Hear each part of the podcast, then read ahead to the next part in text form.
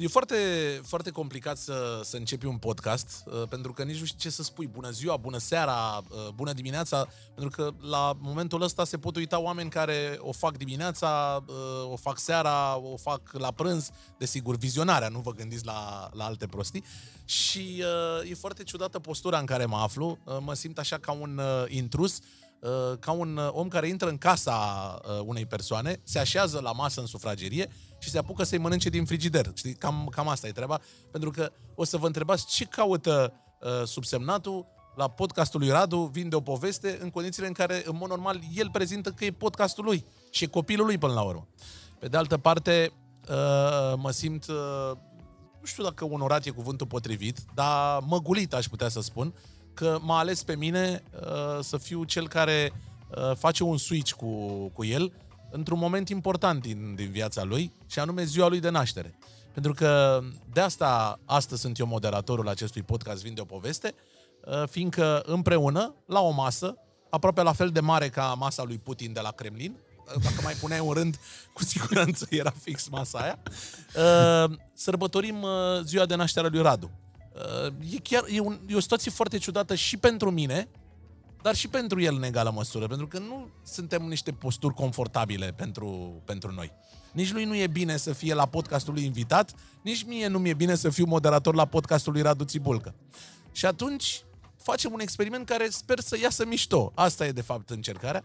În primul rând, la mulți ani, Radu. Mulțumesc frumos și bună seara tuturor celor care se uită la noi și bună ziua celor care o fac ziua și bună Ui. dimineața celor care o fac dimineața. Aia sunt cei mai fericiți care o fac dimineața. Exact. Apropo de asta și ne referim la spălatul pe dinți. Și apropo de asta, uh, să mă prezint că nu sunt atât de celebru încât toată lumea să știe cine sunt. Uh, Toată lumea de pe canal te cunoaște da? aici, da, cel puțin cei 70.000 de abonați cu siguranță, dar uh, da, vrei să-ți fac eu o prezentare? Ca nu să... că eu sunt gazda. ok. Sunt, sunt Răzvan Popescu și e vorba aia, sunt la radio de când mă știi. Cam uh, despre asta e uh, treaba. A, te-ai prezentat greșit, ești colegul lui Cuza, pentru că așa scrie și pe mașina ta. Da, vara asta e, uh, asta e promisiunea. Că știi cum e, promisiunea e promisiune. Emisiunea o înregistrăm cu aproape două săptămâni înainte de ziua ta. Da, e 11 iulie. Exact. Și ca să localizăm povestea, suntem într-un loc care este foarte drag lui, lui Radu. Suntem în centrul Iașiului, chiar la cafeneaua veche, Uh, Cafeneaua Veche, care este un loc cu, cu o istorie incredibilă și cu atât de multe povești încât ar trebui să facem un podcast cu Bunelu și să vorbească despre istoria locului ăsta în care ne suntem și care ne e gazda astăzi. Uh, Bunelu, care este un om foarte drag ție mm-hmm. și uh, de când ne cunoaștem noi și mai avem tot felul de întâlniri cu camerele de luat vedere oprite și microfoanele oprite, nu cred că e zi și întâlniri în care să nu vorbești măcar 10 minute despre Bunelu, un om de care ești foarte, foarte atașat. Și uh, astăzi de ziua ta, sau la filmarea de ziua ta, uh, când este apropo foarte frig, unde e încălzirea globală, că eu sunt mor de frig, vă jur. Uh, am luat și eu cămașe, zic, să fiu, uh, cum îi zice, uh, la un eveniment frumos, ganțat, aranjat. Mi-am pus pătura asta pe mine, că leșin aici, pur și simplu. Uh, astăzi, uh, Buneluț ți este gazdă. Da, practic știi că eu sunt uh, singurul uh, realizator de podcast din uh, România care face podcastul la el acasă, adică podcasturile vin de o poveste, toate cele 70 de episoade care s-au postat până acum pe canalul Radu Țibul, că e început odată cu proiectul ăsta Vin de o poveste, toate au fost făcute bă, la, chiar la mine în sufragerie, unde stau eu în chirie de un an jumate încoace, în uh, București. Uh, deși, asta deși Măruță are... Bă, acasă la Măruță, acasă exact. la Măruță, la să știi că e la studio la Măruță, nu e la el acasă, acolo în Pipera. Deci, adevărul este că, uite, telefoanele astea... Uh... Telefoanele pe silent, domnul Popescu, da, da, și în da, calitate da. de invitat, dar și în calitate de prezentator. Da, uite, acum îmi cer scuze. Uh, dar eu mă simt că, nu mă simt la un podcast acum, că am fost și la podcastul tău invitat, la tine în sufragerie, mm-hmm. în vastele apartamente. Eu mă simt ca la o ieșire de noastră la terasă și asta vreau să fie Păi asta și e, pe adică... care teoretic o moderez. Exact. Și uh, sunt niște lucruri pe care aș vrea să le menționez, că unul ai spus atunci că în uh, debutul acțiunii noastre ai zis că nu te simți confortabil să fii uh, realizatorul podcastului la mine la podcast. Asta ar însemna un semnal suficient de important că ar fi cazul să-ți faci podcastul tău. Nu, uh, da, mă simt intrus, adică... Eu doar ți-am dat free trial de data asta, știi? Dar știi care e treaba? Că e foarte mare șmecherie, că sunt la... Uh, uh, îmi, îmi fac mâna de uh, moderator de podcast podcast la uh, cel mai tare podcast sau unul din cele mai tari podcasturi din România și mă refer la cifre. Bă, așa m-au lăsat și pe mine unii să-mi fac mâna la unele dintre cele mai tari radiouri și televiziuni din România, știi? Vorbim și Mi-am despre bătut asta, joc stai de liniștit. poveștile lor. Vorbim și despre asta că, uh, deși astăzi faci 26 de ani, apropo, ți-am luat cadou. Vezi că ai Serios? sub masă cadou. Du-te. De- desfăl, că vreau să desfă, ai acolo un... uh, Și o să zic că povestea acestui, cad- că acestui cadou, fiindcă îi vin de poveste, uh, uh, cum să spun, previzibil, am o sticlă de vin, care, atenție, este datată uh, să spun adevărul sau să, să fie frumos pentru podcast. Zi adevărul. Băi, deci teoretic am căutat o sticlă de vin datată 1996. Ok. Îți jur că n-am găsit. Și am găsit cu chiu cu vai una din 1997. Este... Păi atunci a fost tăierea moțului. Asta zic, când, când ai trecut pe diversificare, uh, 1997, uh, tu ești născut în iulie, deci uh, după 6-7 luni ai trecut la diversificare fix în 1997. Și sticla asta de vin este din 1997, e o, o, o, un vin de super colecție Mhm. și uh, am zis să, să fie cadoul, uh, cadoul de ziua ta. Atenție, uh, vinul este cules în, om- sti- uh, strugurii sunt culeși în 1986, iar el este îmbuteliat în 1997. Deci e practic vin campion, că în 80... în- Exact. În, în Exact. anul 1986, la da. Sevilla, în seara de 7 mai, Steaua București a câștigat Cupa Campionilor Europeni la fotbal. Uh, Bine, domnul Emerichenei, uh, mulțumesc. fră. Uh, pu- uh, Domnule, vreți să faceți o poză cu mine? Domnul Emerichenei, știi că era... Nu, domnul Barna, nu mulțumim. Nu, nu, că a dat-o în barnă atunci de dat, sau în bărnă, sau în bară, cum să zice. Hai să-ți mai zic niște Ulterior a lucruri. dat-o definitiv, că a, a ieșit și din, de la conducerea partidului. Da, ce vrei să... Mai zic niște, dar las că e bine că a ieșit. Uh, Da. să zic niște lucruri uh, pe care v-am zis să le precizez. Uh, doi la mână, eu nu că nu mă simt confortabil, sunt ușor emoționat, știi, să fiu invitat, mai ales la podcastul meu. E o chestie pentru că majoritatea artiștilor știi că își fac de astea concerte de ziua lor și așa Da, mai departe. da. Fuego care e născut de Crăciun, ziua lui Crăciun își face de Crăciun, Hrușcă la fel. Voi uh, că pe 23 august, mă, nu de Crăciun. nu contează, în capul nostru și în a privitorilor el e născut de Crăciun. Așa. Uh, și mama lui e Irina Login. Uh, după chestia asta, îți dai seama că m-am luat și eu cu, cu chestia asta și zic că, bă, hai să fac podcast de ziua mea și să fiu eu invitatul. Și m-am gândit cine să fie realizatorul uh, acestui podcast și m-am, uh, am stat eu și am făcut uh, un research. Cine este cel mai bun om de media și cel mai bun prieten al meu din această industrie La suflet, totodată? la suflet, că în rest uh, sunt alții mai buni decât mine. Așa am ajuns la concluzia că tu ești cel mai potrivit uh, pentru, pentru treaba asta. Și apropo de ideea asta de acasă, să știi că ăsta abia este primul episod de podcast uh, al 70-lea de pe canal, dar este primul episod de podcast pe care îl filmez chiar acasă, pentru că eu aici am crescut, adică bă, formarea mea ca și adolescența a petrecut aici, iar de născut m-am născut într-un bloc imediat în spate, aici, Piața Unirii numărul 3, unde stă bunica mea, puteți să o deranjați, care are Alzheimer, nici nu o să vă recunoască. Uh, O, și- puteți să-i spuneți că sunteți cu recensământul. Așa. și ziua mea fiind pe 24 iulie, Da. uh, uite, coincidență că m-am născut în apartamentul chiar cu numărul 24. Serios. Da. 24. Uh, Eu am stat în apartamentul cu numărul 28. Deci pot, pot să spunem că am fost vecin. Exact. Uh, și din punctul ăsta de vedere. Și atenție, am făcut școala generală numărul 28. Dar nu-i despre mine aici, e despre tine la podcastul ăsta. Și... uh, Am mai fost despre mine și în alte podcasturi în care erau alți invitați, dar m-a apucat pe mine buțul și vorbeam tot despre mine. Și vreau să... Uh, că- vreau, uh, chiar mi-am propus, că dacă tot m-ai invitat, ca oamenii să te cunoască. Adică să, să cunoască adevăratul Radu Țibulcă, nu uh, uh, neapărat, uh, să zicem, poate arogantul, cum te etichetează unii, nu neapărat băiatul ăla frumos uh, uh, care a apărut pe la televizor. Dar nu cred că mă etichetează nimeni băiatul ăla frumos, decât dacă, Doamne ferește, are probleme cu vederea. Uh, Hai să nu fim uh, modești. Nu, uh, eu știu, moldoveanul ăla... uh, Împuțit. deștept și așa mai departe. Adică e important să, uh, să-l cunoști pe Radu Țibulcă, un om care la 26 de ani, uh, băi nene, e uh, mult peste, peste vârsta pe care o are în buletin. Adică uh, CNP-ul în cazul lui uh, păcălește. E mult mai, uh, mult mai matur. Și nu o spun asta pentru că m-ai invitat și mi-ai dat cazare gratis la Hotelul la Iași, Pleiada. La Hotel Pleiada. Mulțumim Cătălin Leahu pe... Exact. Pentru intermediere, Cale, da? da. Uh, vezi, facem product placement, dar o facem inteligent, știi? Uh, nu, n-aș vrea să-ți plătesc o poliță că m-ai invitat să-ți modelez podcastul și, deși sunt operat de o lună de tăiere de stomac și nu pot să mănânc nimic, mi-ai pus eclerele astea în față. Care sunt cele mai bune din țară, by the way, că de Da. asta le-am și adus. Sunt eclerele prietenului meu Căciula, adică Ștefan Hitruc, Lece, le găsiți și are cerere de francizare și în București, așa că găsiți-vă da. rapid soluția de a lucra cu domnul Căciulă, că e, e, chiar e tare, adică el tot ce a făcut, a făcut bine, a ajuns până în excelență, după aia s-a oprit. Sper cu eclerele să nu se oprească niciodată. Și, și pentru că e chiar important uh, uh, ca oamenii să te cunoască așa cum ești. Și cu uh, uh, partea ta uh, mai sensibilă și cu poate uh, alte lucruri pe care până acum nu le-au, uh, nu le-au aflat despre tine. Uh, în primul lucru pe care vreau să îl spun despre omul Radu Țipulcă e, e genul care construiește foarte, foarte frumos prietenii. Și ce am apreciat în momentul în care am început eu să-l cunosc uh, mai bine, că oamenii cu care lucrează nu sunt neapărat uh, colaboratori. Adică el nu, uh, el nu are colaboratori, el are prieteni.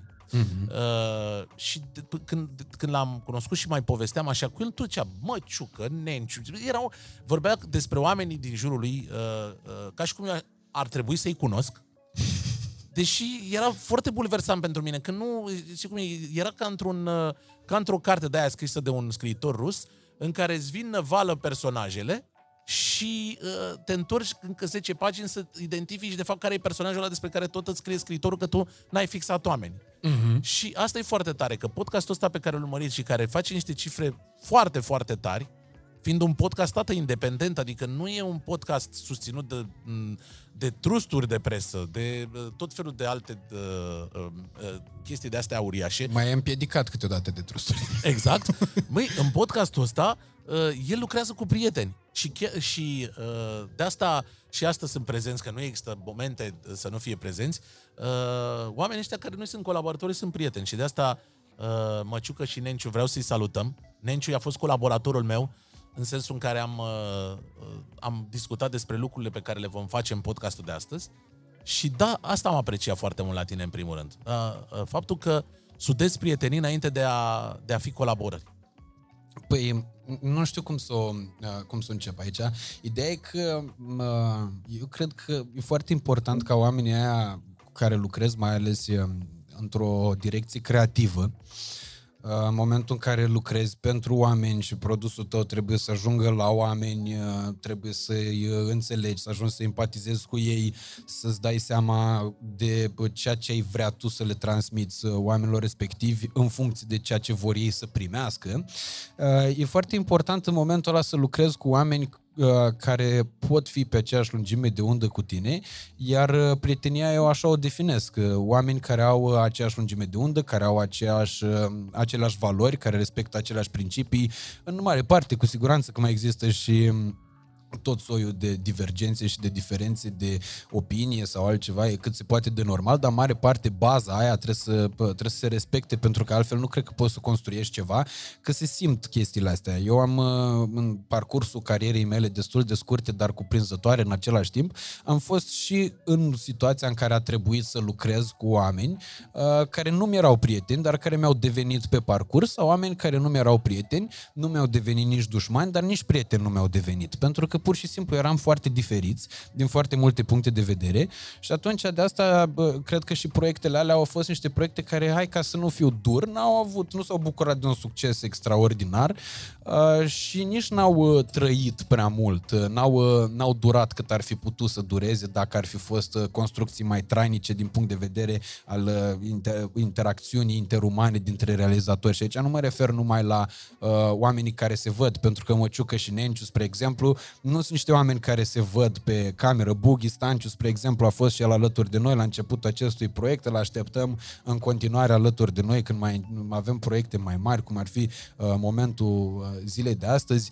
Dar uh, ei contează foarte mult în toată economia asta pentru că eu alături de ei îmi petrec cea mai mare parte a timpului, alături de ei uh, mă gândesc la cele mai multe lucruri și atunci e evident că dacă nu am fi uh, prieteni, nu am putea rezona din punctul ăsta de vedere, uh, însă că tot vorbeam de oameni de ăștia care sunt în față, aici, la masă, în spatele meu, sunt uh, o parte din colegii mei de la trei chestii, Suntem din păcate... Te, te grăbești iar, ai luat în trei chestii. Sunt aici, dar uh, aveam și pentru ei ceva pregătit. Ok. Păi ori ești moderator, acum hai că i-ai prezentat, să salută-i că sunt oameni la masă. I-am prezentat că i-am văzut, adică asta e o surpriză pe care am văzut-o, am știut-o din, dinainte să dăm rec la cameră. O parte din colegii mei de la Trei Chestii pe care îi iubesc foarte mult și alături de care am făcut serialul Moldovenii uh, și multe clipuri virale pe internet, uh, niște miliarde de vizualizări uh, însumate, adică e o leacă de de-aia- performanță pentru România și de aia le sunt foarte recunoscători pentru că acolo ei m-au primit în uh, grupul lor și așa am devenit un grup compact de prieteni. Și până la urmă, de acolo ți se trage uh, aș- startul. Că ăla a fost, uh, Mhm. a- aia a fost plecarea, știi? Pe de altă parte, uh, de ce crezi că uh, relația personală n-a funcționat cu unii dintre colegii tăi? Și aici, uh, să nu ne ascundem după deget, nu pot să spun că, de exemplu, uh, a rămas la finalul colaborării o prietenie între tine și Sebastian Cosofană, de exemplu. N-a rămas o prietenie, dar asta cred că m, cel puțin asta zic eu la momentul de față și nu caut să fiu uh, diplomat în, uh, în discurs sub nicio formă, uh, ci doar civilizat, că asta mi se pare cel mai important. Uh, Sebastian nu mi-a devenit sub nicio formă un dușman sau n-am ajuns să nu ne halim sau să nu ne mai vorbim, să nu ne mai salutăm, însă uh, cu siguranță nu, nu pot să spun că e bă, omul pe care îl sun dacă am nevoie de ceva noaptea sau uh, omul pe care îl uh, chem pe la bere când n-am, uh, n-am cu cine să ies și așa mai departe. Asta pentru faptul că probabil erau foarte multe bă, diferențe uh, de opinii, de multe ori și în momentul în care oamenii nu-și înțeleg uh, construcția într-un angrenaj și cred că nici eu n-am înțeles-o la momentul ăla. Cred că, nu cred, sunt convins de fapt, uh, în astfel de situații se mai ajunge și în astfel de uh, puncte și cred că amândoi ne doream prin planul acolo într-o emisiune de matinal care n-avea ea prin planul în sine. Și asta din pricina postului și a faptului că ascultătorii de radio sunt din ce în ce mai puțini față de cum erau înainte și aici nu cred că are rost să ne mințim, dar odată ce a apărut internetul care este mult mai cool și mult mai uh, uh, cum, să, cum să-l numesc, e mult mai shiny, mult mai strălucitor decât era radio, că știi că era treaba aia cu video kill the radio star. Exact. Ei, internetul i-a ucis și pe aia cu, uh, cu, vi- cu, cu TV-ul, nu numai pe aia cu radio și atunci, într-o emisiune de aia care avea o însemnătate doar în ochii, nu știu, a părinților, că validau că, uite, domnule, copilul face radio la Pro FM, e un post de tradiție și așa mai departe și pentru ei era importantă chestia asta.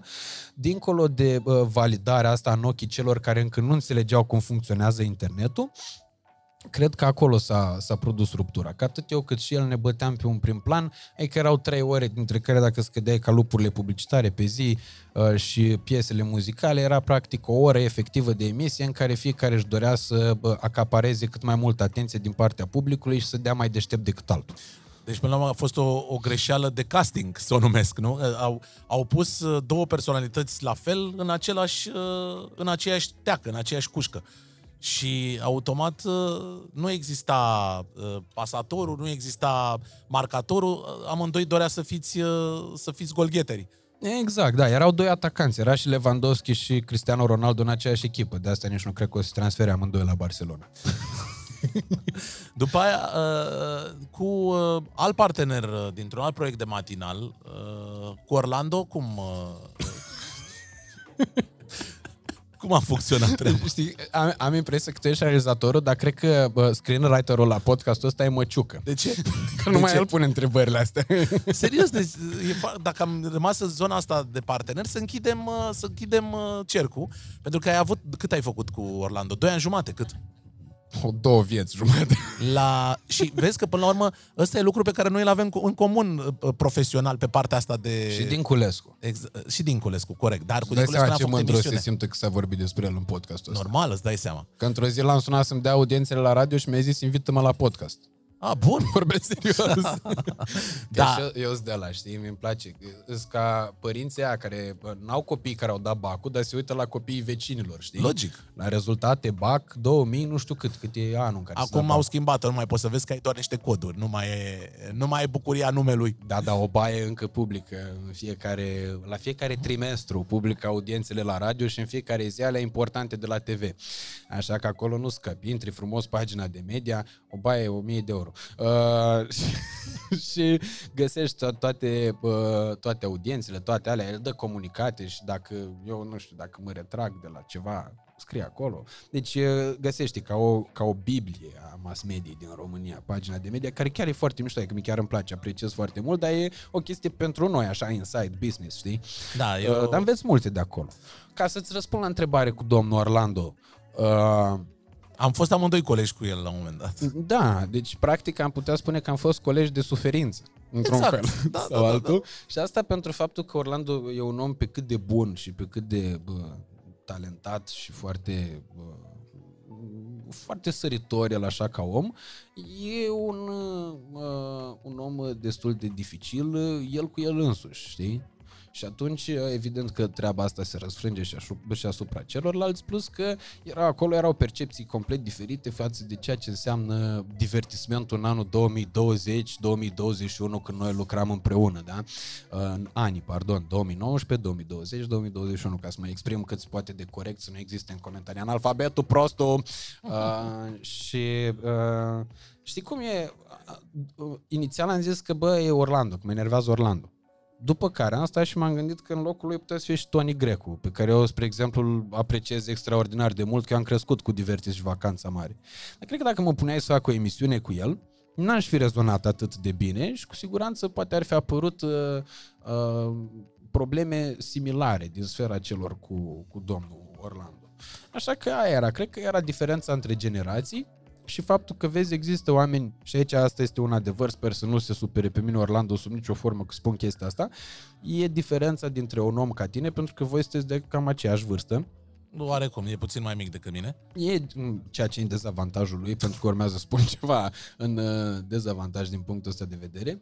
Uh, un om ca tine, asta e diferența între un om ca tine care s-a chinuit uh, mereu să se mențină fresh și bă, să aibă păreri actualizate conform cursului firesc al lucrurilor cotidiene din uh, împrejur și un om care uh, a rămas ancorat într-o uh, chestiune din trecut și care nu uh, vrea să-și uh, transforme vârsta de acum într-o vârstă prolifică, ci se rezumă la anii tinereții lui și la nostalgia de atunci. Cred că despre asta e vorba și bă, mai multe judecăți de valoare nu mi-aș putea permite să emit sub nicio formă. Uh, am închis uh, partea asta cu uh, colegii tăi de radio, cei doi pe care, Mhm. mm-hmm. uh, pe care i-ai avut. Și uh, vreau să mă întorc la momentul ăla în care uh, ți-ai descoperit tu pasiunea asta pentru tot ce înseamnă media. Pentru că nu știu câți oameni știu despre tine. Tu ești o adevărată enciclopedie. Adică dacă eu te întreb, uh, îți spun acum un generic al unei emisiuni de televiziune din anii 90, tu o să recunoști instant și uh, cred că pot să-mi forțez oricum să mă duc și mai înainte de anii 90, adică e- ești chiar o enciclopedie pe partea asta. Uh, pe mine, în primele noastre întâlniri și discuții, mă șocai că știai uh, exact anii în care eu eu sau altă, am fost la radio ăla mm-hmm. și ce emisiune am făcut și așa mai departe. Asta, asta clar arată că în spatele uh, enciclopediei asta e o, dată, e o pasiune. De unde, când, de, de unde ți-ai descoperit tu pasiunea asta pentru tot ce înseamnă zona asta de, de media? Mătuși.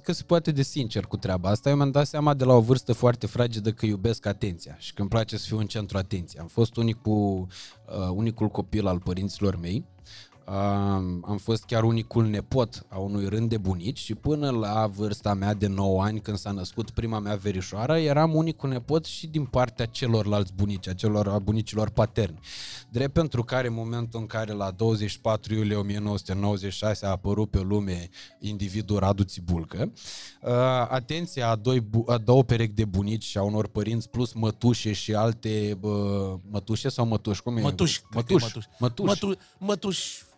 A întregului familion, deci atenția tuturor oamenilor din jurul familiei Țibulcă s-a concentrat asupra copilului nou apărut în uh, uh, dinastie. Și atunci, uh, evident că am fost Dinastie. obișnuit, E știi? cu sânge albastru ăsta, mic, n-ai treaba. Așa, da.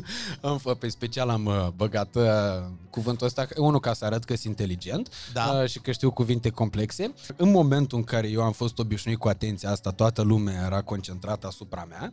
Evident că atunci când am ajuns în cercuri, cercuri sociale, precum grădinița, primul uh, pas pe care l-am făcut eu în societate, că uh, pe aici copiii la bloc nu prea erau când eram eu mic, uh, era populație destul de îmbătrânită aici în centrul Iașului, astăzi e mai colorată cu mulți studenți, dar o să ajungem și la uh, discuția asta. Eu neavând foarte mulți copii în jurul meu, când am ajuns la grădiniță, am regăsit un prieten, prietenul meu Moșu, care e aici în spate, uh, cel mai bun prieten al meu încă de pe atunci, de la 3 ani și ceva, 4, când am uh, debutat eu în uh, ciclu de învățământ uh, preșcolarizator și uh, cuvântul ăsta nu există, l-am inventat eu acum, o să facă parte din vocabularul de bază.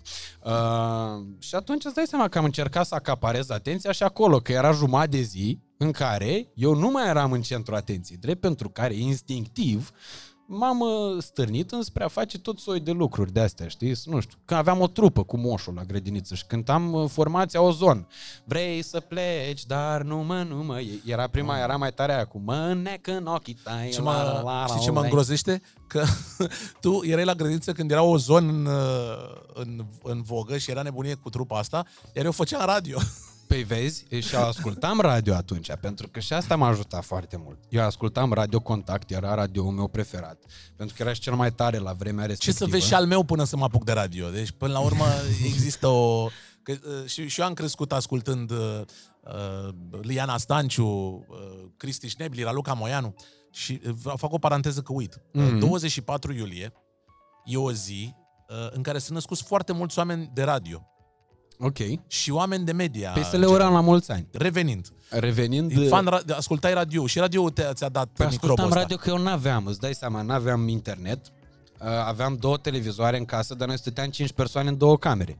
Păi radio Adică era alea TikTok-ul, povești- era povești- TikTok-ul copilăriei și adolescenței noastre, că nu Aia e. exista televizorul, era la babalăci, la părinții ei se uitau și aveau monopol pe știri, pe Păi nu aveam acces la actualități televizor. sau ce- cum se numeau știrile atunci. Că, apropo de știri, non-știrile alea cu taică meu, pentru că dacă pe mine mă caută cineva pe Google, uh, o să uh, vadă printre primele articole, nu niște performanțe pe care eu le-am făcut, ci o să vadă niște uh, chestiuni care n-au absolut nicio legătură cu realitatea, că vi le demonstrez acum, cum că taică meu ar fi un șpăgar și așa mai Stai mă că departe. vorbim și de asta. Vorbim și de asta, dar Da. da. ca să înțelegi, noi locuiam aici în Piața Unirii numărul 3, eram, m-am născut în apartamentul cu numărul 24, unde stăteau aproape 24 de persoane.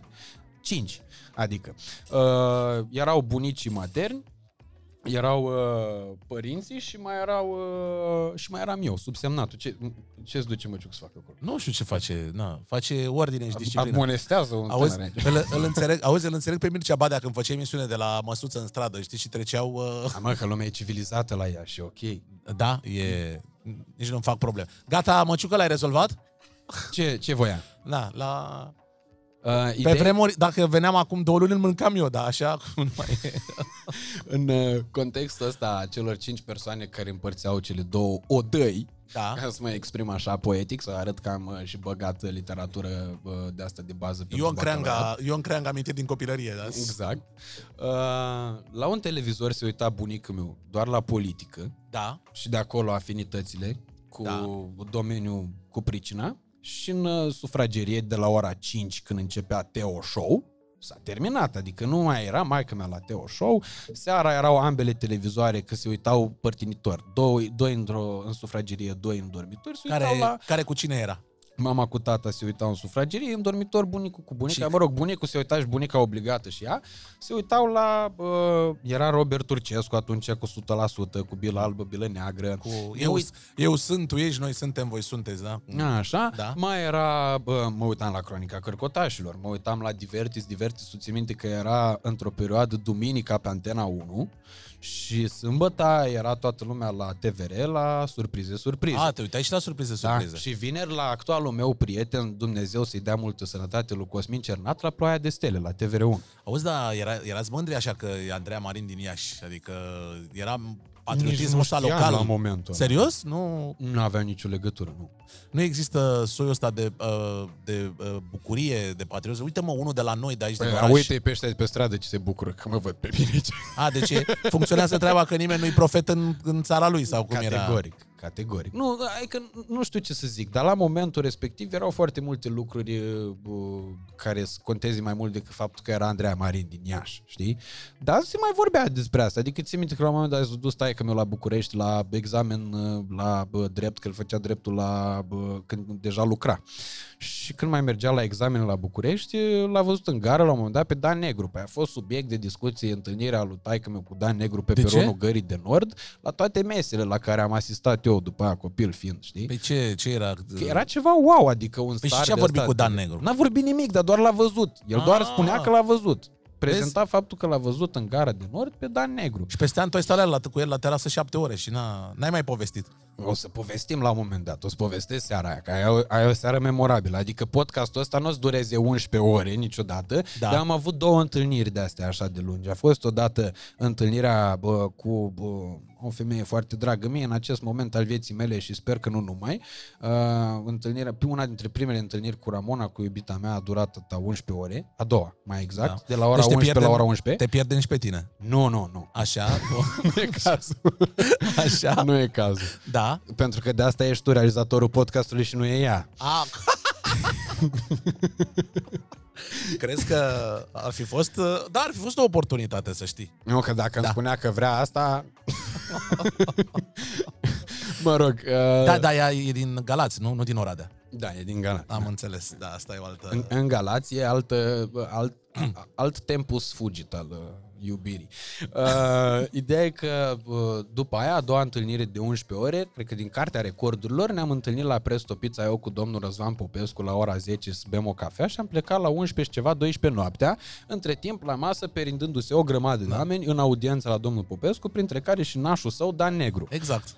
Auzi, dar treaba e foarte... Ziceai că am făcut o emisiune de genul maraton. Mai ții minte, în copilăria mea, nu știu dacă la, deja când urmăreai tu fenomenul, nu cred că mai era, era o emisiune video-magazin. Ok. Era duminica și începea la ora 1 și se termina la ora 8, ceva de genul ăsta. Nu, era mă, eu am maraton. prins așa, era la Robingo. Robingo? Era Ro- Robingo, la un moment dat prezenta chiar Mitoșerul, era ceva cu Numai la Fociu, cu Teleu Palade. Robingo. Robingo era la cu Brenciu. Robingo cu Bre- Super Bingo Metropolis. Ăla a fost Gata, înainte. iertați-mă. Da. Robingo cu Brenciu, da, Deci, mult înainte, când eram eu mic, mic. După aia Teleu Robingo când eram chiar și eu mic. Așa. Și după aia Super Bingo Metropolis, uh, unde Super am Bingo și Metropolis fost... a uh, durat undeva până prin 2012-2013, dacă nu mă înșel, dar țin minte că la fel începea dimineața că se uita bunica mea la cartoane. Își cumpăra cartoane cu 70.000 de culori de alea, albastru, portocaliu, nu știu de care, și aștepta, bifa acolo, data mea de naștere, data ei de naștere, data lui mama de naștere și așa mai departe, știi? Eu Că știu așa ce se numere- completau biletele astea. Eu când joc la Lotus, ce numere joc? Mm. Tramvaie din București. Dar n-am câștigat niciodată. Cu alea cu care am mers 16, că mergeam în copilărie cu el prin la Cutei. Fii atent Pat- că- 21, că mergeam pe la Obor. Permite-mi să te întrerup în podcastul Zi. meu găzduit de tine, ca Așa. să pari din nou inteligent, asta tu erai pe principiu un tramvai numit Dorință, nu? Vă rog Bagă aplauze, te rog vă rog frumos, aplauze. Nenciu, din, uh, din Hai de ăla. că, că sunt oamenii... Hai că am luat bacul în seara asta. Mulțumim, Nenciu! Wow, ce Mulțumim. frumos. Extraordinar. A- Aplaudă și tu, Costine, bunelu, toată lumea. Nu mă simt pe aripile vântului după replica asta. Nu? Da. Uh, bun. Și n-ai câștigat niciodată asta povestea. Da, n-am câștigat. La- Iar la, da, am recuperat că am luat bani fiind uh, la Super Bingo Metropolis domnul Popescu, ăla de striga numerele. Așa. Și tu lucrai la Super Bingo Metropolis? Ai, pe bune, nu știi treaba asta din Jur că CV-ul nu meu. știu. Păi era domnul Popescu de la Super Bingo, ăla de întrebau, întrebau Țuțu și e bine domnul Popescu? Ziceam, da, domnul, e bine, cum să nu? Tu erai? Da.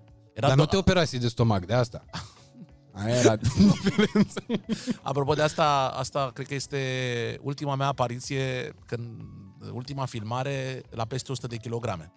Uh, și sigur, când o să se dea de ziua ta, s-ar putea să fiu la sub 100 de kilograme. Când o Că să, s-ar putea mai mult ca sigur. când o adică să în se două dea. săptămâni Vezi ce înseamnă să fiu un bătrân când o să se dea. Numai când o să se urce pe canal, că nu așa o să se, se posteze. o să se posteze. Da. Asta zic. uh, Poți să fumez și eu o țigară aici în podcast? Dar ce, sunt domnul învățător? sau- Întreb moderatorul, îți dai seama. Uh, Poate să fumeze o țigară, întreb și eu. Ga- Te lasă bunelul, te lasă bunelul. Ok, dacă, dacă mă lasă bunelul e bine, știi? Aia, aia zic. Ce Eu să așa zic? am păcrit-o și pe Ramona, când i-am zis că bă, vezi că noi când mergem acum la Iași, nu întâlnirea cu părinții mei e importantă. Sub Dar nicio ce? formă, întâlnirea cu bunelul. E? Că de acolo se ia, bă, cum A. i-am spus, Uh, de acolo se ia asta. Cum Auzi, îi da, zice, mă? dar Bunelu ți-a dat... Binecuvântarea. Păi ți-a dat binecuvântarea Bunelu? Așa mai cu jumătate de gură, că n-a, a zis că n-a apucat el să vadă care. Serios? Da, dar am zis că las, că facem uh, uh, retroactiv asta. Da, fii atent. Uh, Cipriano, băi, Nenciu, vrei să fii producător la viitoarea mea emisiune de televiziune? Că ești foarte, foarte bun. Uh, am, uh, uh, i-am rugat pe părinții tăi, Ok. care acum uh, nu sunt, uh, sunt, nu sunt în țară, că dacă erau în țară erau acolo în primul rând. Ca nu, nu prezenta ca și cum ar fi plecați la muncă în străinătate, să că sunt vacanță în Sunt Tenerife. în Spania, dar nu la cules de căpșuni. sunt în, uh, sunt în Deci la Tenerife. cules stai că mă făcea mai mulți bani decât din salariul lui de polițist, asta 100%. Zici tu? Vorbim Da, și despre la treaba asta. hărnicia lui, Că, uh, clar. Și asta e o întrebare. Uh, De, de obicei, uh, uh, copiii își urmează uh, drumul profesional al tatălui și uh, sunt foarte multe cazuri în care meseria uh, tatălui e preluată din mers și de, de copil. Mai ales în zonele astea, uh, pe cum e tatăl tău, poliție, armată, îți insufla și pasiunea asta pentru, pentru uniformă, dar asta e o altă discuție. O să ajungem și acolo, da. I-a rugat pe părinții tăi să ne ofere trei poze, Ok. cele mai dragi trei poze uh, ale, ale tale. Uh, Trei sau cinci, cum a rămas până la urmă? Zece ne-au dat? Asta înseamnă, mă, e că, uite, de Ce te asta... vezi, ai cerut 3 și ți-au dat, ți-au dat Păi, 10. Așa e cu părinții, știi cum e. Uh, uh, sunt, uh, fac un exces de zel. Și vreau să ne uităm la nu, dar pozele. asta e tipic pentru taică, pentru că mai sunt de ăștia, știi, inculpați care trei, cer 3 sau 5 ani și primesc 10 de multe ori. Stai că vorbim și treaba asta. Și avem, avem 10 poze care sunt uh, foarte dragi. Cele mai tari 10 poze uh, uh, dragi sufletului părinților tăi și vreau să le vedem, să le comentăm. Sunt din 10 etape ale vieții tale. Ok. Și vreau să, să le luăm așa pe rând, să le comentăm, să vedem, Vrei să faci probă de, probă de memorie? da, și să ne spui, să ne povestești în, într-un minut despre fiecare poză. Și uite, avem prima poză din cele 10, o să ne pună Nenciu. Da. Este poză stil fata de la pagina 5. Asta o am urcată și pe OnlyFans, să știți. Serios? Da. Deci este... Cât aveai aici? Aici, bă, pe asta îți dai seama că amintiri din momentul ăla nu am. Bă, dar și roșu ăsta Amsterdam este fabulos. Obse- Observați, roșu stil Amsterdam e, Da. e fabulos. Uite ce râde Ramona. Nu mai râde Ramona, că... Așa o să arate și al tău. Uh, amintiri despre poza asta nu ai, dar cred că e printre prime, una din primele poze. Că și tu ai, ești parte din generația aia care nu a crescut cu poze la minut. Știi Da. că, uh, uh, copiii din zilele noastre le fac mamele poze la fiecare minut al vieții lor. Mhm. Hai să-ți mai facă mama o poză. Uite ce frumos ai crescut. Uite. Deci cred că au... La mine aici era un eveniment, îți dai seama ce caca făcusem probabil. De eram în, în, Da. în Era- hainele astea, în veșmintele astea. Uh, și atunci, a, Ah. uite, aici mi-au pus chiloți. Stil Dorian Popa. Dar Da. nu, era, nu erai E, cu vezi Pampers, că era nu? Pampers, ba da, era Pampers, dar era Calvin Klein, nu se vede dunga. Am înțeles. Deci, primii, primii Pampers și iată i-a purtat Radu Țibulcă. Aici erai mai... Dar vezi că erai mai pe stilul Răzvan Popescu aici. Nu, nu? mai durduliu, așa mai... Da, și rotunjor. vezi că nici păr n-aveam foarte mult. Da. Deci, uh, da, dar cred că e din aceeași perioadă, adică e sub un an, Păi categoric. stai mă, vrei, dar nu, tu voiai eu- să ai păr pe piept la, până într-un an de zile? Lasă Dar n-am până... nici acum păr pe piept, stai liniștit, adică din punctul ăsta nici pe față n-am prea mult. A, nu, ești... Eu îmi las mustața asta de adolescent special ca să arăt că am trecut de pubertate. Aici, deci tu ești ăla care face antireclamă la gilet. Uh, aici, mamă, pe litoral ești nebun. Programul Litoralul pentru toți. Da. Radu Țibulcă în acțiune. Uh, e tatăl tău acolo, bănuiesc. Aici deja aveam 2 ani, pentru că prima dată știu că am fost la mare și am și o amintire de atunci. Lumea da. zice că sunt nebun, zic, du-te că tu ți-aduci aminte poze și de astea. Nu. Țin minte când la 2 ani am fost la mare la Saturn. Aici eram în stațiune la Saturn, pe Da. da. malul mării, după cum se poate vedea culoarea oceanului și bă, Mării. tatăl meu, Mării. Uh, mării, da. da. Și cum a zis mării? M- nu, mării negre. Ah, ok, Da. da. așa. Uh, și, bă, după cum se poate observa, eram protejat de radiațiile UV Exact. corespunzător, atât eram dat cu cremă, pot, asta mi-aduc aminte, și uh, totodată aveam și bască în cap, după cum se poate Da, observa. și se observă că încă nu se trecuse la moda boxer la mare, era încă pe stilul slip. Exact, Da. da. În slip nisip era uh, Bine, tai că mi-a trecut la moda boxer undeva prin 2010 abia, adică nici a durat puțin. a fost uh, pe zona tradițional, uh, cum zice, conservatoare. Exact, da. Da, băi, apropo de... Opa! O, asta este Crăciunul 2008. Este seara de 21 Patru. 1 decembrie. 21 decembrie, de și ce? spun și de ce e do- 21 sau 22 Nu decembrie? e. Nenciu, cât e? Nenciu confirmă, cât e? 24, mă, nu ți-am are zis. cum, nu este, n-are cum să fie 24 și îți explic imediat de ce. 24 probabil era stricată aia de la cameră. Îți zic acum de ce nu e pe 24. Pentru că în anul respectiv am făcut uh, Crăciunul la Bran, în județul Brașov și uh, am fost inclusiv pe seara de do- în seara de 23 am fost la Colindat, prin Bran, cu un prieten, cu Viorel Fermecătorul cu chitara și cu fica lui Ah. Serios? Irina. Da. Ai Deci făcut asta ceva era bani? înainte. Primii am tăi făcut vreo bani- 30 ceva de milioane, Deci că am fost ăștia mai sunt la primii tăi pensiune de bani din bogați. showbiz. Da? Nu, primii bani din showbiz îi făceam că mergeam cu uratul și colindatul. Dar mergeam de mult, adică de A, la, aveai de la experiență. 5-6 ani, da. Băi, pe bine nu mă lăsau, mă, să Aveam merg. și manager bun, că mergeam cu taică la rude, la ăștia care erau mai înstăriți, Deci- la prieteni. Deci primul Monica Munteanu din viața ta a fost tatăl tău. Exact, nu Monica Munteanu, a fost un soi de, cum îl cheam pe la Cristi Ochiu, că era tour manager, îmi punea nu, concerte. Nu, nu știi cine era? Tatăl Alinei Sorescu. Așa, Da. da. Și domnul tată, care tot de când o știu pe Alina Sorescu, nu există uh, evenimente, emisiune la care să nu meargă cu Alina, chiar și la vârsta asta. uh, Sau tatăl lui Nicol Șeri, tata Șeri, care Tata la fel e Șeri. cu Nicol Șeri peste tot. Îl salutăm pe tata Șeri. Am, Doamne făcut, ajută. am avut o seară aici la Iași cu tata Șeri la, uh, cum îi zice mă, Forța Zu. nu mă la Forța Zoo, la... E un restaurant, dar undeva înspre aeroport, uh, cu specific Little american. Texas. Little Texas, foarte tare. Îl salutăm și pe domnul Fitterman, care e patronul de la Little Texas. Nou patron, care era Jerry Little, știi că de asta se cheamă Little Texas. Da. Era un fost consul al Americii la, bă, în România. Jerry Little, el a făcut Little Texas. Ah, tare. De asta Uite se că cheamă așa. mai, mai facem și o istorie de, de recentă a Iașului. Eu sunt soi de oprișan al Iașului modern, să știi, adică pot să-ți dau uh, direct, așa, asta e pe zona mea. Aici se poate observa, eram la casting la Karate Kid, n-am luat, că de asta m-au băgat la moldovenii. Păi da, aveai centura portocalie, ești de bun, e tare asta centura Eram la portocalie. început. Eram la începutul carierei de bă, karatist uh, tradițional. Eu am făcut Shotokan, Futokan și să nu râdeți că Hai, așa se cheamă vorbește, stilul. eu ți-am vorbit frumos. Chiar așa se intitulează Shotokan, Adică Futokan, ești, karate uh, tradițional. Ai fost, ai fost tare în futocan, să înțeleg, adică nu... Să nu se înțeleagă, adică e un stil de E karate. un, e, un, e un stil de luptă, acum na. Acum ai trecut pe miștocan, uh, că Exact. ești uh, pe alte, pe alte zone, nu mai e uh, de la futocan la miștocan. Ma. Asta se întâmpla în uh, iulie 2009. A fost prima ieșire a mea în vestul Europei. Eram la Budapesta și e o, un buggy de asta, nu știu cum se cheamă, buggy, o mașină de asta mi s-a părut mie interesantă. Păi, și mi-a zis 2009. că hai să-ți fac o poză. După cum se poate observa, în mână dețineam telefonul proprietate personală achiziționat de către tăticul meu, Sony Ericsson K810i Cybershoot, avea 3,2 megapixeli. Ți-am zis că sunt oprișan al vieții mele. Deci problema mea e că eu nu sunt așa de deștept ca Oprișan, că eu n-am auzit vreodată informațiile pe care le repetă el, știi? Acum dacă mă pui să-ți spun podcastul cu el, eu pot să-l repet pe tot, n-am niciun fel de problemă. E foarte ok. Deci, uh, Apropo, podcastul cu Oprișan e podcastul care are recordul de vizualizări. Uh, nu e, n-are record. Nu? Augustin are recordul, 1,5 milioane. Oprișan 1,1 milioane. 1,1, se apropie, da. Fai de capul meu. Da. Deci uh, ăsta mic e milionar în vizualizări, ești de bun? Asta e puțin, că am stricat vocalul lui Bunel. Apropo, îi mulțumim lui Bunelu pentru, au- pentru tot ce înseamnă decorul din această seară, de aici, din centrul Iașului. Păi după cum puteți observa, nici n-aveam cum... Deci eu nu voiam să fumez în podcastul ăsta, dar mama...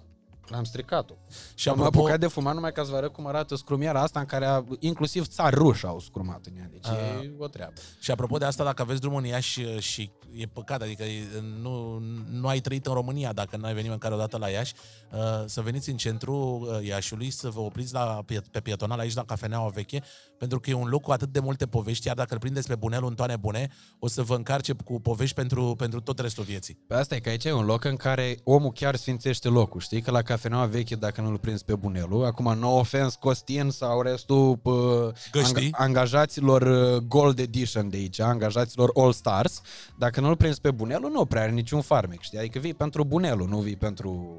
Exact. Uh, bunelul face atmosfera. Și de aici și prețurile, adică de, Da. Prețurile sunt de pe ce? uh, Din ce perioadă prețurile sunt de istorică? pe Matri- Maria Hilfestrasse. Am înțeles. De astăzi. De la inflația asta. Nu, pute, nu măcar, măcar bunelul puteai să pui prețuri uh, ca de, din Taksim, din Istanbul, că acolo e mai bine. Da, e mai pe ieftinel. Hai să zic cu 10%. poza asta. Cu, cu ăsta, cu... Aici eram tot în vara lui 2009, la o familie de austrieci cu care ne-am și împrietenit. Da. Uh, eram, mergeam pe o recomandare de, uh, de la un uh, coleg de-ai tatălui meu, Nea Vasile îl chema, Nea Vasile Ungureanu, și uh, pe cățeaua asta uh, ciobănesc elvețiană de Berna, Superbă. Uh, o, intitula, o intitula, că sigur nu mai trăiește, era destul de bătrână și atunci avea vreo 9 ani, uh, Shiva, și familia se numea familia Feudel, iar pe proprietar o chema Martina Feudel, uh, la Weindring, în Austria, se petrecea acțiunea. Trebuie să te faci comentator sportiv. Că Ai, Nu? uh, ai o, o, o memorie din Poți să asta a spun numelor și că incredibilă. ploverul și cu Așa? Cât blugi au costat? și cu cămașa erau de la Zara Kids. Ești nebun. Rog Da, frumos, îți asta, poți se, asta se să-ți, uh, aprecia. Următoarea poză, ia să vedem. Apa, Aici deja eram... uh, Asta era, e- aveai stai că 16 spun ani acum. Nu, nu aveam. Ba da, 16 ani aveam. 16 da. ani era chiar vara în care împlineam 16 ani, era vara anului 2012. faptul că eram deja la Radio Zone 2012 uh, Deja spune, se făcuse a doua forță ZU. Aici am jucat Euro Truck Simulator, pentru că mi-mi plăcea așa cu camioanele și cu de și pentru că mi-aducea aminte de uh, autostrăzile din uh, Europa, iar uh, dânsa din imagine este pisica mea Kitty, pe care am primit-o ca să învăț, ca motivație, ca să învăț pentru capacitate, pentru că ai mei nu erau de acord cu animale în casă. Opa, Aici eram uh, împreună cu tatăl meu care vezi că s-a modificat, s-a, mod- s-a modificat, s-a modificat și lungimea uh, pantalonilor față din poza precedentă, dar Da. s-a modificat și mărimea burții. Uh, eram la Trogir în uh, Croația în anul 2014, la sfârșit de august. E, asta a fost ultimul concediu pe care l-am petrecut alături de părinții mei, imediat după ce împlinisem 18 ani, imediat după ce făcusem majoratul. da, erai, uh, erai deja pe picioarele tale. Uh, Păi se poate observa că nu mă mai ținea nimeni în brațe. Asta este, asta se apropie bine de zilele noastre. Ăsta e revelionul exmatriculării, Adică- anul 2017-2018, imediat după ce am fost uh, exmatriculat de la prestigioasa Universitate de Artă Teatrală și Cinematografică Ile Caragiale București. Dar în poza asta părinții tăi păreau mândri de tine, adică nu era... Nu, Era, era, era târziu de revelion, apucaseră să se mândrească, da, de asta. Uh, și eram la un revelion uh, unde m-am uh, aciuat și eu, pentru că îți dai seama, neavând bani, unde dracu să faci revelionul? M-am dus unde era Părinții. băutura Moca, exact. evident. Uh, asta însemnând uh, acum vreo pa, Patru ani jumate. patru ani jumate. Na, nu, încă nu începuse colaborarea cu, cu trei chestii. Ba da, Ba da, începuse? Lucram deja cu Petronel și cu uh, o parte din oamenii care sunt acum în trei chestii, pentru că nu erau chiar toți. Da. Era mult mai puțin. Era Petronel Iulian și uh, mai era Nea Vasile și Claudiu. Atât. Și de, de ce nu mai zici? Uite, e cineva acolo. A, și Aida. Aia, Așa, auzi, da, chiar și pe Aida. Aida o... Era și Andreea, dar ele, ele veneau mult mai rar, adică nu făceam videourile toți împreună în același timp. Era un format de la în care Petronel, mai în glumă, mai în serios, filma și el pe cine, cu cine găsea că e liber în ziua aia, știi? Da. Când era de făcut filmarea. Deja aveam virale cu Petronel în, la Revelionul ăla, eram deja în trending pe YouTube și așa mai Deci departe. nu erai chiar boschetar, promiteai. Stai că vine, Petronel are niște lămuriri de făcut, da? Ia, să auzi eu. Ia zi. Mai pus background acolo în spate. Cum, cum te-am pus? Background. um, ce Stai, stai că, uite, am microfonul pentru tine pregătit. Stai că facem microfonie. Vino, Ce faci? Vino, vino, vino Ce aici. faceți? Uite, uh, ne bucurăm de ziua domnului Țibulcă. Ia, vezi că am promis lui Petronel niște eclere la finalul, uh, la, la finalul uh, podcastului. E bine aici? Da. E perfect. Putem vorbi acum.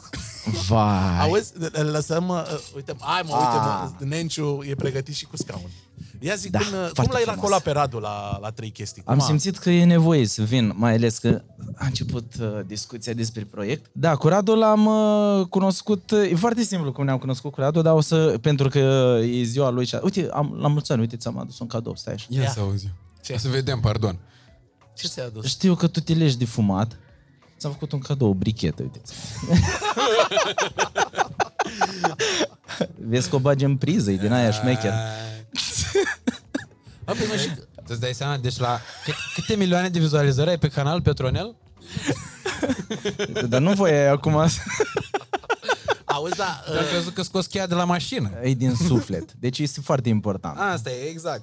Da, Radu, Radu, Uite că merge. Radu, wow, ce tare. Mai ții minte că m, tu făceai uh, tot așa niște sketch-uri Da, nu, e mult spus să le spunem sketch-uri. Făceam niște, încărcam niște conținut video. Uh, avea potențial, adică cum și eu aveam potențial, avea și el potențial. Și v-ați adunat potențialul cum ar fi. Da, era foarte tare ce făcea el, adică în sensul că eu îl luam ca o... um, Cum mai există cineva în Iași care face ca mine? A, și ce a zis? Băi, să anihilez concurența. Cum o anihilez? Îl iau la mine în tabără. Na, nu, na, cred că așa a fost să se întâmple, să ne întâlnim, să discutăm. Și la un moment dat, uh, ce ne-a unit pe noi cel mai mult? Atunci când a apărut personajul primarul, nu? Mhm. Mm-hmm. Atunci când a apărut primarul, atunci a Șpăgă, început. șpăgă, șpăgă. Șpagoveanu. Șpagoveanu, așa, Dar da. Șpagoveanu Dar bine, ulterior a numele apărut, a apărut în, mult după. în serial. În da, serial, nici nu da. știam că se numește Șpagoveanu. Ulterior am aflat și noi când a apărut serialul. Adică el singur și l-a pus. Uh, El a avut o șansă foarte mare, uite, poate multă lume nu știe. Uh, Eu scriind uh, în serialul Moldoveni 1700 de pagini am scris, ca să înțelegi. Uh, Pe lângă asta... Eu n-am citit atât cât a scris el, îți dai seama? Da, nici eu n-am scris în toată facultatea pe care am făcut-o atâta. Dar uh, ce pot să spun este că Radu a avut șansa să scrie și el niște, uh, să facă scriptul unor, se- unor episoade și s-a nimerit fix uh, unul din uh, episoade să chiar să denumească personajele. Așa s-a nimerit. Și uh, el singur a dat naștere în... Da, mă, dar le-am pus așa, caragialistic, Da, înțelegi? da. Adică de asta, de exemplu, Șpagoveanu de la Șpagă, Gheorghe, am pus din alte motive, o să explic în podcastul Sau Eleftereanu. despre Anade. Zic cu Elef- Eleftereanu, de exemplu, pe ei, că erau cei mai rupți în cur din sat și cei mai rupți Pe- de foame, familia lui Mitică și a, așa Auricăi, am pus numele familiei Eleftereanu, adică îți vine de la Lefter, de la faptul că erau rupți. Și Uite, atât- putem la să o asta se chemăm, că ducă. dacă tot este Aurica aici, să vină și ea să zică ce, Andre- nu, ce, ce Andreea părere Lord, are bă- despre numele ei. E un nume foarte, foarte uh, uh, potrivit cu personajul. Da, Deci tu corect. ești un fel de Radu Țibulcă botezătorul. În anumite mo- momente, da, de exemplu, poreclele astea, măciucă, Da. da. nu am găsit porecla. Lui nu-i place acum. Are- Adică, mă rog, s-a mai De ce, mă, obișnuit nu-ți cu place? ea. Pentru că Dacă te întreb acum repede cum îl cheamă numele real, știi? Nu, îți dai seama. Îți vezi? Și oricum, tu ai și un nume de familie din ăla... Uh, Eu știu tot numele lui. care e numele lui Măciucă din Deci buletin? asta e proba, proba mea anti-Alzheimer, deci dacă vreți vreodată să uh, vedeți dacă m-am bolnăvit de memorie, îmi mă pune să spun numele lui Măciucă. Îl cheamă uh, Abdelaziz Karim Hussein Mohamed Seif. Seif? Asta aș ține și o A, minte. asta seif la Seif, final, da, e e- simplu. Auzi? Dar la tine e mai simplu să-ți învăț CNP-ul pe din afară și... Pe scurt, măciucă. Da, nu, e- d- d- auzi, nu mai spune numele tău, zici ce CNP ai că ți-l învăț și e mai simplu să te identific. Da, e... Uh, E un nume bogat, seif la final.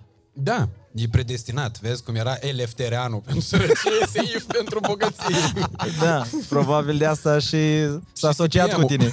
Auzi, da, deci accesul tău în uh, proiectul Trei chestii și toată nebunia asta a coincis oarecum cu exmatricularea ta de la facultatea de actorie. Uh, n-au fost... ap- uh, Păi nu, po- eu pot să zic real cum s-a petrecut situația. Eu cu Petronel ne-am cunoscut în 2016. Da. Când eu aveam planul că mă duc la București la facultate și rup noric. Mă așteaptă aia acolo să-mi dea jumătate din arcul de triumf să-l treacă pe numele meu. da. Până la urmă, nu e nimic greșit să visezi la vârsta aia. The socoteală from home uh, doesn't work in the Bucharest City. Da. Și atunci m-am întors în uh, Iași în urma exmatriculării un an mai târziu și în momentul în care m-am întors în Iași am zis, bă, dacă tot nu fac nimic aici în Iași, Păi erau niște băieți care mă sunaseră cu niște sketch-uri. Au coincis situațiile în așa fel încât am început să, bă, eu fiind aici în Iași, să filmez cu Petronel și cu colegii lui săptămână de săptămână. Ulterior, când am ajuns la Pro FM, la matinal, am continuat tradiția și în Făceai fiecare, naveta. la finalul fiecare săptămâni, da, mă suiam 9 ore cu trenul dus, 9 ore cu trenul întors, practic mi-am calculat dou- 24 de zile din uh, viața mea din anul 2018 s-a scurs în tren. Uh, După care, sâmbătă filmam aici, duminică mă întorceam înapoi la București. Ceva- Și atunci uh, așa a apărut și Uite, moldovenii vezi? din sketchurile respective. Dacă făcea al nostru Spartan mai mult de un metru de autostradă, uh, făceai și tu mai puțin de la București la Iași. Exact. Uh, auzi, dar zi-mi, uh, stare curios, de ce ai fost exmatriculat de la teatru? Pentru că nu m-am dus la facultate, adică pentru mine... Vine bă, la filmări, la noi. Ai Deci tu, înțeles? băi, da, era, până la urmă tu făceai, uh, îți făceai meseria uh, din în piață, în, uh, erai de fapt în pâine. Bă, în momentul în care eu am ajuns la... Eu vă las, că eu nu pot să suport să stau aici ce? așa, dar nu Hai știu tu cum ați să avut mai ia- curajul mai asta. Mai, mai ai eclere dacă... Eu vă las aici, baftă succes, Doamne ajută. Poți să iei și porția mea, că eu n-am voie să știi. Lasă, că acum nu vede nimeni. Adică nu că n-am voie. Bă, știi care a fost toată povestea asta cu uh, facultatea de teatru? Eu, în genere, uh, mie nici școala nu mi-a plăcut. Eu am recunoscut chestia asta. Nu mi-a Da, plăcut ai avut și o postare pe Facebook care ți-a creat și probleme, probleme cu maica mea. probleme cu maica ta. Da. Maica mi-a făcut atunci, uh, m-a sunat plângând, că ai zis pe Facebook că uh, ai terminat ultimul liceu, că nu știu ce. Ideea e că mie nu mi-au plăcut formele astea de învățământ organizate din mai multe perspective. În primul și în primul rând pentru că au fost primul meu contact cu vicierea sistemului, știi? Uh, Fiind destul de conștient de la o vârstă chiar destul de fragedă de anumite aspecte ale vieții, uh, și aici poți să, dacă vrei, poți să zic o mică povestioară. Da, păi e podcastul tău, faci ce vrei, e ziua ta, e... Da. Zici ce Imaginează povești vrei. că în uh, anul 2004, Da. când uh, eu uh, aproape finalizam uh, studiile în clasa 1, uh, mă rog, în cla- când eram în școala primară, bunica mea venea de obicei să mă ia de la școală. Noi stăteam, eu învățam la liceu Eminescu, aici foarte aproape de bă, casă, dar totuși ca să nu dea mașina peste mine sau să nu mă răpească Protecția, uh, uh, oculta mondială, frica bunicilor întotdeauna Și a părinților și grija la momentul exagerată. ăla. Da. Uh, astfel am ajuns să uh, merg la, să vină bunica mea să mă ia de la școală. Când mă lua de la școală, de fiecare dată învățătoarea avea uh, de uh, certat câte ceva la mine, pentru că, ba, nu eram atent, ba, nu știa, adică și certurile alea erau clișeice. Principala problemă era că nu eram atent. Ea- învățătoarea Era aia respectivă, negândindu-se vreodată că ar fi fost uh, de meseria ei să mă facă să fiu atent. Auzi, dar tu n-aveai eticheta aia de clovnul clasei, la mine aia se punea. Nu, că nu-ți imagina că eram așa când eram în 1-4. Nu, eram foarte... Uh, nu eram așa dezvolt ca acum sub nicio formă. Plus că uh, nu prea aveam prieteni și așa mai departe. Adică treaba asta cu panorama a venit mult mai târziu, prin liceu, pe undeva prin liceu și chiar și atunci eram destul de marginalizat pentru că nu eram cool cum erau ceilalți care deja în viziunea lor se maturizaseră. Eu făceam tot soi de m, prostioare de astea, cretinisme. Venea să fac tot soi de tâmpenii. De exemplu, să mă duc la asta cu cartofii de aici pe Lăpușneanu, să scot pozele lui cu cartofi și să spun poze trase la Xerox cu mine și cu prietenii mei. Dar erau gândurile mele, îți dai seama, na. Mă rog, atunci în clasa 1, în fiecare zi, bunic mi-a tot încasat de la învățătoare. Că Radu nu e atent, că Radu nu știe ce face, că Radu nu știu cum, că nu știu ce. După care, evident, se ducea și dădea comunicatul de presă mai departe către părinții mei. Ah, Și acolo aia. urma Iureșul. Ei, într-o zi, învățătoarea la un moment dat i-a spus bunica mi de față cu mine, a zis că eu i-am spus lui Radu că dacă el nu este, a- nu este atent și nu-și dă silința la școală, eu nu-l mai învăț, că doar nu sunt obligată. Și atunci creierul meu de copil a zis că bă, trebuie să dau acum o replică în contradicție. Și a zis, ba da, doamna învățătoare, cum să nu? Sunteți obligată pentru că sunteți plătită pentru asta. Așa că la mine de la șapte ani erau pornirile astea așa agresive și îți dai seama că pentru aia, momentul ăla, pentru învățătoare a fost un șoc. Acasă ești panaramă, m-au certat ai mei, dar i-am prins după aia când stăteau la o masă cu niște prieteni, cum povesteau și râdeau de ce a Păi, debitat Radu la și școală. așa. Da, apropo de, de Radu copil, uh, ți-ai luat bătaie de la ei vreodată? Și îți dai Și seama. pentru ce? Uh, Luam bătăi pentru Dăm orice, că aveam un- toate motivele să iau bătăi. de- cea mai, cea mai tare, cea mai zdravănă bătaie de la, din ce cauză ți-ai luat-o? De, că mințeam, mințeam foarte mult, când eram copil, mințeam îngrozitor. Și anume? Adică ascundeam note la școală, de astea, nu știu. Prima m, penitență de asta pe care am încercat să o mușamalizez a fost uh, undeva pe la grădiniță, când luasem o bulină neagră, cum spunea educatoarea, uh, mare cât roata carului, așa era descrisă bulina respectivă. Și la grădinița unde bă, studiam eu uh, în ciclu preșcolar, uh, era asistentă medicală, o, cea mai bună prietenă a mamei. Motiv pentru care îți dai seama că mă mai vedea pe holuri. Și atunci când stăteam la masă, stăteam așa cu bulina ascunsă de desubt. stăteam Să cu nu tot, vadă să nu roata cumva să carului. vadă, da. A, auzi, dar de la ce vârstă ți-a luat ultima bătaie de la ei tăi? Nu mai țin minte să zic ultima bătaie, cred că aveam... Uh... Nu, ba da, uh, august 2009, aveam 13 ani. Bătusem un copil afară, Așa. Dar nu-l bătusem, în sensul în care mă uitam la wrestling ca un cretin în perioada respectivă. Era pe sport.ro, erau bătălii de alea, în Da. WWE. Și la mintea mea de atunci m-am gândit că ar fi bine să exersez și eu niște scheme de alea cum făceau wrestlerii mei favoriți. Și am găsit un copilaș care era- avea vreo 4-5 ani, că îți dai seama, puteam să-l manevrez ca pe Da, da, da, ale, da. ăia de la wrestling. Și mă jucam cu el, dar nu-l loveam, nu-ți imagina. Numai că tasul uitându-se de la balcon, el vedea schemele respective și a zis că, uite, că îl bate pe ficior. mă. Aștepta să vină taică meu acasă. I-a spus lui taică meu că am bătut copilul. Taică meu n-a mai filtrat chestiunea. A zis că, bă, dacă ai- ești atât de cretin și ai bătut un copil de 4 ani, tu având 13, ia tată. Și atunci aia a fost ultima bătaie. De atunci n-am mai luat în viața mea. Uh, și vreau să rămân la partea asta de părinți. Uh, și în special la relația cu tatăl tău uh, și la meseria pe care o are tatăl tău. Începusem să-ți spun ceva, iartă-mă, că vreau să termin asta cu Ce? facultatea, că de asta ți-am zis. Ah, aia cu bravo, școala. păi dacă faci 7000 de paranteze, M-am lungit teribil, știu. asta zic. Ideea e că în momentul în care bă, am ajuns la facultate, îți dai seama, gradul de conștientizare față de anul 2004 în anul 2016, când Era am devenit triplu. eu student, a crescut considerabil uh, direct proporțional cu vârsta. Și așteptările mele de la Universitatea Națională de Artă Teatrală și Cinematografică din București erau că o să vină acolo niște specialiști în ale filmului de aia pe care eu îi și văzusem prin niște filme. și Zefirel mă, în persoană o să vină, da. da, și mă fac actor. Tom Cruise, știi? știi? Să faci seminar cu Tom Cruise. Da, profesorii mei erau nea nu știu care și nea nu știu care, după cum chiar ei s-au autointitulat. Nea Mircică cu nea Ițic.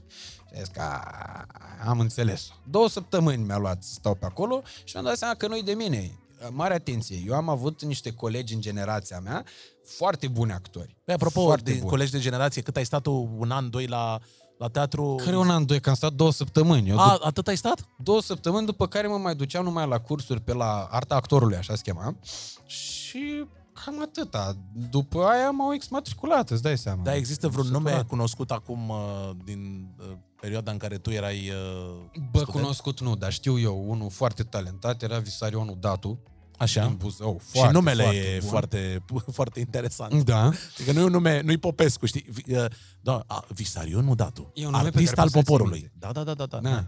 Și mai erau uh, Și actori colegul foarte buni. uh, Vasile Ploatu erau din aceeași, din aceeași zonă, Visarion. Da, deci, uh, și, de fapt, nu ai fost dat afară neapărat dintr-un motiv anume, ci pe bază de absenteism. Nu, mă, nu. Deci ce se întâmpla? La universitatea respectivă, uh, cum era construită treaba aia, pe tine te alegeau profesorii la admitere. Admiterea Da. era un soi de preselecție. Te alegeau prof- uh, Casting. Juriu erau profesorii care urmau chiar să-ți fie bă, îndrumători Da. în uh, meserie. Și atunci îți dai seama că dacă eu nu mai puteam să, nu puteam să trec în anul 2 pentru că nu aveam date examenele și nu puteam nici să fiu în anul 1 pentru că nu m-am dus la admitere, atunci am rămas nici în anul 1, nici în anul 2. Bravo. Și m-au convins să ia să-mi retrag singur dosarul, că eu n-am fost exmatriculat, practic. A, deci, na, Eu puteam să mai stau te-ai să mai retras aștept demn. un an. Te-ai retras demn. Da, da, îți dai seama, eu am fost bucuros, a fost un moment eliberator pentru mine. Am rămas după aia cu taică meu în parcul grădina icoanei și am avut o discuție cu el, pentru că taică meu a fost uh, la facultate să vadă ce se întâmplă cu mine. Da. Avea niște treabă prin București, întâmplător, s-a dus, s-a întrebat și aia A a arestat spus. vreo doi și s-a ocupat trecut și pe la facultate. Nu, era cu ceva, cu trebuiau să aducă o flotă de mașini pentru... Se, schimba, se schimbau mașinile și, na, instituția având mult buget și mulți șoferi, inclusiv taică meu trebuia să meargă la București, să ia o scodă și să o aducă la Iași. Uh, și cu ocazia asta a trecut și pe la facultate. Și aia a fost o poveste cu exmatricularea. Chipurile exmatriculare, așa am denumit-o da. artistic, știi? Vezi? Momentul în care el s-a dus era o secretară. Cea mai șmecheră din toate instituțiile astea de învățământ, știi că e secretara. Eu știu din facultate, și eu am avut o relație foarte strânsă cu secretara din facultate și mi-a fost foarte, foarte bine. bine. înseamnă că ai vrut să o termin. Uh, da. da, da, da, da, da, da. Deci doamna Tanța. Deci doamna Tanța, pâinea lui Dumnezeu. Dar acum uh, era genul ăla de secretară atipică. Pentru că era foarte blândă. Uh, Eu eram obișnuit cu secretarele alea care una, două țipau la tine. Uh, Și nu există să nu fie avut interacțiune vreodată cu genul ăsta de secretar. Mă, doamna Tanța, de la mine de la facultate, era de o blândețe și cum să spun, uh, avea și o simpatie pentru mine, uh, recunosc, uh, încât ajuns, în anul 2 am ajuns, mă plăcea atât de tare încât mi-am făcut grup acum am vrut eu. Deci, de- deci eu am zis, doamna Tanța, haideți, puneți-l pe Soare, puneți-l pe Bărbulescu, puneți-l pe Biaciu, puneți-l cu mine în grupă.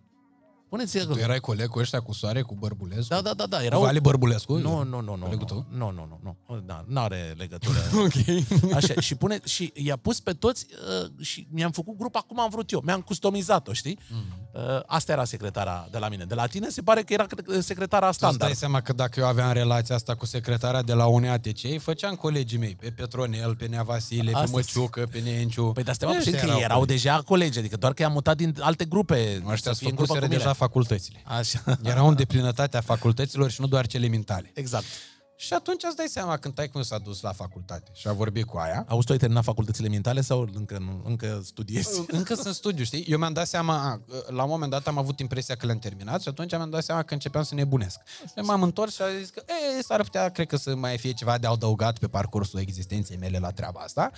Și, na, ca să uh, conchid uh, povestea, în momentul în care am avut discuția respectivă cu taică meu în parcul Grădina Icoanei, pentru că am mers pe jos de la UNATC, pentru cine știe Bucureștiul de la UNATC până la Grădina Icoanei de mers pe jos, e ceva, adică am avut timp să discutăm, vrute și nevrute. Uh, și uh, pentru cei care nu știu Bucureștiul, e distanța ca de la Vaslui la Bârlad, între uh, Mă, că nu e atât de mult, mă. Nu mai între Pachi Protopopescu și Grădina Icoanei, Sunt păi 10 trebuie să kilometri. traversezi Iancului, uh, ai de traversat două bulevarde mari și Mihai Bravo și Ștefan cel Mare. Da, pe jos. Da. 10 Ceea ce kilometri, e, nu vreo sunt. 10 km.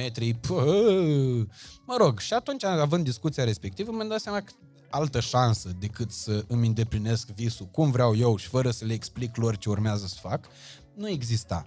Ai mei voiau să fac facultate, pentru că nu înțelegeau exact ce-mi doresc eu să fac și dacă stau bine și mă gândesc acum, nici eu n-am avut vreodată răbdarea sau tactul necesar sau inteligența la momentul respectiv încât să le explic cât să înțeleagă ce aș Dar fi vezi, ei vrut nu eu ți-au să pus fac. bețe în roate. Adică nu ți-au, uh, ți-au spus, uh, băi băiatule, fă și tu o meserie, ia-ți o carieră, ce e aia să fii, ce e aia actor? Sau ce e aia să, să fii pe, uh, să, mm, uh, să faci sketch-uri pe YouTube? Păi știi cum? Știi că e o tehnică aici, e tehnica piciorului în ușă, așa îi spune. Eu am aplicat-o fără să o cunosc. Multe din chestiile astea pe care le uh, pretind ăștia dezvoltatorii personali, uh, maestri în training și de ăștia de te învați pe tine să aibă succes neavând niciodată. L-ai făcut instinctual. Uh, da, uh, ei prezintă niște lucruri pe care eu le-am făcut instinctual. Că după aia, la un moment dat, Cristianiții m-a, mi-a recomandat prietenul meu, Cristi, mi-a recomandat să citesc o carte a lui Kiyosaki, era tată bogat, tată sărac. Și într-un drum la Cluj cu burțilă, eu neavând permis în perioada aia, am deschis cartea, am început să citesc 10 pagini. Și mi-am dat seama că toate lucrurile alea pe care le povestea, ăla, eu le-am cam aplicat Și din anume, dăm sânge, trei- știi? trei Spre exemple. exemplu, tehnica asta a piciorului în ușă, care presupune că nu poți să obții totul deodată pentru că ai fi prea agresiv, da? și ca să nu faci o operațiune militară specială, sau o operațiune de convingere specială, o operațiune familială specială, trebuie să o iei pas cu pas, încetul cu încetul. Așa că inițial, din dorința tatălui meu de a fi informatician, Da. i-am spus că, domnule, uite, eu nu pot cu facultatea de informatică, că nu mă pricep la informatică, dar mă duc la, mă înscriu la facultatea de economie și administrare a afacerilor, care era un soi de ASE de la Iași, un soi de FSEGA de la Cluj, doar că de la Iași, și acolo este o secție informatică economică. Vezi, doamne, că știam că acolo poți să o lăbărești mai tare decât la informatica originală. Da. Știi? Aveai și ceva informatică, dar așa... Mai, o inf- Mai mai subțire. informatică, dar mai puțină, plus că oricum specializarea aia ți-o alegeai după un semestru de facultate, ceva de genul ăsta. M-am înscris prima dată acolo, Da. M-am dus la deschidere cu Cristi, care el voia să ducă în armată, eu voiam să mă duc la teatru, de fapt. de drept. Cristi, unul din cei mai buni prieteni ai tăi, care e și el pe aici. Exact. Dar vezi că iar avem ceva în comun. Tu ai uh, prieten foarte bun uh, uh, militar, eu am nevastă în, în armată. Vezi, e... De foarte, sunt foarte multe lucruri care, care pe noi ne apropie și o să ajungem și la, uh, la punctul ăsta.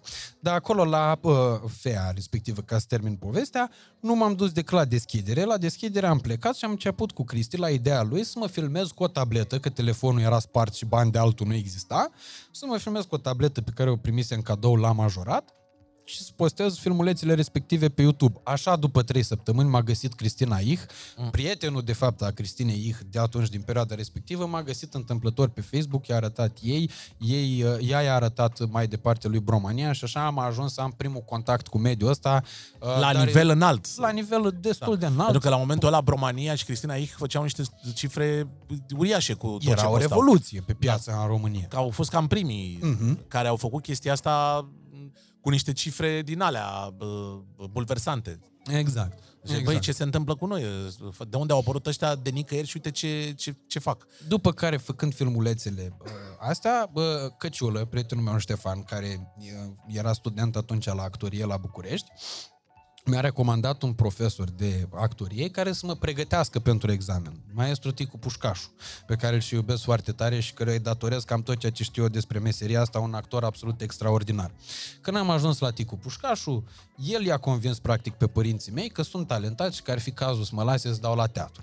După aia am dat la teatru, am ajuns în București, pretext cu care uh, eu îmi doream să pot să mă dezvolt pe planul ăsta al internetului. Nu s-a întâmplat, m-am întors la ea și atunci era ultima șansă după exmatriculare. Atunci au venit sketchurile cu trei chestii și parodiile pe care le făceam eu pe Instagram. De acolo m-a găsit Dorian Popa, Dorian Popa m-a recomandat lui Coțofană și așa am ajuns la Pro FM și așa mai departe. Dorian Popa și Coțofană fiind prieteni din liceu, au fost colegi de bancă. Exact, Ceva, da. de, ceva de genul ăsta. Da, au f- cum sunt eu cu domnul doctor, de exemplu, cu Moșu. Moșu, da. Da. Numai că domeniile în care noi doi activăm sunt total diferite față de scenariul lor, unde Dorian și cu Sebastian practic uh, activează în aceeași uh, direcție în mare parte. Domnul doctor e după cum îi zice numele. Exact. Domnul doctor cu doctoria, Dar la ce specialitate? domnul Radu cu prostia. Da, Uh, uh, nu, nu, nu, domnul Radu cu șmecheria. Zi la ce... Uh, pe ce parte a corpului ce ai activează? nevoie? A, e... Ce ai nevoie că încă nu e... Bă, de, nu e- de la anul va fi rezident domnul Îți dai doctor. seama, la, la, uh, la medicină știi că înveți o viață și... uh, Și după aia- profesezi alta. Exact. și începi să câștigi de la 40 de ani, adică după ce, după ce nu mai poți de foame, ți-a lipit stomacul de șira spinării, începi să câștigi tu o brumă de bani. Cam asta e cu, cu medicina, dar asta ar fi o altă discuție. Și într-o societate extrem de superficială în care punem etichete și uh, deși uh, n-am, n-am avem nici cea mai mică idee despre ce înseamnă să devii medic, punem etichete. Șpăgarii, bă, nene, șpăgarii, da. N-a făcut nimeni foamea cu medicii în rezidențiat uh, până la 40 de ani de când încep și ei să câștige niște bani. Bă, nouă ne e foarte ușor să judecăm, știi? Eu am Da, observat e chestia perfect. asta pe baza exemplului personal. Mi-am dat seama că mi-e mult mai ușor să judec uh, decât să fac ceva constructiv. Și atunci chestia asta de cel mai multe ori e un alibi al lenii. Uh, în momentul în care îți dorești cu adevărat să faci ceva cu viața ta și pentru cei din jurul tău, în momentul ăla îți dai seama că n-ai timp să te mai gândești la ce face altul și cum face altul, decât să-l iei așa, ca și studiu de caz. Poate să încerci să înveți din greșelile lui, că e vorba aia că prostul nu învață nici din greșelile lui, dar deșteptul ar putea învăța dintre ale altuia. Mă rog, ea era invers, dar am updatat-o eu pe parcurs. Uh, ideea e că te pup, Doamne ajută. Ce faci, Petronel? Ai plecat? Ah, credeam că pleacă pe... nu, că v- mai aveam un ecler pentru tine de asta. Și atunci Așa. îți dai seama că, uite, am vrut să duc paharul la gură și mi-am dat seama că e gol. Uh, Păi, vrei să ți-l umplu? Că eu sunt gazda. ăsta e vinul, Da, măciucă? ăla e vinul, mă, da. Ăsta e vinul de aici, nu? E- A, așa. E, și atunci îți dai seama că uh, sunt niște revelații pe care le ai așa în viață. Uh, eu uh, le-am cam făcut pe toate din punct de vedere al ipocriziei și al uh, apucăturilor ăstora uh, clasice pentru oameni, până la urma urmei. Auzi, da, uh, faptul că tatăl tău e polițist, că aici voiam să ajung, uh, și are și uh, e într-un domeniu, nu e unul dintre cei mai simpatizați polițiști. Mhm. Ca uh, preocupare, un fel de, cum se zice, de uh, polițist al polițiștilor. că Asta Exact, înseamnă zona în care el lucrează. Se ocupă de uh, identificarea, prinderea uh, polițiștilor corupți și clar nu e, nu e deloc confortabil și comod ce face. Uh, ți-a, uh, ți-a creat ție probleme uh, în uh, evoluția ta? Adică ai simțit vreodată că uh, nu poți să te dezvolți cum trebuie din cauza uh, tatălui tău și a meseriei pe care o are? Bă, inițial da, dar zic și de ce credeam chestia asta. Era tot dintr-o uh, comoditate psihică și dintr-un uh, foarte uh, primar instinct de a căuta externalizarea vinovăției uh, asupra oricărui alt factor Asta e, decât e al propriei mele în persoane. ADN-ul nostru al tuturor. uh, Exact, e să da. găsim vinovați pentru insuccesul nostru. De la Parlament, președinte, prim-ministru, Uniunea Europeană, NATO, uh, Rusia mm-hmm. și așa mai departe. Nu nici convin lucrurile astea, știi? Și atunci, în momentul în care n-ai un uh, dușman de ăsta uh, Imaginar, de multe ori până la impus, urmă. Da. da, da Oculta Ah. mondială, sunt o groază de dușmani pe care îi exact. putem. Ți-l cauți și îl creezi.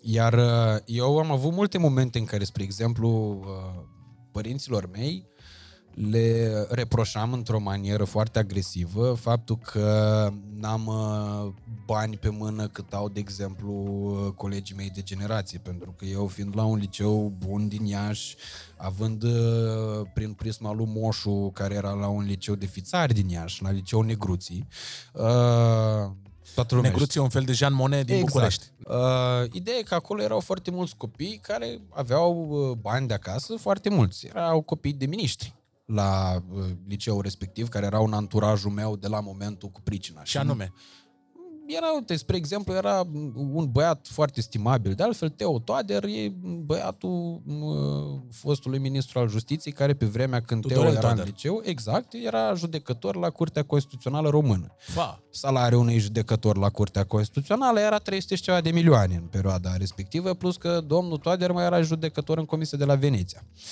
Și atunci îți dai seama că era incomparabil cu salariul lui taică de comisar șef de poliție, care cât era? care pe vremea aia, după ce îl ciopărțise Băsescu, dacă vrei să zic în mod real, ajunsese, pentru că stăase răsporuri, stăase 25. aproape A, deci orice, perioada aia în care tu uh, aveai erau niște vreo 4 nevoi, și ceva de lei. a coincis cu fix 25% ea minus. Da, iar ai mei făceau tot ce le stătea în putință ca eu să bă, mă bucur de tot ce era mai bun, de o educație cât mai bună și așa mai departe. Dar pentru faptul că eu n-aveam niște sute de lei de spart, niște mii de lei la lună uh, de spart prin oraș, n-aveam bani să plătesc mese pe la cluburi și așa mai departe, nu-mi permiteam uh, tot soiul de distracții mai costisitoare, uh, pe care nici nu ar fi fost normal să mi le permit la vârsta respectivă, dar eu nerealizând chestia asta și dorindu-mi totul dintr-o dată și neînțelegând că trebuie să muncesc pentru chestiile alea, Dar știi că la momentul ăla eu le reproșam lor foarte multe lucruri și am văzut că îi durea chestia asta. Am văzut că, în primul și în primul rând, dincolo de durerea respectivă, sunt 100% convins că taică mi nici dacă ar fi avut, nu știu, milioane de euro, să spunem, cu siguranță nu mi-ar fi dat mai mulți bani pe mână, pentru că ăsta cred că ar și fost scopul lui, de fapt și de drept. În momentul în care uh, el m-a uh, crescut cu ideea faptului că pentru banii pe care i am, pentru tot ceea ce ar trebui să obțin, trebuie să muncesc. Uh, cred că treaba asta pe mine m-a ajutat cel mai mult în, în viață. Iar exemplul lui și al principiilor pe care el uh, se bazează, pentru că dacă n-ar fi avut principiile alea, din sistemul ăsta de uh, poliție, pleci, fugi. Adică la un moment dat e mai profitabil să faci multe alte lucruri. Poți să te faci șofer pe tir în Europa și e mai profitabil decât să bă, stai uneori să nu vii pe acasă câte două, trei zile, că ai descinderi și așa mai departe. Dar pe de altă parte, m, oamenii, uh, publicul, uh, percepe pe polițiști uh, având o altă stare financiară. Adică vezi tot felul de case uh, construite uh, de, de polițiști, case mari, vile. Adică percepția publică e că polițiștii, uh, deși au salarii mici, au alte surse de a, de a face rost de bani. Păi și există cazuri și cazuri aici. Cum e și în domeniul nostru, unde există foarte mulți oameni, pentru că lumea și pe noi ne poate percepe a fi aroganți, bine, mai puțin pe tine, pentru că tu ești într-adevăr pâinea lui Dumnezeu. E, da, dar o pâine bine crescută, adică Dar uh, pufoasă.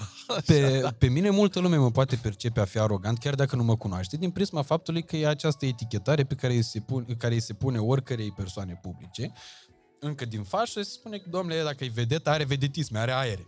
S-a ajuns, domnule, sau nu știu ce uh, Da, chestiune de e genul o ăsta. tendință foarte... Așa e și aici, sunt cazuri și cazuri. Taică de exemplu, a fost un polițist și este un polițist cinstit în continuare, e un reper în uh, domeniul lui din punctul ăsta de vedere și asta o recunosc inclusiv uh, oamenii pe care el de-a lungul carierei i-a închetat, adică n-ar trebui să fie Oameni pe tocmai... care i-a faultat. Da, n-ar trebui Da, să da. fie tocmai recunoscători uh, dânsului. Uh, dar, uh, da, există taică meu din salariul respectiv, nu și-a putut permite niciodată o viață luxuriantă, mai ales având în vedere faptul că tot ceea ce făcea el, făcea uh, un- cu, având principalul gând dezvoltarea și educația mea. Uh, și atunci, na, evident, trăiește ca un om normal într-un apartament cu două camere, are o mașină normală pe care uh, abia cu chiu cu vai acum și-a permis-o. E limpede că n-ai cum dintr-un salariu de bugetar, sub nicio formă, pe cale cinstită, să trăiești o viață de lux. Și asta Dar nu e sunt un... colegi de-ai lui care au... Asta nu este un lucru Sau Sau poate- dezirabil, adică să ne înțelegem. În, ar trebui ca medicii, profesorii, polițiștii să câștige uh, niște salarii care chiar să le uh, justifice o vilă sau un trai de ăsta de, uh, uh, la un nivel de trai mai ridicat. Mai confortabil. Dar nu se întâmplă chestia asta și asta nu se întâmplă din cauza faptului că salariile sunt la nivelul la care sunt, categoric, și trebuie Ce-i să drept, mai... mai- înțelese într-o oarecare măsură, Oare- că asta e și economia noastră. Adică salariile sunt oglinda Ele economiei. sunt ajustate în ultima vreme, nu mai sunt la nivelul la uh, genant de acum 10 ani. Mm. Lucrurile s-au mai schimbat oarecum în bine, dar clar m, mai e loc, evident. Da. Și uh, pe de altă parte există, uh, și vreau să atingem treaba asta neapărat, pentru că ai spus tu la un, la un moment dat în discuția noastră de tot felul de etichete și articole care apar despre tine atunci când dai căutare. Că, da, da, toată lumea, vezi că în momentul în care cunoști o persoană, e un obicei să dai o căutare pe Google. Ia să vedem, mă, ce, ce Păi, e dar de nu ne capul învăța Cristina Ih în podcast? Exact. Cristina Ih ne-a zis atunci, a zis că, băi, fată, tu nu știi ce gagiuț ți-ai luat, că ea avea impresia că dacă ea s-a combinat cu pițuri, că toate s-au combinat cu persoane publice, știi? Exact. Tu nu știi ce ți-ai luat, nu dai și tu un Google despre el să vezi cum mi se spune prin ziare? Și atunci am zis, deci așa trebuie să facem. Când ne alegem o relație, căutăm numele ăla pe Google prima dată, să vedem ce se, ce se scrie despre el. Și dacă dai Radu Țibulcă pe Google căutare, o să vezi niște articole apărute acum câțiva ani în care se vorbește despre băi, băiatul polițistului de la Iași, polițistul șpăgar chiar e o etichetă tendențioasă. Asta, oricum, toate etichetele astea pe care niște jurnaliști le pun în ziare uh, înainte de a fi probate, uh, mi se par calomnioase. Din păcate nu e o lege care să protejeze, să ne protejeze de genul ăsta de, de etichete și de articole. Aici știi cum e, cum n- n-ai cum să ai învățământ de calitate cu salariile, uh, exceptând excepțiile, da? Da, Scuzați-mi exceptând uh, excepțiile. această Cacofonia. Cum se numește construcție. asta, măciucă? E cacofonie? Nu e nici Cum- pleonasm, Ah. nici e cacofonie lexicală. Așa, repetiție... Să-i Uh, spunem. mama Uh, învățătorii. Deci, exceptând excepțiile, ca să-l cităm pe maestru Radu Țibul, că... Continuăm uh, în continuare. Cum nu avem, nu ai cum să ai învățământ de calitate neavând buget pentru educație, uh, cum n-ai cum să ai uh, siguranță încât să îndeplinești raportul MCV și să fii primit în spațiul Schengen uh, la 15 ani, 16 ani de la aderarea în Uniunea Europeană, că sunt 16 ani aproape, uh, fără să ai un buget pentru justiție, pentru uh, Ministerul Poliția de de frontieră. Interne, pentru poliție de frontieră exact la nivel ridicat, așa și în presă. Dacă n-ai buget, evident că ai niște articole scrise bă, care nu respectă niciun principiu deontologic, uh, ai niște articole scrise prost de cele mai multe ori, uh, cu foarte multe greșeli de atât de scriere cât și de exprimare Și de logică de multe ori. de logică Adică și există- evident de conținut. Practic articole care prezintă non-informații și atunci aia nu mai e presă, ăla nu mai e jurnalism, e doar uh, un conținut aruncat e o coadă de uh, topor. În spațiu Pur și public, simplu. exact, și consumat de către oamenii care sunt amatori de non-informații, că tu dacă vrei să-ți dezvolți, n-ai timp să citești toate porcăriile alea, te doar la bască de... Pentru că la momentul în care apăreau astfel de articole cu mine, eu nu eram o persoană publică, nu eram cunoscut, sub nicio formă. Eram un copil care se pregătea să devină bă, student la facultatea de actorie. Și uh, clar că ținta era tatăl tău. Ținta nu? era despre taică meu și atunci tu ca și cetățean, de ce ai citi un articol despre ce a făcut copilul polițistului șpăgar nu știu care și cum nu știu ce ar fi făcut el. Chiar și dacă ar, fi- ar, aș fi făcut pe bune lucrurile astea, ele nu ar fi prezentat sub nicio formă interesul uh, publicului uh, care ar fi putut să discearnă o astfel de informație. Ele sunt articole țintă, care de cele mai multe ori erau menite, din punctul meu de vedere, indiferent de caz, nu doar în cazul meu, sunt menite ca să te destabilizeze oarecum. Are ce se întâmple nimic după chestia asta. Niciun om de valoare nu te va judeca după un astfel de articol, cum sunt 100% convins că niciun om care a auzit de mine, chiar dacă nu m-a cunoscut și care a fost uh, cu adevărat interesat de a-mi asculta povestea, de a vedea cine sunt eu, ce fac eu, ce dorințe am, ce principii încerc să respect de cel mai multe ori, cu siguranță am ferma convingere că nu a crezut vreo secundă despre mine că sunt fiul unui polițist șpăgar și că sunt o beizadea. Asta sunt 100% convins de treaba asta. Da. Și atunci n-are de ce să-mi pară rău uh, de nici oculare. Ba, din potrivă, îmi pare bine că am luat contact cu treaba asta înainte de a deveni persoană publică. Ca să știi cum să gestionezi. Tocmai ca să, exact, să știu cum să gestionez ce ar putea să mi se întâmple, dar până în momentul ăsta nu mi s-a întâmplat, culme. Adică, din momentul în care am devenit persoană publică, sigur am devenit și mult mai atent la tot ceea ce fac. E adevărat că dacă nu ești atent de multe ori, agresorul se poate transforma în victimă. Exact, da. Despre asta, despre asta e vorba și uh, da, trebuie să fii, uh, deși e revolta aia specifică vârstei, uh, trebuie să fii foarte atent că știi cum e, cum, cum devii din... Ți-a făcut friguț? Aduceți băiețelului, dacă e da- așa, o, o pătură, o, Dar vedeți că eu de la început am stat cu... Da, eu am, am zis că încerc să rezist cât de N-ai mult ce se să poate, reziști, dar e că- un punct în care, într-adevăr, a devenit complicat să mai stai nu, fără dar e geacă încălzirea, pe de la încălzirea globală mor de frig în iulie. Exact. La mijloc de iulie în, Mhm. în, în Iași. Uh, mă bucur tare că am reușit să tine. Mersi mult de tot. să lămurim treaba asta. Pentru că e, e foarte... E frustrant la un moment dat, știi? Să, să vezi că se întâmplă un lucru și apar niște chestii care n-au nicio legătură cu ceea ce ești tu. Bă, e frustrant până în momentul în care le înțelegi originea lor, știi? Corect. Și motivul, scopul Momentul- și durata vizitei. Exact, în momentul în care îți dai seama de fapt și de drept de ce au fost uh, lucrurile respective făcute, îți dai seama că problema de fond e atât de mică și de neînsemnată, încât nu, nu mai poate să te mai atace cumva chestiunea asta. Și o tratez ca atare de fiecare dată. Eu cel puțin asta am ales să fac uh, odată cu momentul conștientizării. Am început să-mi pun foarte multe întrebări despre mine, dacă nu cumva știu mult mai puține decât am impresia că știu. Și atunci am început chiar să aflu lucruri care m-au ajutat să nu mai am uh, privire atât de radicale, să nu mai supăr chiar din orice, să încerc să îmi dau seama că e mai important să încerc să înțeleg eu pe alții decât uh, să pretind altora să mă înțeleagă pe mine.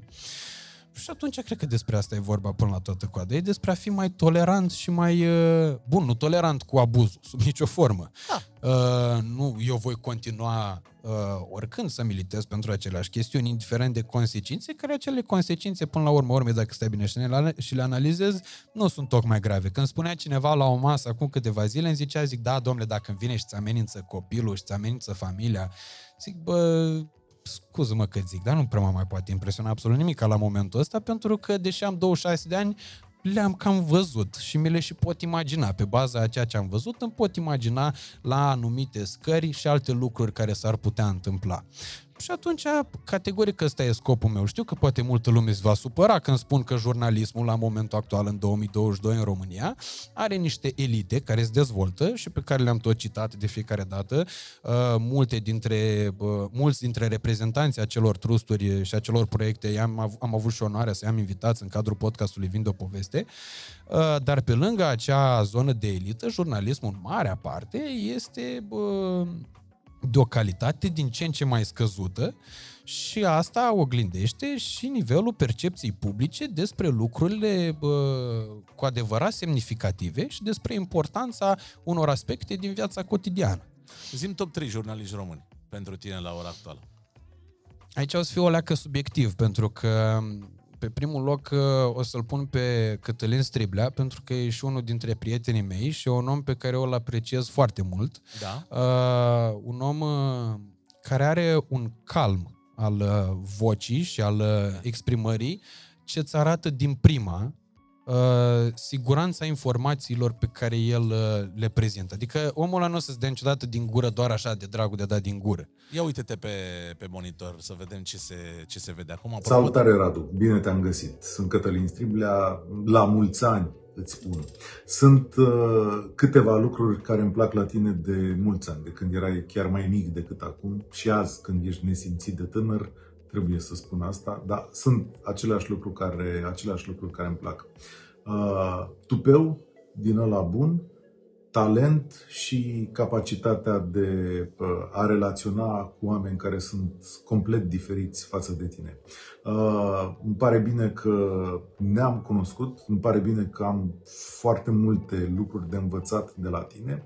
Îmi pare bine că ești atât de tânăr și că ai atât de mult timp la dispoziție să faci tot ce trece prin cap și îmi pare bine că ai avut răbdare să îmi explici lucruri pe care nu le știam despre generația ta.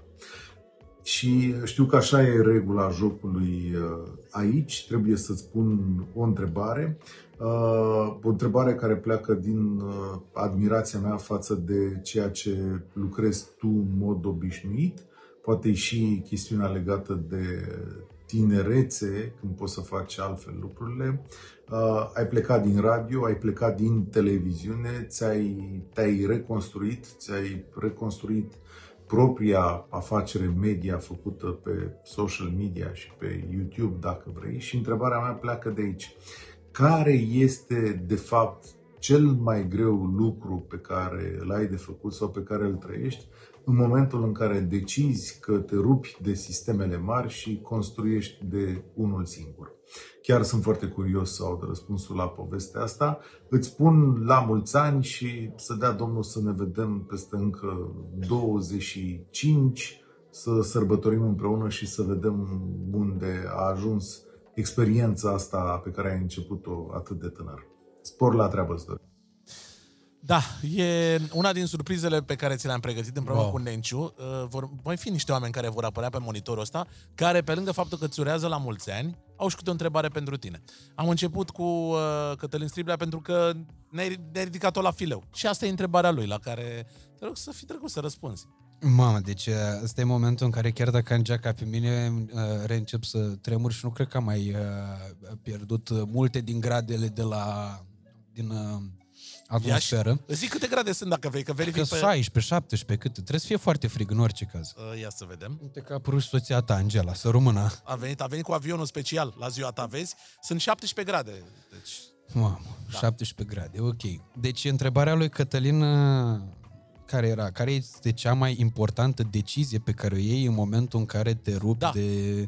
Uh, Ești dintr-un mediu organizat și devii un freelancer, devii, uh, băi, și pe picioarele tale trebuie să plătești facturi. uh-huh. Trei, Nenciu și Măciucă, bă, sunt prietenii tăi, dar știi cum e? Au și ei nevoie și au și ei facturi de plătit, au și o viață. Adică ești, până la urmă, responsabil pentru, pentru tot ce înseamnă angrenajul ăsta pe care l-ai construit.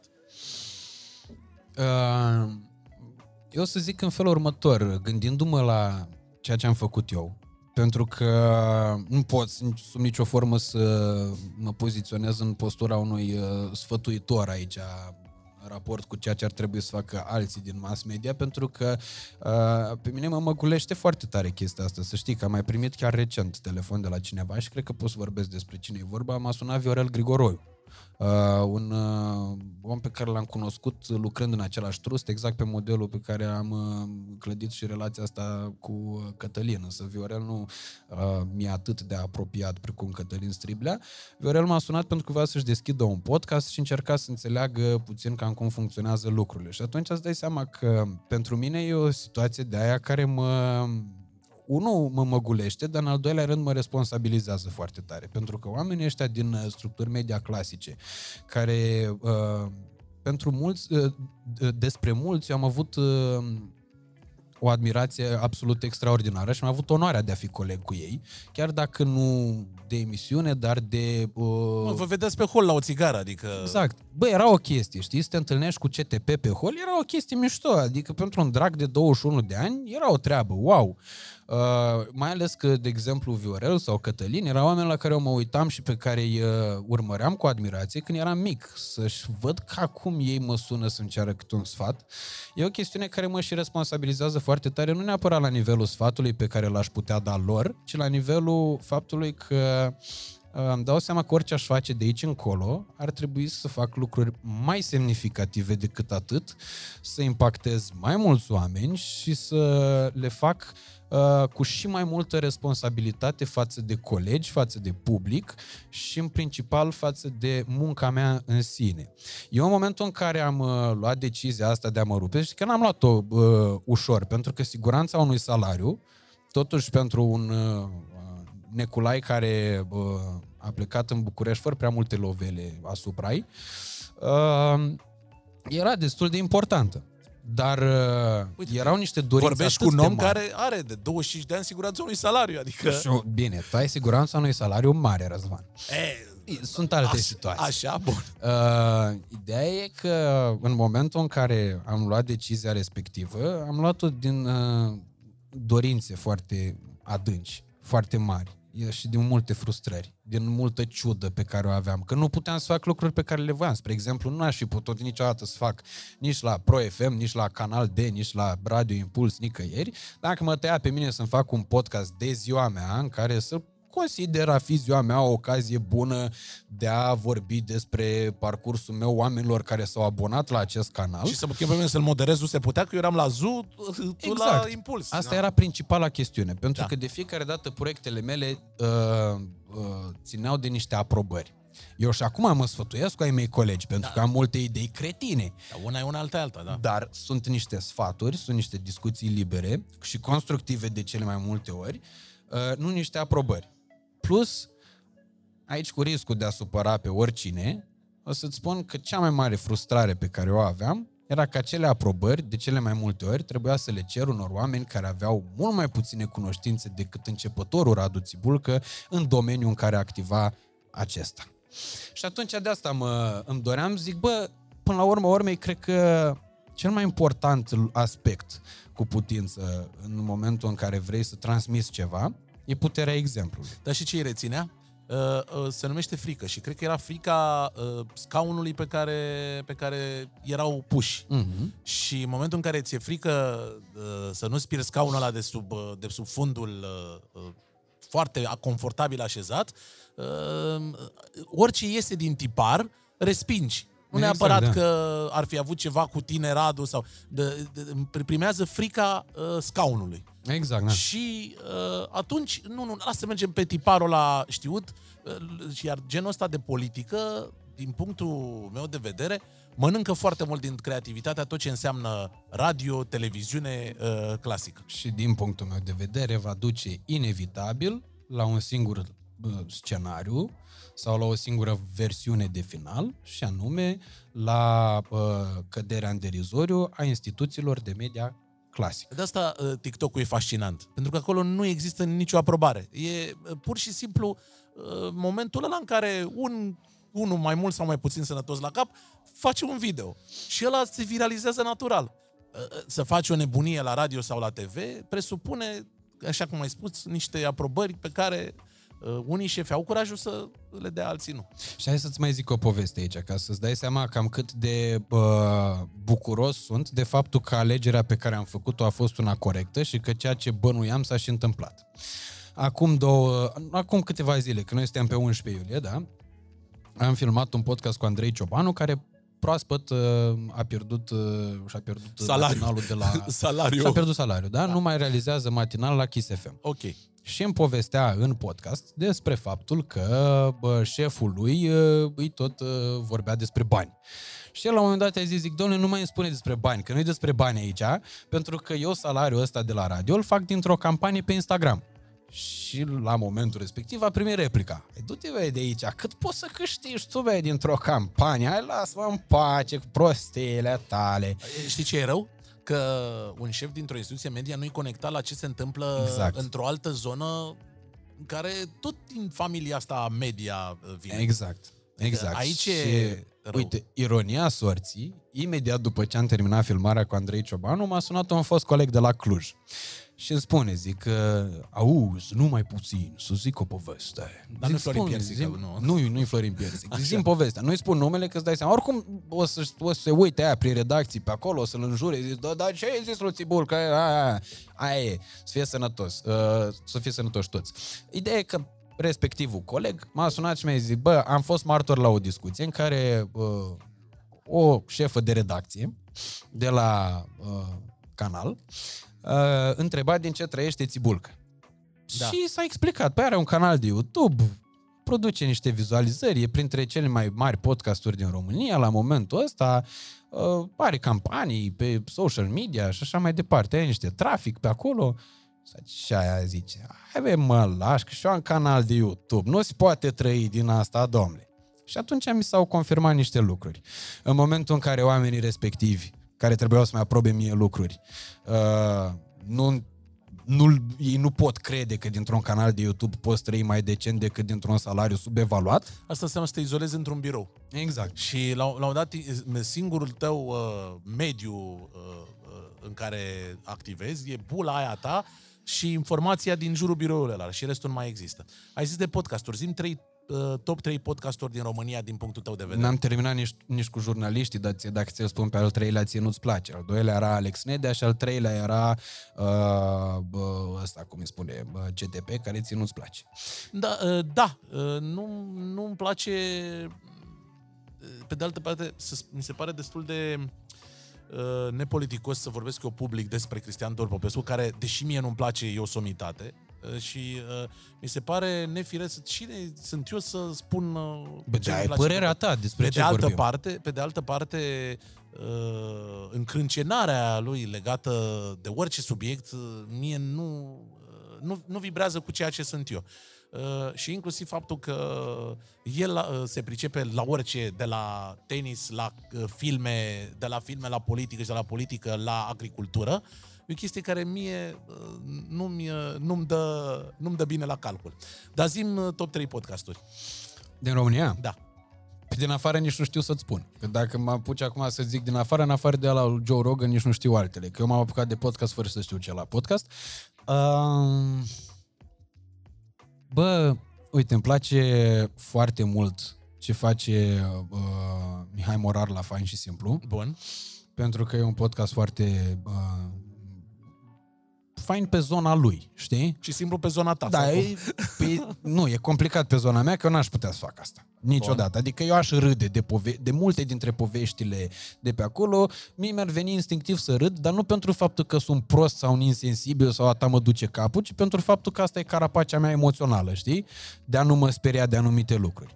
Uh, și s-ar putea să nici să nu mă duc capul. Uh, îmi place Măruță mult pentru că uh, cred că s-a com- deși el nu recunoaște, cred că nici măcar mie, prietenește, nu mi-a recunoscut vreodată. Cred că s-a confruntat cu ce m-am confruntat eu la canal de multe ori. În sensul în care n-a fost susținut sau... Eu cred că e destul de contestat și atunci omul s-a încordat, s-a încordat și a arătat ce înseamnă de fapt și de drept brandul Cătălin Măruță pe o, o platformă obiectivă, știi? Unde nu mai vorbim de puterea postului, de instrumente de măsurare a audiențelor care sunt destul de uh, uh, ușor de pus sub semnul îndoielii, um, cel puțin la nivelul acurateții măsurătorii Corect. și așa mai departe. Uh, și, Și pentru pe el l-au faptul și că- plimbat în gre, că de la, l-au, l-au dus dintr-un prime time access de la ora 5 sau după știrile alea de la 5 jumate, l-au aruncat la ora 3 și așa mai departe. Mhm. Uh, și cel de-al treilea?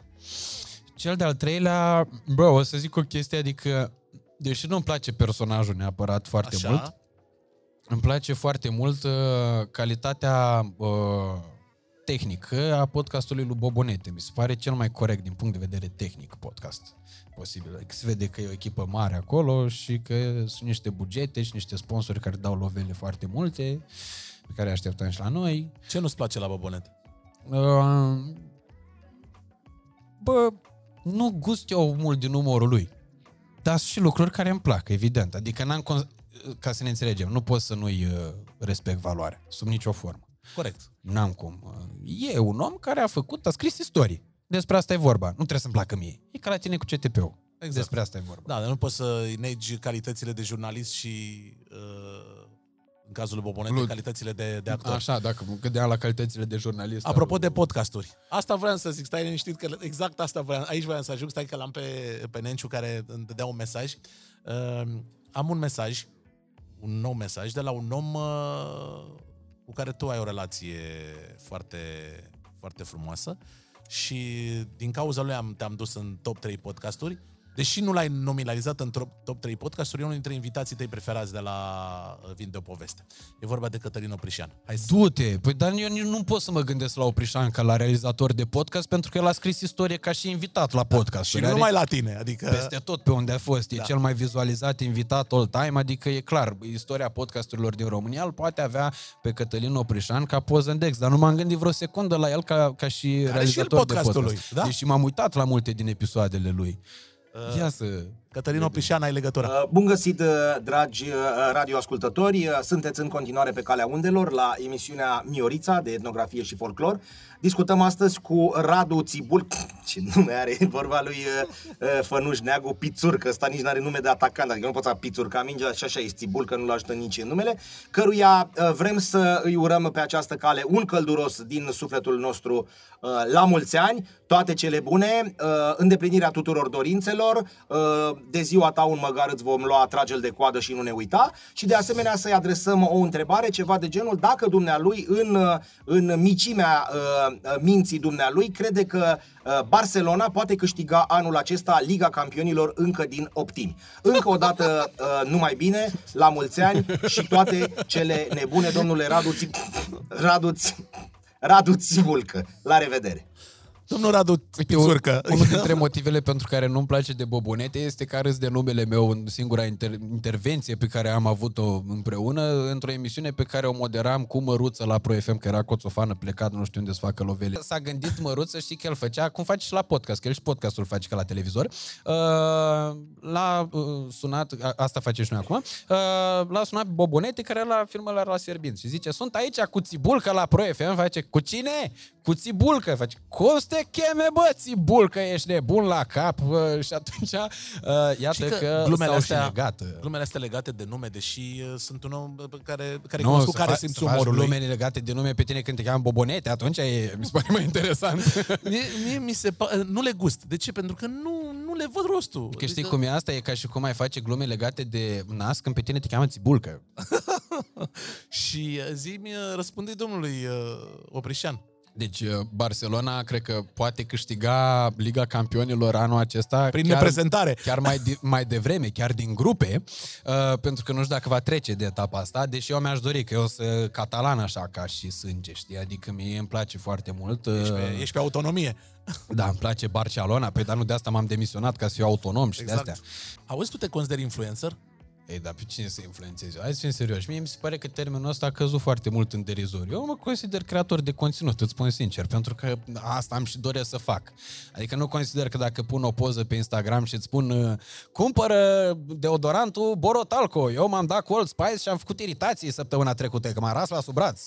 Logic că nu consider că tu ai să te duci și zici, a, ne zis Țibulca că dacă te dai cu Borotalco, nu mai ai după aia, nu mai stai și umbli așa ca cocalarul după ce ai fost de două ori la sală, dar tu ai tot 30 de kg, știi? Dar pe tine nu te enervează ăștia care, dacă ai o plasare de produse care, până la urmă, e o sursă de, de, de câștig pentru un om care face bani din zona asta, uh, se trezește el deștept, zici că a descoperit America și spune, uh, e reclamă. Deci, eu am, uh, cum se zice, mă irit la sub braț când văd uh, genul ăsta de comentarii. Te riți la sub braț, deși nu te da cu Old Spice, nu și te cu erați Borotalco înainte. sau cu... Da. Și uh, dacă mergem pe, același, pe aceeași linie, top 3 influencer din România sau creator de conținut. Băi, nu, deci nu există influencerul number one în România și în viața mea și peste tot, categoric e Cristina X. De asta Da. v-am explicat de mai multe ori de ce. E Pentru și că subiectivă treaba. nu e subiectivă, e- aici e foarte obiectivă, că am văzut cu ochii mei. Într-o seară, o Așa. exasperau astea, fetele cu care vorbe, care, cărora le-a povestit ele că le înciuiați grea masa. Așa. Aia, cu, hai că m-am ăsta. Dacă n-ați văzut, uitați-vă în podcast, e clasică. Că aia, cu vorbea de copil, așa, era, avea o stare de aia. Zic, domnule, eu pe noua, deci noua când a venit în viața mea. Băi, Nenciu, mi-ai zgâriat asta! ah, hai că m-am ăsta. Fetelor, am crezut că mi-o zgâria Nenciu masa cu microfonul. Ei, fetele alea cu care vorbea ea, într-o seară, când stăteam eu la ea în mansardă, mi-au trimis sute de mesaje și chiar erau sute, nu ca ăștia care mint, că eu îmi dau seama că dacă am eu la 200 și ceva de mii de urmăritori 20 de mesaje amărâte, îmi dau seama că la care are 100 de mii de urmăritori sau 50 de mii, maxim dacă îi scrie Maxa pe Instagram, că a Auzi? Sau, greșit sau, WhatsApp-ul. Și vine textul la fetelor, mi-ați cerut foarte multe să vă Foarte arăt. mult Da, ați da, vrut da, da, da. să vă arăt, ca și eu și azi dimineața am făcut de astea. Știi că m-am uitat la una pe Instagram, fac paranteză la paranteză de astea amuzant, trebuie să avem și bucăți amuzante în podcastul ăsta. Dar ce n-au fost până acum? Nu, stai că acum urmează show. Oamenii Că când m-am- se uită la fața mea doar râd.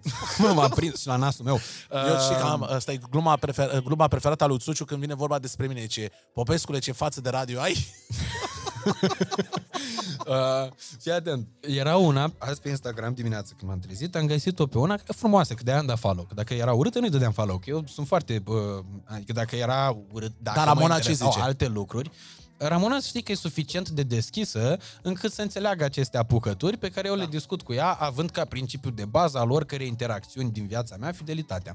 Uh, și aici nu, asta nu e glumă, adică asta nu e din partea amuzantă a poveștii. Ia auzi, Ramona. Uh, fidelitatea nu e o glumă. Uh, ideea e că în momentul în care m-am, am, i-am dat follow, nu știu ce, n-am auzit. Astăzi m-am uitat la ce a postat. La 1600 și ceva de urmăritori, deci mai puțin decât are bunica Florica, că bunica Florica are 2500. Ăsta e Um, uh, soția. Uh, tu, tu, Biță, câți urmăritoare pe Instagram? 1000. Iată.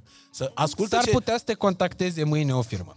ascultă ce Uh, face fata asta la 1600 să iei exemplu. La 1600 și ceva de urmăritori prezenta niște cremuțe, ceva, niște tratament pentru păr. Și era în baie și avea o serie de aia de istorie și la final avea și cod de reducere. Și m-am enervat și m-am dus, am făcut duș și m-am pus și eu turban de la în cap și am spus, bună fetelor, astăzi o să vă prezint rutina mea de hair și așa mai departe. Deci nu este vorba despre genul acesta de influență reală în care urmăritorii tăi de fapt nu te întreabă absolut nimic, dar tu ai de făcut o plasare pentru că ai reușit să prostești pe unul că tu ai influență.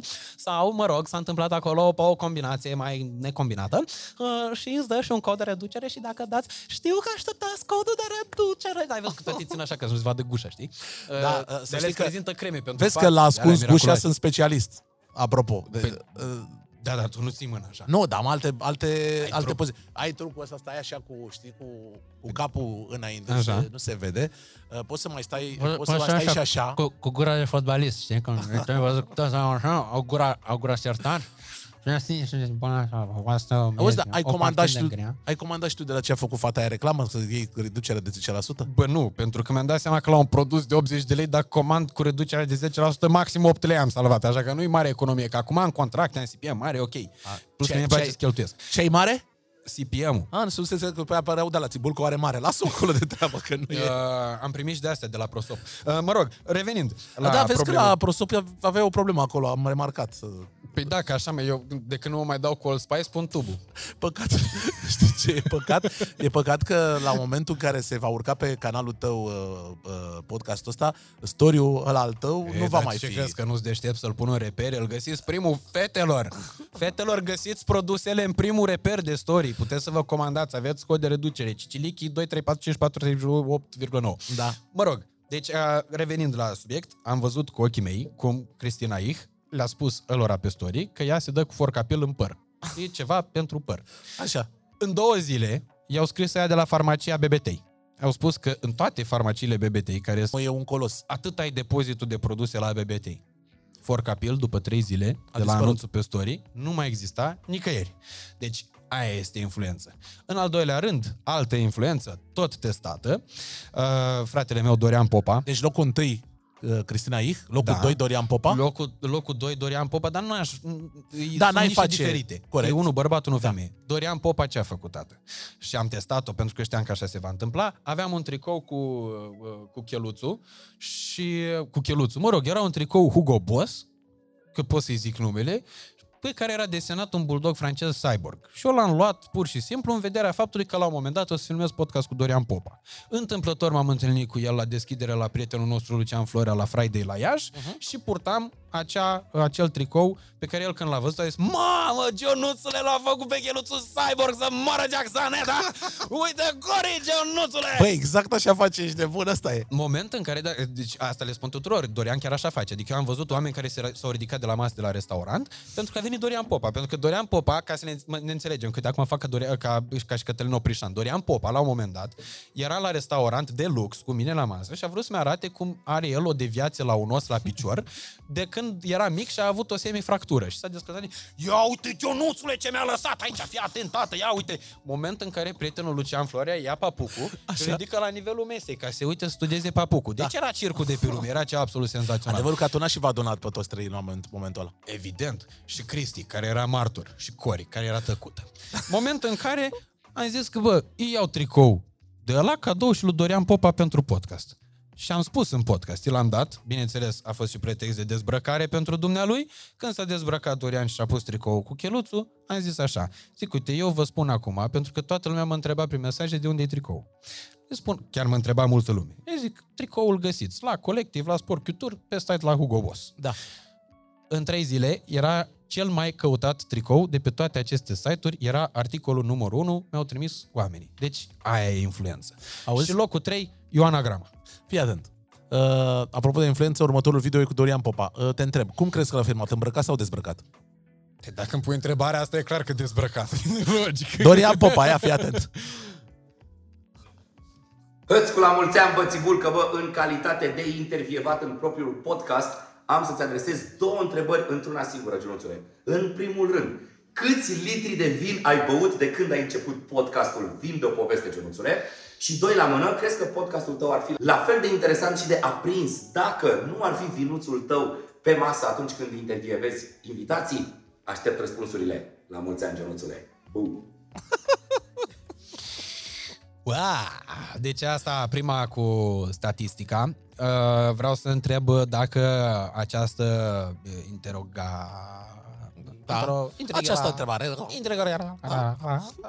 Asta, da, uh, înseamnă cât am băut de când am lansat podcastul și până azi în total, pentru că n-am cum să contorizez nici dacă aș avea un soft. Da. Sau numai în cadrul podcastului, că aici pot să fac comedie, că beau cam o sticlă de vin pe podcast. Da. Și atunci, dacă am filmat 70 de episoade, 750 de mililitri, o matematică simplă ne arată că undeva la 50 de litri de vin cu aproximație. Uh, Care e invitatul care a băut cel mai mult? Paradoxal, Așa. nu invitatul care a băut cel mai mult s-a îmbătat cel mai tare. Bun, atunci spune și, Și cel mai tocmai mult și care invit- s-a îmbătat cel mai tare.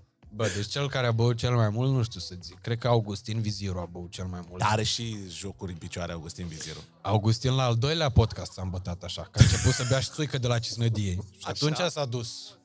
Da? Atunci. Da. Cine? Cine? Ah, da, da.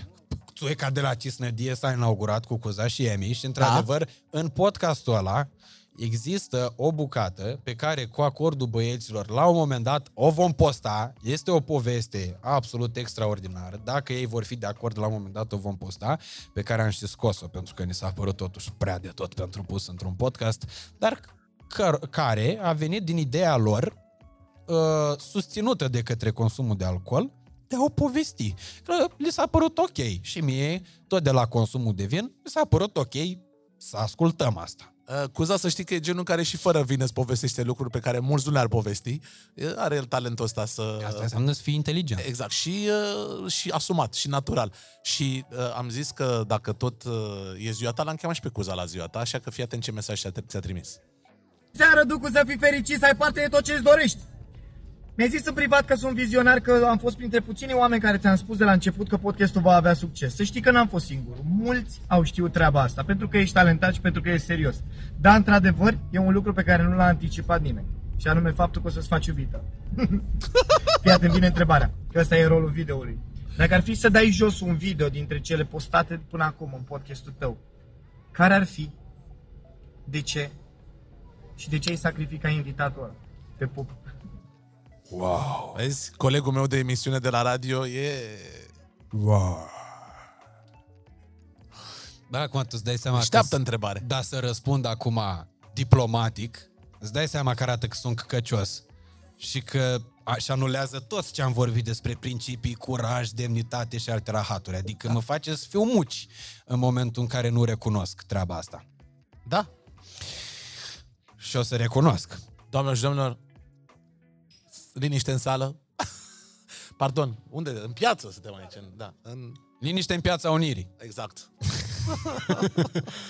Uh, Teo Rose, primul episod de podcast pe care l-am postat, nu e primul filmat, primul filmat a fost uh, Sergiu Biriș la Cluj, care nici măcar n-a mai ajuns postat vreodată. De aia voiam să te întreb, că nu știu, nu mi-aduc aminte. N-a mai ajuns postat pentru faptul că domnul Nencioneș cu domnul Bughi nu știau cum e cu folosirea lavalierilor atunci și ne-am, uh, ne-am ăsta, cum ar spune Cristina Ih. Adică ați uh, Ne-am ăsta. sfeclit-o. A zgâria sunetul cu lavaliera Nenciu. Asta s-a întâmplat și n-a putut fi postat. Ia auzi. Dar, Dar, Nenciu, profesionistul care de, de, de când am venit aici, n-a stat locului o clipă. Păi Asta da, mă, a făcut asta el? înseamnă evoluție. A, bravo. Vezi? Corect. Plus Evolu- că de atunci Nenciu, să știi, câștigă mult mai bine decât câștiga atunci. La e, s-a motivat treaba. direct, e direct proporționalitate aici. Exact. Uh, aș da jos pe asta cu Teo Rose, pentru că este... Dar de ce cu Teo Roz? Vezi că Teo Roz e una dintre uh, persoanele din showbiz pe care le iubesc. Da, l-aș da jos pentru că e cel mai prost podcast pe care l-am făcut vreodată din punct de vedere tehnic. E un haos total, cu urlete, cu de-astea, cu sunet aiurea, cu filmarea aiurea. Plus că cu Teo e mine foarte- care m-am bătat, dar nu de asta. Adică ideea e că el a ieșit amuzant, s-au uitat 250.000 de oameni la el. Pe semne că le-a plăcut. De Teo, clar nu de mine. Uh, dar l-aș da jos pentru simplu fapt că știu că după Vocea României, și fii atent că aici fratele tău îți recunoaște, uh, după Vocea României, adică undeva prin decembrie când e și CPM-ul dublu față de cât e în august, dacă o chem pe Teo Rose din nou și o să o mai chem, aviz celor care vor să o mai cheme, uh, nu o mai chemați, uh, o să mai chem o dată și atunci, categoric, acum știind cum să moderez un podcast cu un invitat precum Teo Rose, cu siguranță va fi Augustin Viziru, varianta feminină Bineînțeles că există două motive, acum cât se poate de sincer. Îți dai seama că podcastul ăsta, ca să trăiască, are nevoie de niște încasări. Deplasările astea, proiectele astea pe care noi vrem să le facem costă. Și acum cred că este cât se poate de fair play să explic treaba asta. Uh, e evident că e nevoie de trafic, în primul și în primul rând pentru a afla lumea că acest podcast există, iar un invitat precum Teo Rose îți aduce oameni pe canal și aș fi un ipocrit să nu recunosc asta. Toți realizatorii de podcast au făcut lucrurile astea, absolutamente toți. Uh, mai puțin uh, doi realizatori de podcast din alea pe care le cunosc eu, Cătălin Striblea și Radu Paraschivescu, care au vorbitorin, ci un podcast acolo care e pentru o, o mega elită. E cu totul și cu totul altceva. Uh, Da, și vorbim de doi, uh, De de doi oameni care au ce titani. să spună. Adică, Evident, au ce să spună, au ce să, cum să facă ei, doar ei doi conținut în fiecare săptămână, pot să facă și zilnic, că toți s-ar uita aia 10.000 de oameni, uh, salutare, uh, la ei. Uh, dar, ceea ce pot să-ți spun este că e nevoie de treaba asta odată, iar a doua oară uh, e nevoie pentru dezvoltare, plus că, sincer să fiu, și aici vreau să o explic cât se poate de clar, n-am gândit-o doar din această perspectivă niciodată. Perspectiva asta a fost una cât se poate de tehnică, dar ar fi fost multe alte persoane publice care mi-ar fi generat foarte, un venit foarte mare și implicit uh, un trafic foarte mare și o notorietate pentru mine foarte mare, dar cu principiile cărora n-am fost de acord, sau mai bine zis cu lipsa de principii a cărora eu n-am fost de acord, nejudecându-i, și motiv pentru care n-au fost niciodată Zi-mi o invitați la persoană podcast. care erai convins că ți-ar fi adus trafic foarte mare și n-ai invitat. Dana Budeanu, Oana Zăvoranu, Andreea Mantea, foarte multe. Bine. Teo Roz, să vedem ce întrebare spune. La mulți ani, Radule! Să știi că ești unul dintre oamenii frumoși din viața mea, dar mai ales unul dintre oamenii care au anticipat ce urma să se întâmple cu viața mea. Îți doresc sănătate, fericire, iubire și mai ales să fii împlinit cu adevărat. Îți urează sora ta patru chestii. Vin alb, vin roze, vin roșu, dar mai ales vin de o poveste. Și am și o întrebare, dacă nu te super. Ți-ai făcut gagică, mă? La mulți ani! Băi, iubesc la Teo Roz naturalețea.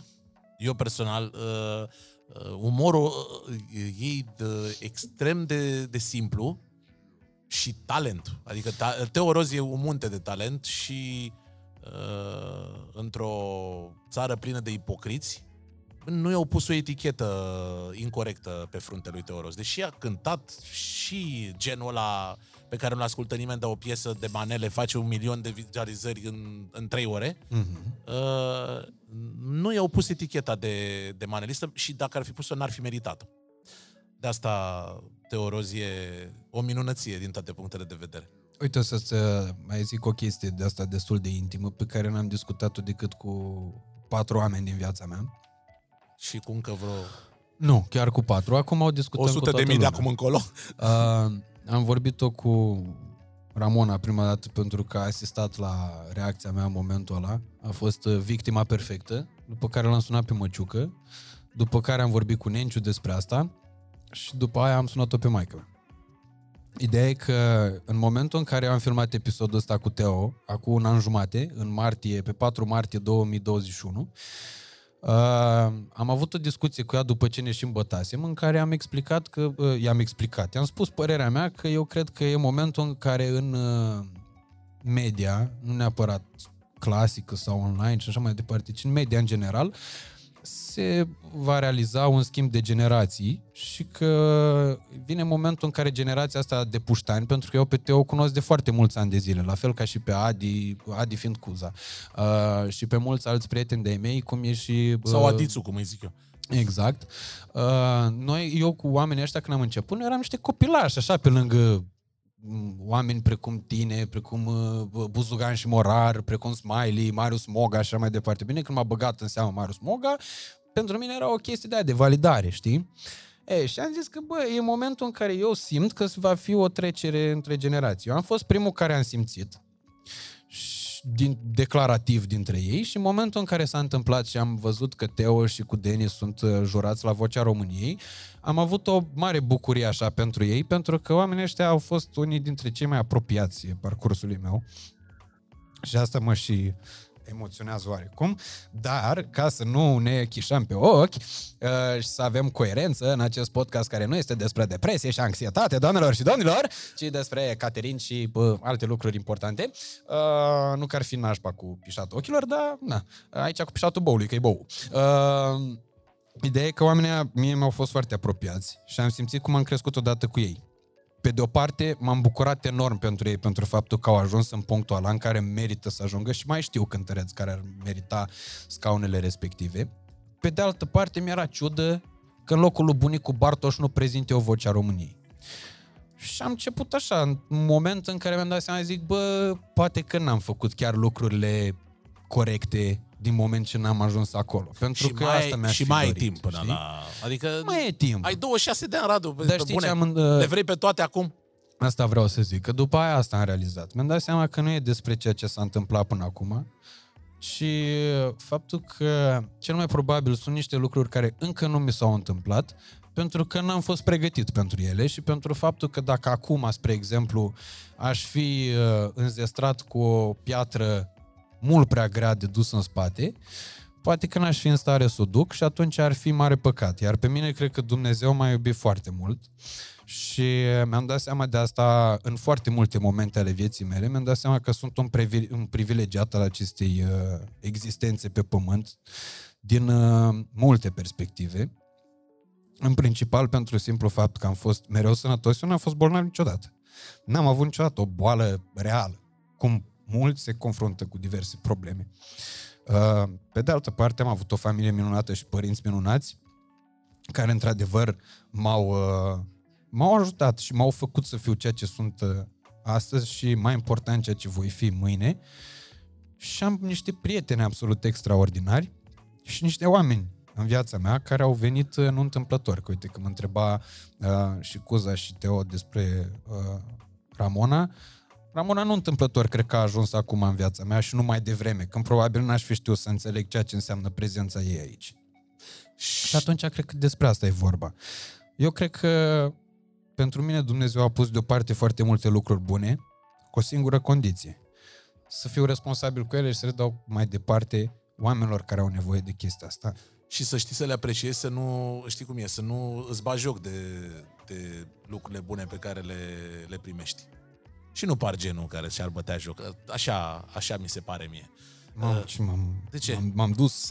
Uh, vreau să îți mai dau un mesaj de la un om pe care știu că îl apreciez foarte tare și ai vorbit despre el în câteva momente în podcastul ăsta.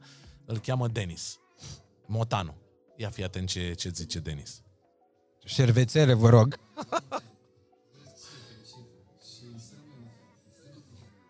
Salutare, dragă Radu, la mulți ani!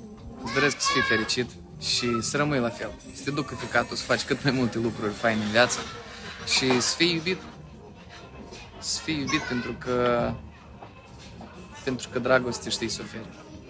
Te salut! N-a avut o întrebare pentru tine, dar cred că aveți o prietenie... A, mai și plânge acum. Uita, uitați-vă și voi. Ha, mă, gata, bag, Ramona, băgați vino, cad- vino băgați să-l cadrul pup. pe Popescu. Vino să-l, vino să-l pup pe frunte ca, să-i, ca să-i treacă. Uh, da. Nu, nu știu cum să gestionez momentele astea când... Vezi, dacă era... Bă, nici eu nu. Bă, dacă o adică chemai eram pe an... oarecum pregătit să mă emoționez, dar nu așa tare, că și contextul, adică știi ce e foarte mișto? Tu ai fost uh, și aici și domnul Nencione, ați fost foarte tari în a așeza chestiile astea într-un curs Nu erau stabilite. foarte Vezi mișto, că lucrurile, adică lucrurile astea sunt, uh, uh, cum, sunt uh, cum le simțim și ce mi se pare, uh, ce mi se pare foarte tare am e văzut că pe ecran. oricum gândim la fel, asta e tare. Că în momentul în care eu mă gândesc, băi, să bage filmul ăla, îmi scrie, îmi scrie Nenciu, zice, bagă ăla, bagă ăla. Și exact ăsta e și cursul, că întrebările pe care ți le pun, uh, ți le pun ca să obțin exact uh, video pe care, pe care urmează să-l playăm. Mamă. Ce mamă? Mamă, Da. Sa, adică eu mă așteptam să mă emoționez la chestiile astea, că în general eu mă emoționez destul de rapid, știi? Da, Uh, ultimul au- film la care ai plâns. Astea sunt. Toate filmele plâng. La Top Gun ai plâns? Și la Top Gun îmi venea să plâng. Eu am îți spun plâns, era să sincer. plâng și, și și la ce am mai plâns? La ăla cu, uh, cu Lady Gaga, cu Bradley Cooper, uh, cum îi zice? A, Star is Born. Star is Born, da. L- l- L-am văzut în avion. Born Star is Born. L-am fost în avion, eram cu, cu Angela, cu soția și la un moment dat îmi venea să plâng și nu, nu voiam să se vadă că plâng, că încerc să ascund, dă seama, mi se pare penibil, cu toate că e foarte omenește. Tu te mai ascunzi de Angela? Nu, dar era lume în avion, deși oricum nu știa nimeni că zburam de la, uh, de la, de la Doha la Tokyo sau de la Tokyo la Doha, adică îți dai seama de unde să... Zimi, pentru că mă, tu, tu te-ai născut cu pasiunea asta, adică nu, cred că ai fost programat să ai pasiunea asta pe tot ce înseamnă băutului? media. Nu mă... uh, auzi, nu... Uh, Asta am moștenit-o, Răzvane, dar am desăvârșit-o. Păi, ești moldovean. Adică da. în Moldova știi cum e. E, e sport. E mm-hmm. un sport... uh, De fapt, oriunde, că și ardelenii sunt cu pălinca și cu tăriile, și oltenii sunt cu zaibărul, moldovenii cu vinul. Nu? Adică nu e. Voiam să, apropo de Stai pasiune... puțin, că vreau să te mai întreb ceva. Ce m-a întrebat Teo Rose, că n-am răspuns la Ți-ai întrebare. tras gagică, mă? Asta m-a întrebat? Da. A, gata, am rezolvat. Să rămână, te pup. Să rămână, te pupăm. Pleci Uh. tu, burțilă? De ce? Bă, dar ce te-ai moșnegit, băi, bă. Hai mă, lasă. Păi mâine se duc la serviciu. Pam! Uite, numai Cristi rămânem aici. Militarii, vezi, Angela și Cristi, militarii sunt... Uh... Nu? Păi de cum făceam podcastul ăsta fără siguranță? Normal, și încredere. Nu, aia e la Exact. taică tu, nu cu siguranță și încredere. Deși în, în armată e mai mare încredere, conform studiilor. E instituția cu cea mai mare încredere în rândul Da. românilor. A depășit biserica. Mhm. Bine, nici nu era greu. Avem și aici o sfântă biserică, nu? Nu e. Da, aici era un mare preot, Ieșan, părintele Merticaru, a murit anul trecut, Dumnezeu să-l ierte. E unul dintre oamenii care într-adevăr au făcut lucruri pentru comunitatea aici. Păi, biserica, până la urmă, despre asta este, despre a uh, uni comunitățile. În esență, așa ar trebui. De, că de, de asta orice sat are în mijlocul lui uh, o biserică, pentru că în jurul bisericilor se creau, uh, se creau comunitățile. Mhm. Dar uh, vreau să mă întorc la întrebarea pe care nu mă las să, să o uh, verbalizez. Am vrut să folosesc și un cuvânt Ok. ăsta uh, să par inteligent. Păi tu chiar ești. Top 3 Ai și oameni. ochelari. Am- Asta nu, doar la mișto sunt. Trei oameni, uh, cei mai tari trei oameni de televiziune din România. Activi sau... Da. Ah, ah, ok. Mm. Ai văzut cu oameni de radio, nu te-am întrebat niciodată. Și nu o să te întreb. Ba da, că e uș- acolo e mai, mie mai ușor. Da, că zi- sunt mai puțini. Aici oameni de televiziune buni, o să zic așa. Uh, locul 1, legendar, uh, categoric, fără dar și poate, Andreea Esca, cel mai mare news anchor din România și cred că din Europa de Est. Știi ce mă gândeam când am ieșit din cameră? Că am, am plecat de, de la hotel să vin spre podcast, se terminau știrile Pro TV. Și mă gândeam, băi nene, omul ăsta prezintă știri de când eu eram la liceu. Mm-hmm. Adică ea, eram E în chiar mai Da, eram, veche decât tine. eram cum în să clasa spun. 10 și, și mă gândeam că nu e în vârstă, adică nu are nici 50 de ani. Și mă gândeam că va mai putea prezenta fără nicio problemă minim 15 ani de acum încolo. Asta mi Aici, se la pare. locul 2, aș pune uh, ori uh, Teo Trandafir, deși ca om n-am... Uh, n- nu vreau să fiu dur, nu că n-am uh, înghițit-o sau așa, dar pur și simplu n-am avut uh, o relaționare prea... A fost Bun. chimie. Da, Deși mie dar Teo- este absolut uriașă. Să știi că mie și ca om mi se pare Teo Trandafir uh, spectaculoasă și uh, cred că nu există neapărat uh, oameni buni sau oameni răi sau oameni... Cred că nu, de multe ori nu-i cunoaștem în contextul potrivit. Și atunci, mm-hmm. necunoscând în contextul potrivit, nu reușim să uh, să-i deschidem față de noi. Mhm. Și automat uh, nu apare neapărat chimia aia uh, personală, relația aia umană, mai presus de uh, inginerul, profesorul, militarul, polițistul, realizatorul TV și așa mai departe. Nu ne dăm jos uh, platoșa și rămânem doar profesionistul și atât. în ochii unora sau altora. Sau profesioniștii cu Eugenia Vodă. Da. Uite, alt om de televiziune uriaș.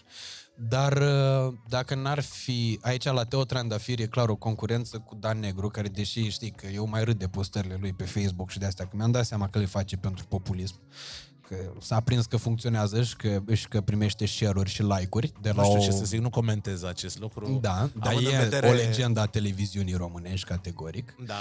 Uh, un om absolut uriaș. Și, uh, Și pentru mine un om uh, care a avut o amprentă în, uh, ev- în existența mea, uh, în viața personală. În, în existența ta, da, din familia asta, vreau exact, să zic. da. Da. Fără el ar fi putut să ai dans al mirilor. Poate la nunta de argint alegi tu un naș mai strașnic. Aș vrea, aș, vrea să, aș vrea să fie în putere să fie tot el. Lasă, mergem până la capăt, știi cum e. În putere financiară va fi sigur. Uh, Sunt convins. Puterea financiară nu se scade niciodată. Da, doar va crește. Știi că e singurul meu uh, a- prieten și apropiat care n-are niciun Care credit are la mai bancă. multe proprietăți imobiliare decât tine. Nu, n-are niciun credit la bancă, ești nebun. Are banca credite la el. E posibil. Știi, una din glumele, apropo de Dan Negru, glumele lui preferate cu băncile, uh, la un moment dat îl suna un, un om pe care nu-l văzuse de trei ori în viața asta și îl sună și zice, Dan, am și o rugăminte la tine. Și cine e inspirat, în primul rând? Nu și-a găsit persoana potrivită.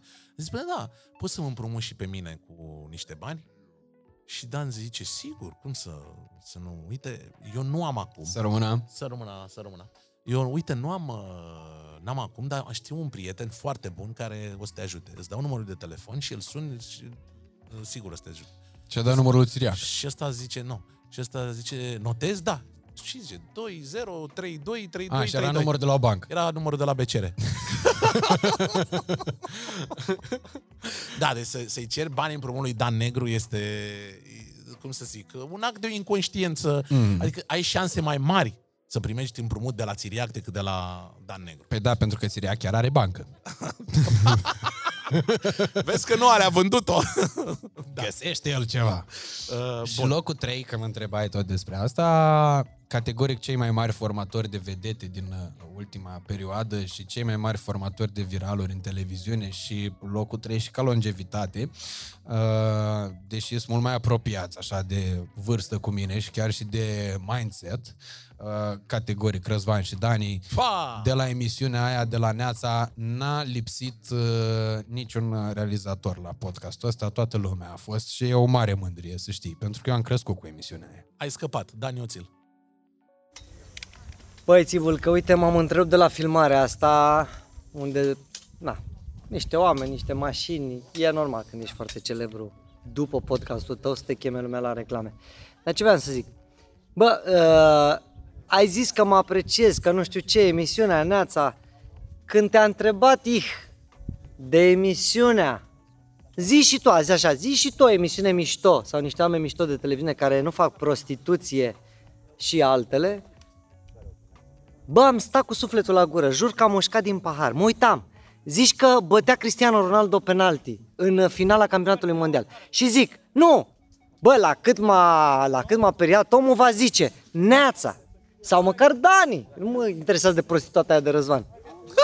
și ai zis, da, nu știu, Florin Călinescu sau nu prea există. Deci, bă, la mulți ani, dar să știi că a ieșit din sufletul meu. Nu știu ce să zic. Mai ai o șansă dacă faci un podcast cu Mădălina Ghenea sau cu Catrinel Menghia. Altfel, chiar și cu Cristina Ih, dacă mai faci un podcast, poți să zici de mine ce vrei. Că sunt frumos, sunt înalt, sunt bogat. Nu mai. Catrinel Menghia sau Mădălina Ghenea. Ștafeta e la tine. Ce ai făcut, mă? Dar ai, ai scăpat acum, ești nebun. Chiar mă gândeam, bă, dacă nu zice, dacă nu zice Dani sau Răzvan, sau Răzvan și Dani, Ok. uh, îți dai seama ce, ce, o să, ce o să pățească. Dacă ai scos. Ai, bă, se numește instinct de supraviețuire.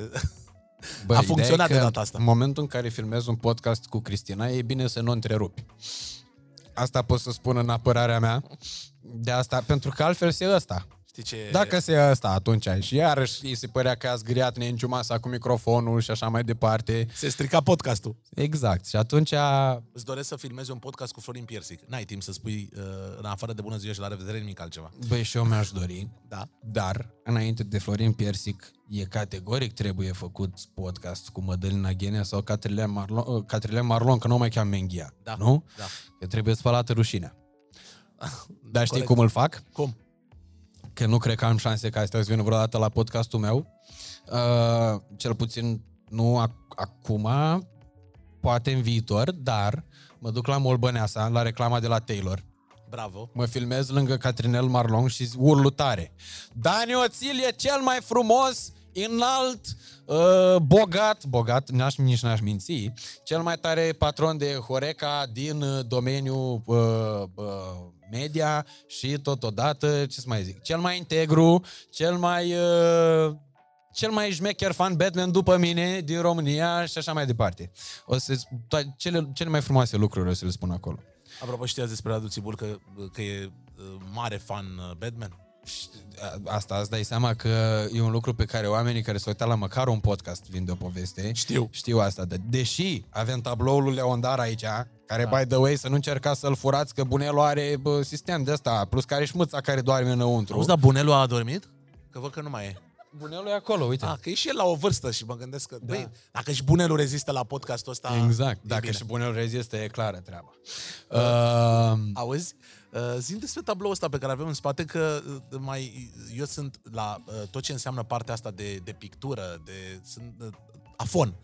Am crezut că urmează să spui adică- că ești extraordinar de împătimit și că ești un critic de artă. În afară de Grigorescu, uh, Tonița, de ăștia și de... Grigorescu pentru care are stație de metrou, de asta. Evident. Și, uh, uh, cum îi zice, uh, uh, rom, câțiva români, habar nu am uh, ce, ce înseamnă partea asta de pictură și nu, nici nu m-a, m-a pasionat. Dar zin de tabloul ăsta care are o poveste foarte tare și pictorul în special. Bă, deci pot să-ți povestesc despre tabloul ăsta încă o oră. Pot să mai fac un podcast despre tabloul ăsta, pentru că acolo, deci e pictat de Vasile Leondar, care este singurul pictor român, singurul artist român care a expus vreodată la Louvre. Într-adevăr, a expus ca și invitat într-un cadru unei expoziții. Nu e vreo lucrare de-a lui pe lângă Mona Lisa, ca să ne înțelegem, să nu sară în comentarii niște ăștia. Aia Leondar e un părlit. Două dintre tablourile lui au ajuns când încă trăia domnul Prins în viață, când era domnul Prins în viață, la domnul Prins. Prințul Belgiei a cumpărat de altfel de la galerie de la el, de la Gnocchi tablou, deci e foarte tare. Și cel mai important, își bea cafeaua la cafeneaua veche. Își bea, pentru că acum, din păcate, a avut niște probleme de sănătate și e retras în uh, Belgia. Bă, Știm despre el doar că încă e în, Printre noi. uh, Alive, da, încă e printre noi. Nu știm foarte multe lucruri, mai comunică bunelul cu soția dânsului și așa mai departe, dar, în orice caz, e unul dintre cei mai mari uh, artiști plastici din momentul de față, contemporan cu noi din România și uh, acolo este exact istoria cafenelei vechi. Dacă ne uităm, vezi că ziarul respectiv are formă de cavou. De sicriu, pardon. Dacă te uiți, vezi că e un ziar care are formă de sicriu. Mă rog, nu pot spun foarte multe lucruri despre el, oamenii văzându-l clar în filmare. Doza de cola zero are forma unei clepsidre și totodată a infinitului, de, de unde ara, ne arătăm că ne întoarcem mereu la origini, de la zero la infinit și așa mai departe, că bă, de fapt și de drept tot acolo ajungem. Uh, Ți-am pus întrebarea Mai sunt despre multe această lucruri. pictură pentru că am vrut să mai arăt încă o dată că ești uh, foarte, nu deștept și cult. Că Da. Despre asta, e- despre asta e vorba. adică am vrut să, să subliniez. Sunt uh, într-un moment în care uh, mă gândesc, băi, ce filmulețe ar mai fi? Dacă mai avem... Uh, și parcă, parcă, îmi aduc aminte că mai avem, uh, mai avem un filmuleț și chiar și o întrebare, dar întrebarea nu e pe, uh, nu e pe video, o am eu, mi-a, mi trimite Nenciu pe, pe WhatsApp, da? Da? Ok. Perfect. Uh, domnul pe care urmează să îl vezi urându-ți la mulți ani uh, de ziua ta, uh, e un domn uh, despre care nu pot să spun decât atât. Îți doresc să ajungi la prosperitatea lui uh, uh, financiară. ok. Hai să, să vedem despre cine este vorba. La mulți ani frumoși și fericiți, Radu. Uh, Îți doresc, în primul rând, să fii sănătos și să ai parte de succes în tot ce-ți propui. Cel mai mult la tine îmi place faptul că ești un tip sincer, un prieten adevărat și un tip foarte, foarte muncitor. Și sper ca, ca asta să nu se schimbe niciodată. La mulți ani, te iubește fratele tău. Sebastian Dobrincu, da? Uh, Wow. Și Nenciu are Acum, o surpriză. tot din partea lui Sebastian, că el n-a putut să, să ajungă, bineînțeles, că e frig aici la ea, și la București, mi-a și stat acolo. Uh, ți-a, cream că trimis, în America. ți-a trimis și un cadou. Wow. Băi, un cadou de la un milionar, ești nebun? Trebuie să desfaci să vedem ce e acolo. Pe, pe, principi, pe principiu, uh, Dan Negru, care e milionar și nu, nici măcar nu te împrumută cu bani, acum Da? mă aștept că e gol cadou, nu? Întrebarea de la Sebastian, nu să o... Zi-o tu, dacă zi-o tot tu, am da. venit până aici. Uh, Este ce te motivează pe tine atunci când lucrezi? ok, imediat. Chiria! Chiria! E ceva corespunzător aici. Ia zi. Uh, coniac croaze, stai că deci eu sunt asta de prost. Ba nu, că uite, că e pe două fețe, asta e avantajul, că poți citesc și eu, poți să vadă și oamenii de acasă. Cognac Grand Champagne, uh, appellation Cognac Grand Champagne est contrôlé, premier cru de cognac pro- product of France. Oh. Deci e ceva corespunzător. Băi, ceva fin. Da, Despre asta e vorba. da. Ce să zic? Poți, uite, pot să zic că n-am trăit degeaba 26 de ani. Când îți dă Sebastian Dobrincu un leu de la Imperiul Leilor și un cadou de genul ăsta de ziua ta, e o treabă. Nu e întâmplătoare. Da, nu mai trecem cu ochii la monitorul ăla. Am Deci, tras cu ochii pentru faptul că eu vreau să mă uit în direcția lor să văd ce fac, să văd dacă nu au adormit. Da. Dacă nu de astea, pentru că acum am emoții mai mari ca niciodată că pod- podcastul ăsta ar putea să fie plictisitor, pentru că s-ar putea să fie cel mai plictisitor invitat de pe De ce? canalul ăsta. Uh, Că eu și eu de obicei sunt plictisitor de multe ori, adică am multe momente. Ce mă motivează atunci când lucrez ca să pot să răspund la întrebarea lui Sebastian? Bă, că tot îmi zicea asta cu Batman. Da. O să zic pentru prima dată povestea asta exact așa cum trebuie a spusă ca să o și înțeleagă lumea. Uh, când eram eu copil, aveam 5 ani, ți-am explicat situația cu televizoarele. Da. Ce nu ți-am spus era că erau, știi, pacea de Crăciun, când nemții și englezii au jucat uh, fotbal. Exact. Și a doua zi a urmat uh, să se Au reluat întoarcă bătălia la de bătălii. astea. Da. E, vezi, cu țăranii ăștia de ruși, cu tărtanii ăștia, nu poți să faci nici măcar o, de asta o pace de Paști. Uh, ideea e că în perioada respectivă, în weekenduri, bunicii mei plecau la o casă pe care o aveau la Bucium. Mamă, rămânea casa... Rămâneau ai tăi siguri și acasă. rămânea un televizor gol. Ei bine, taică meu făcând... uh, El a făcut automatizări și calculatoare, a fost angajat în poliție din sursă externă. Da. Și lucrând deja în poliție de niște ani, avându-mă pe mine, uh, am mai făcut facultatea de drept, dar la distanță, la București. Uh-huh. și mergea odată la ceva vreme la examene. Eu copil, îți dai seama că în momentul în care știam că tata pleacă într-un loc uh, din care se aduc lucruri, că asta era reprezentarea mea despre București la 5 ani, Cadou, ceream tot cadou. soiul de cadouri. Da, da, da, da fiind fan Scooby-Doo, i-am cerut mașina misterilor. Știi că avea Scooby-Doo duba aia colorată de Mystery Machine, cu care plecau Scooby-Dooby-Doo, where are you?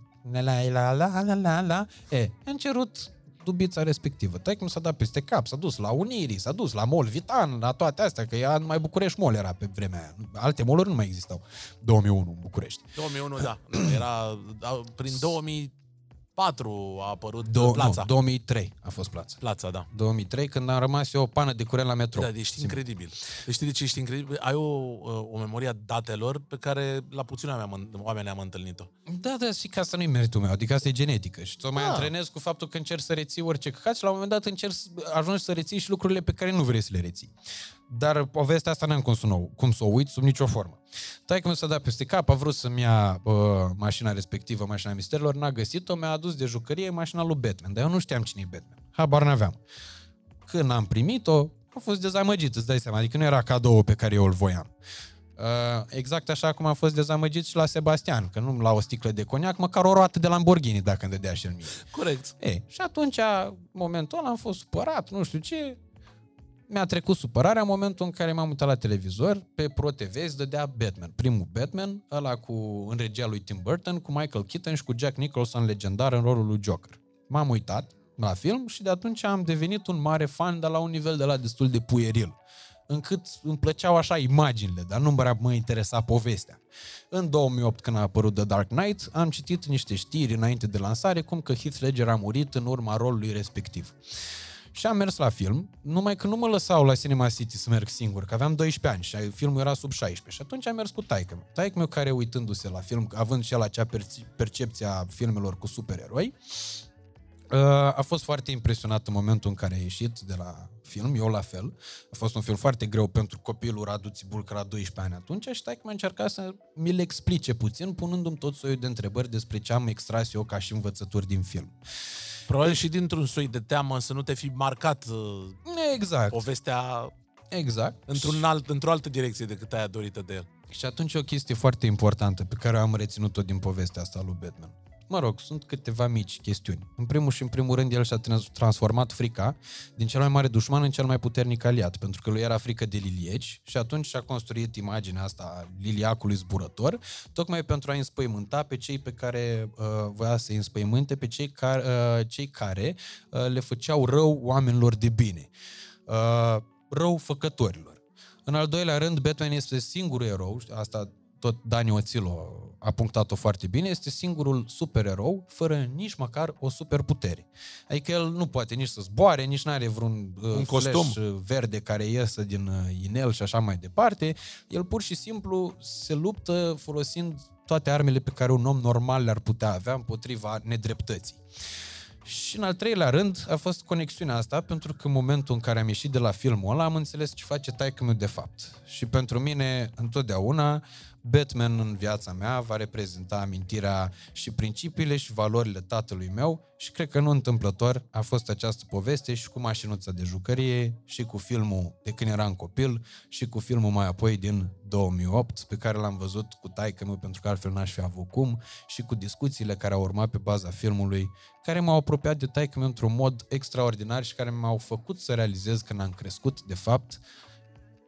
Ce a făcut taică meu, mai mult sau mai puțin, pentru oamenii din jur și mai apoi, uh, mai important, pentru mine. Deci, uh, Batman e de fapt tatăl tău. În capul meu îți dai seama că da, cel mai tare supererou al vieții mele clar va fi taică meu mereu. Auzi, dar nu te-a bătut când te-a, te-a apucat de fumat? Nu, Eu te-aș fi bătut. A încercat din, din toate punctele să mă oprească Da. din chestia asta, dar nu, n-am avut. Eu n-am, am avut o relație foarte ok cu ai mei din punctul ăsta de vedere. Adică ei, când am ajuns eu în clasa nouă, ei m-au lăsat să încerc lucruri în viață. Știau că o să umblu pe străzi noaptea, știau multe lucruri, dar în același timp, uh, deși mie mi se părea ca în libertatea asta, când veneam aici la Bunelu, mai apoi aveam să aflu că era foarte bine supravegheată activitatea Evident. Păi tu, uh, uh, uh, un, cu un tată la DGA, tu crezi că n-ai avea, n-avea o activitate Păi, supravegheată? De asta, ăștia râd de mine că m-am uitat odată, era un concert de, lui, de ale lui Andreea Bocelli de la Portofino, un loc Da. unde mi-aș dori să ajung în viața asta. Păi și de ce nu o faci? Că e chiar un loc tare. Că n-am apucat până în momentul de față, dar trebuie să ajung la un moment dat. Era un cadru cu Michael Caine care era în public. Michael Caine jucându-l pe Alfred în trilogia asta lui Mhm. Batman uh, din uh, uh, The Dark Knight al lui Christopher Nolan. Și spuneam lui, Ju- lui Nencione și lui Măciuc, le-am zis că cu lacrimi în ochi, așa că mă emoționasem, am zis că uite bă, că uh, bunelul Juju, Uh, când mă uit la Michael Caine, parcă îl văd pe bunelul Juju. Și ăștia au început să râzic. Da, domnule, e, uite-l, da, ăsta e bunelul Juju, uite-l. Dar pe lângă asta, cu Portofino, sunt o grămadă de locuri în care aș vrea să ajung în lumea asta și cred că e cazul să încep să mă mai duc și eu prin stânga, prin dreapta. Uh, apropo de dus prin stânga și prin dreapta. Crede-mă că am făcut-o cu, cu instinctul de moderator, că mi-a scăpat un ochi și am văzut Da? că scrie Backpack Your Life. E, a, hai să vedem mesajul ce Radule, eu acum sunt în aeroportul din Seul, mă îndrept către Europa și voiam să-ți urez la mulți ani pe această cale. Mane, te felicit pentru toate realizările pe care le ai la CV până la vârsta asta foarte fragedă. Uh, știu că te apreciez foarte mult pentru modul în care tratezi tot ceea ce faci și de fiecare dată când am venit la tine m-am simțit excepțional și de fiecare dată întrebările pe care mi le pui, situațiile pe care le-ai ridicat au fost de nota 10. Nu știu ce vreau să acum de podcast, când e vorba de ziua ta, dar eu când mă gândesc la tine, mă gândesc la pod. În fine, ai înțeles tu. Băi, bătrânul backpack te salută, te pupă și spune încă o dată la mulți ani. Sper să ne vedem în curând.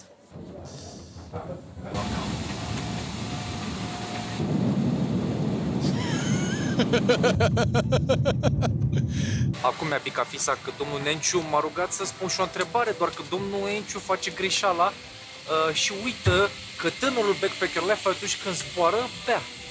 Și acum evident că am băut. Așa, care este întrebarea, ca să nu se super domnul Nenciu pe noi? Întrebarea este una foarte simplă. Ce critică ți-ai adresat? în legătură cu activitatea ta, în legătură cu, nu știu, care este o parte negativă pe care tu o ai și pe care noi nu o știm. Da? Bă, pe aici o iau? And thank you so much. Thank you, bye bye. Thank you. Bye bye. Thank you. Deci da, asta vreau să știu. Să aud partea dark and disturb a lui Radu. Pa, te pup. Da. Ma. Oricum, uh, uh, face parte din categoria celor pe care uh, aș spune cu ghilimele de rigoare că îi invidiez, pentru că au transformat dintr-o pasiune, din o pasiune într-o meserie. Mhm. Și că să ai Și știu șansa... de ce invidiez, că și ție îți plăcea să faci radio înainte să faci radio și se vede că îți place și acum. Păi da, asta nu înseamnă că nu mă invidiezi și pe mine. Asta e, Ah, asta ok. e o altă discuție. Dar uh, e foarte tare uh, să reușești să... Știi că e vorba aia uh, extrem de des folosită în ultima vreme, uh, chiar uh, dusă puțin în clișeu, uh, aia cu dacă îți place ceea ce faci, înseamnă că nu vei munci nicio zi în viața ta. Mhm. Mi-a plăcut foarte mult, am văzut-o prima dată, dar e atât de tocită în ultima vreme încât uh, uh, mi se pare că e demonetizată și s-a dus așa puțin uh, din, uh, din aură. Dar în cazul uh, uh, Backpack Your Life chiar se, chiar se potrivește. Uite, ca să răspund mai întâi la întrebarea uh, pe care mi-a adresat-o Sebi, că nu răspunsesem la asta, la ce mă motivează, mă motivează taman chestia asta. În primul și în primul rând, privilegiul faptului că de a face ceea ce fac eu. Uh, e un noroc fantastic să poți să faci treaba asta. Eu da. n-am muncit o zi în viața mea. Eu consider real despre mine că n-am muncit uh, real o zi în viața mea. Pentru că în momentul în care ceva nu mi-a mai plăcut, am fugit. Uh, negândindu-mă prea mult la consecințe. Ceea ce m-a și salvat, că de asta da. zic că am avut mult noroc. Pentru că e posibil să nu te gândești la consecințe. Bine, nu m-am, nu că nu m-am gândit la consecințe în momentul în care m-am suit la volan sau niște puncte de astea cheie. Consecințe mă refer la bă, partea asta de stabilitate pe care o căutăm Da. noi și așa mai Nu departe. m-am gândit vreodată că o să mor de foame. Pentru mine această variantă nu există. Că mă descurc legal, moral, în orice situație. Uh, mai ales dacă am ajuns până aici. Singura condiție e să fiu sănătos și mai mult decât atât să fiu sănătos psihic. Ca să termin răspunsul la întrebarea uh, lui Sebastian și să o leg de asta, uh, cred că e și o responsabilitate foarte mare. Pe lângă treaba asta cu privilegiul de a face ceea ce fac eu, e uh, o responsabilitate pentru că îmi dau seama ce putere am în a transmite câteodată niște mesaje și sunt foarte atent în a le transmite pe cele cât mai corecte. Și aici e legătura cu povestea asta a lui Batman, pentru că ți-am zis, părerea mea e că Dumnezeu îți dă momentul în care uh, tu realizezi ce obligații ai cu uh, ceea ce ți-a dat. Și aici e o mică paranteză cu pilda talanților, știi? Că nu trebuie să-ți bați joc de ceea ce ți-a dat Dumnezeu. Trebuie să o, sau na, pentru cei care sunt mai puțin credincioși, nu trebuie să-ți bați joc de ceea ce ți s-a dat, pentru că astea sunt niște lucruri pe care eu nu mi le-am făcut cu mâna mea. Faptul că am o memorie foarte bună, faptul că, repet, am fost mereu sănătos și așa mai departe, iar la sănătate mă întorc. Pentru simplu fapt că pe lângă sănătatea asta uh, fizică, e foarte important să te menții sănătos psihic și vezi că e o perioadă în care e foarte ușor să aluneci în stânga și în dreapta din perspectiva mea. E, oricum, trăim, uh, suntem niște generații de plângăcioși, eu așa, Exact, da. așa numesc. Nu le lipsește nimic, avem confortul uh, păcii, uh, libertatea cuvântului, posibilitatea să călătorim în lumea asta, bă, dar ne plângem de un milion de ori mai mult decât au făcut-o bunicii noștri care au trăit două războaie mondiale. Da. Uh, sunt, gândiți, uh, era un, o, o chestie pe net acum ceva vreme în care se vorbea despre oamenii născuți undeva la final de secol uh, XIX, început de secol 20, care, în viața lor, existența lor pe pământul ăsta, de câți ani au avut ei dați, au trecut prin două războaie mondiale. Plus Mă, și- foamete, plus pandemie și atunci... E- Și evident, consecințele celor două război mondiale, că știi cum e, noi avem un război acum la graniță și uh, suntem uh, deja căpiați și ne dăm cu fund de pământ că s-au scumpit roșiile cu uh, 10-20%, dar încă ne bucurăm de pace. Pe când uh, bunicii și străbunicii noștri uh, au dus războaiele și după aia au dus și lupta aia de reconstrucție. Uh, Iar noi, generația asta care, Doamne ajută să o continuăm așa, să nu simțim pe pielea noastră ce e un război, bă, ne văităm doar dacă sunt 40 de grade afară. Asta e... Știi, uite, legat de chestia asta cu plânsul, e o chestiune foarte periculoasă. Pentru că aici am o, o povestire tot de când eram din scurta mea perioadă de studenție. Când eram în uh, facultate la actorie, la un moment dat greșisem niște bilete de avion pe care mi le cumpărase o cunoștință. Și uh, am realizat cu o zi înainte că eu uh, nu voi ajunge la un examen la facultate. Și încă mai speram că o mai dreg eu cumva ca să-i mai păcălesc pe mei că fac facultate să mă mai țină pe la București. Și atunci m-a interesat să fentez cumva asta cu examenul. Și m-am dus la domnul doctor și m-a, mi-a dat un bandaj de la să-mi pun la picior, o fașă elastică și am jucat-o întors.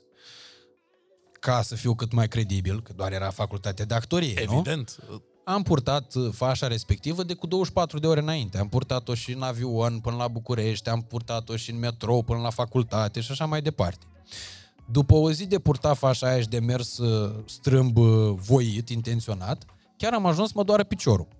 E, așa e și chestia asta, pentru că e atât de ușor să cauți tot soiul de motive de astea de a te plânge, de a spune că, domnule, că nu ești fericit, că nu știu ce, că e să-ți inventezi probleme, că Depresii. ești depresiv, că Da, ești da, da, da. anxios, că nu știu ce, încât chiar să devii, pentru că tu îi dai o comandă creierului în momentul ăla.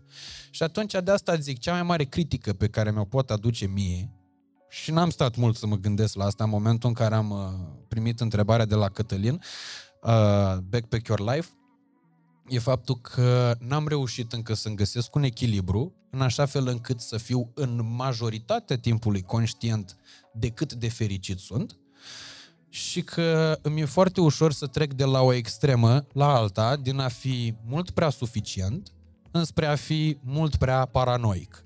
Și atunci cred că despre asta e vorba. Cred că asta e și cea mai mare dorință pe care o am acum la 26 de ani, să-mi găsesc în anul ăsta echilibru înspre a reuși să fiu fericit constant, eu cu mine însumi.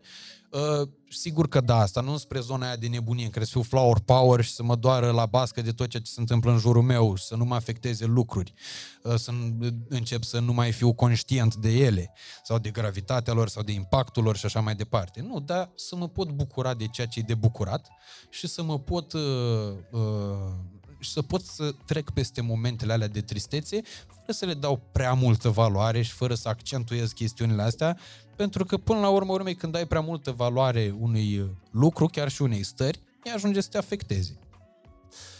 Uh, mai am două mesaje uh, de la doi oameni care îți sunt dragi ție uh, și mă tot gândesc că, uh, pe care să-l dau înainte. Și am luat hotărârea asta. Uh, e, e un om pe care și eu îl apreciez foarte tare profesional. Nu l-am cunoscut personal, să știi. Am vorbit o singură dată la telefon cu el uh, pentru a-i propune un proiect.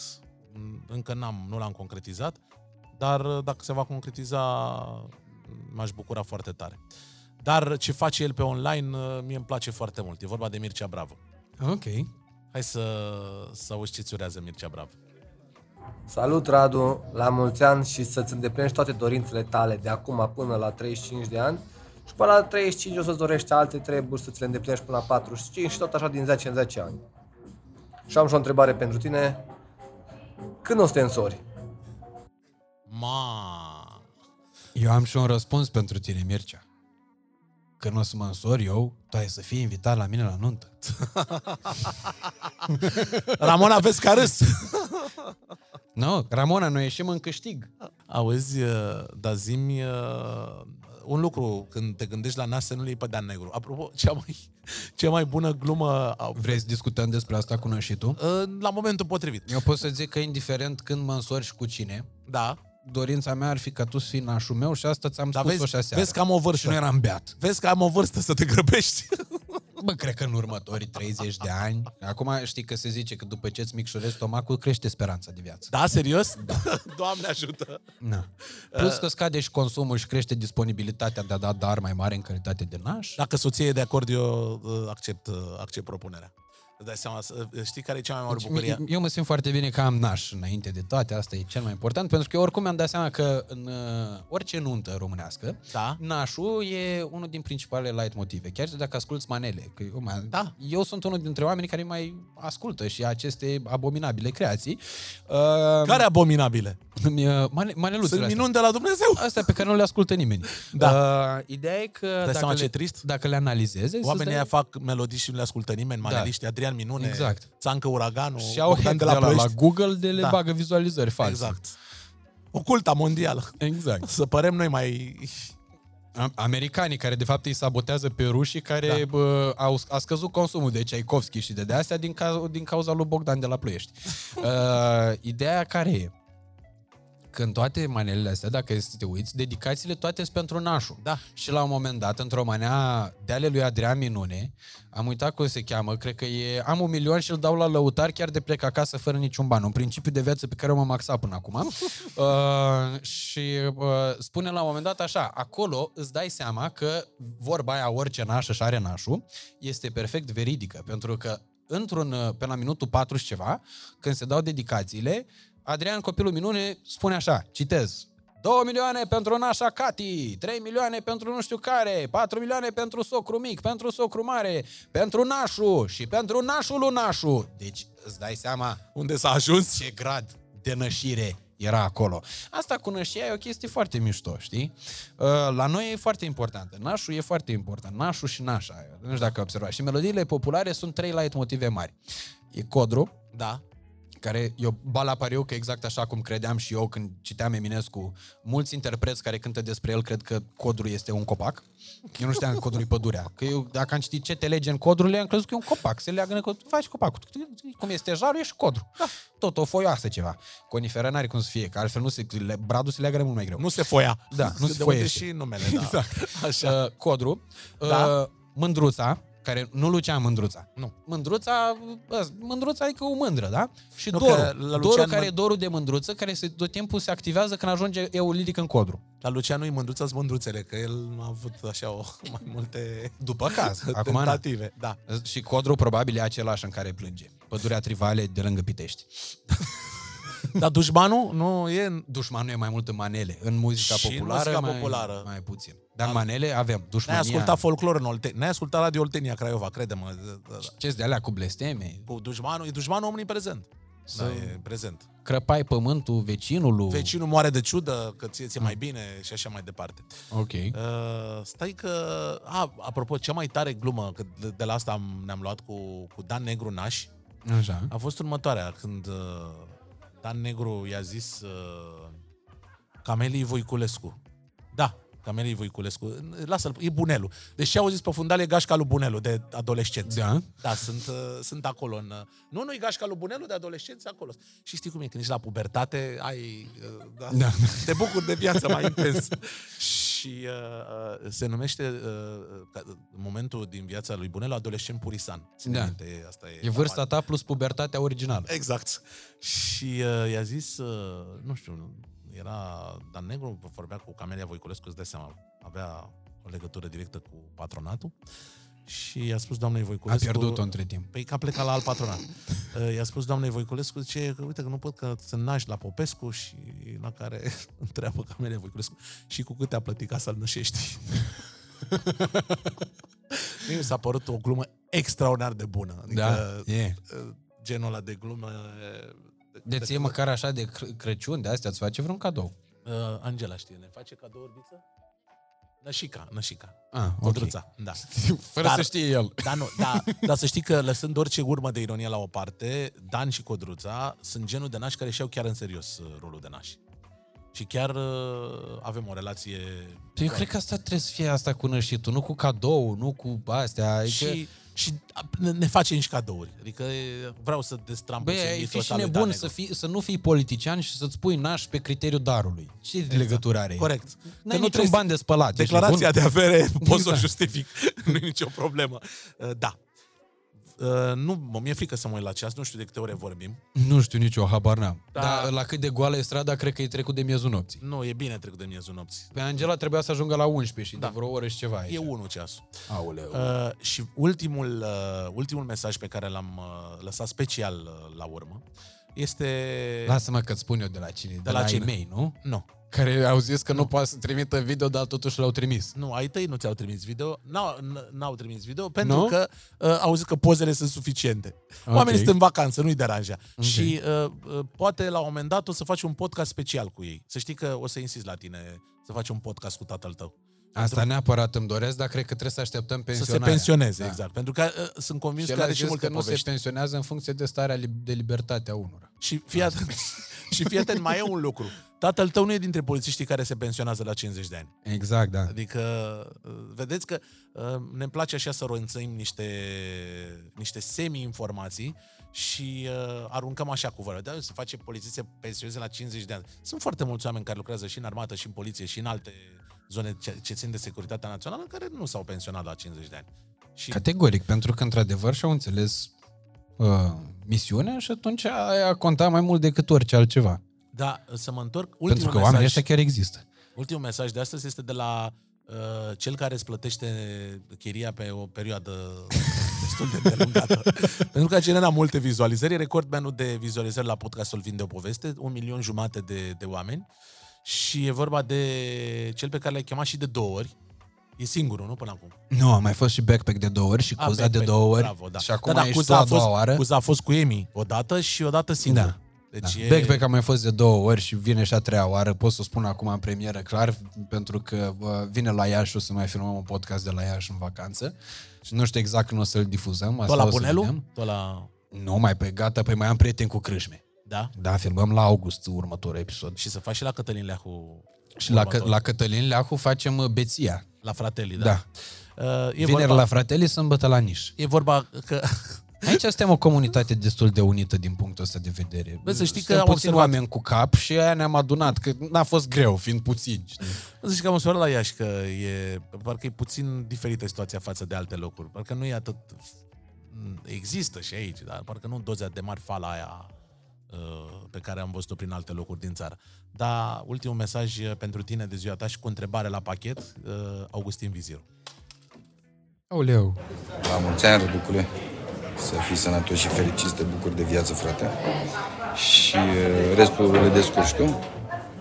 Și întrebare pentru tine. Care e diferența între un om bun și un om rău?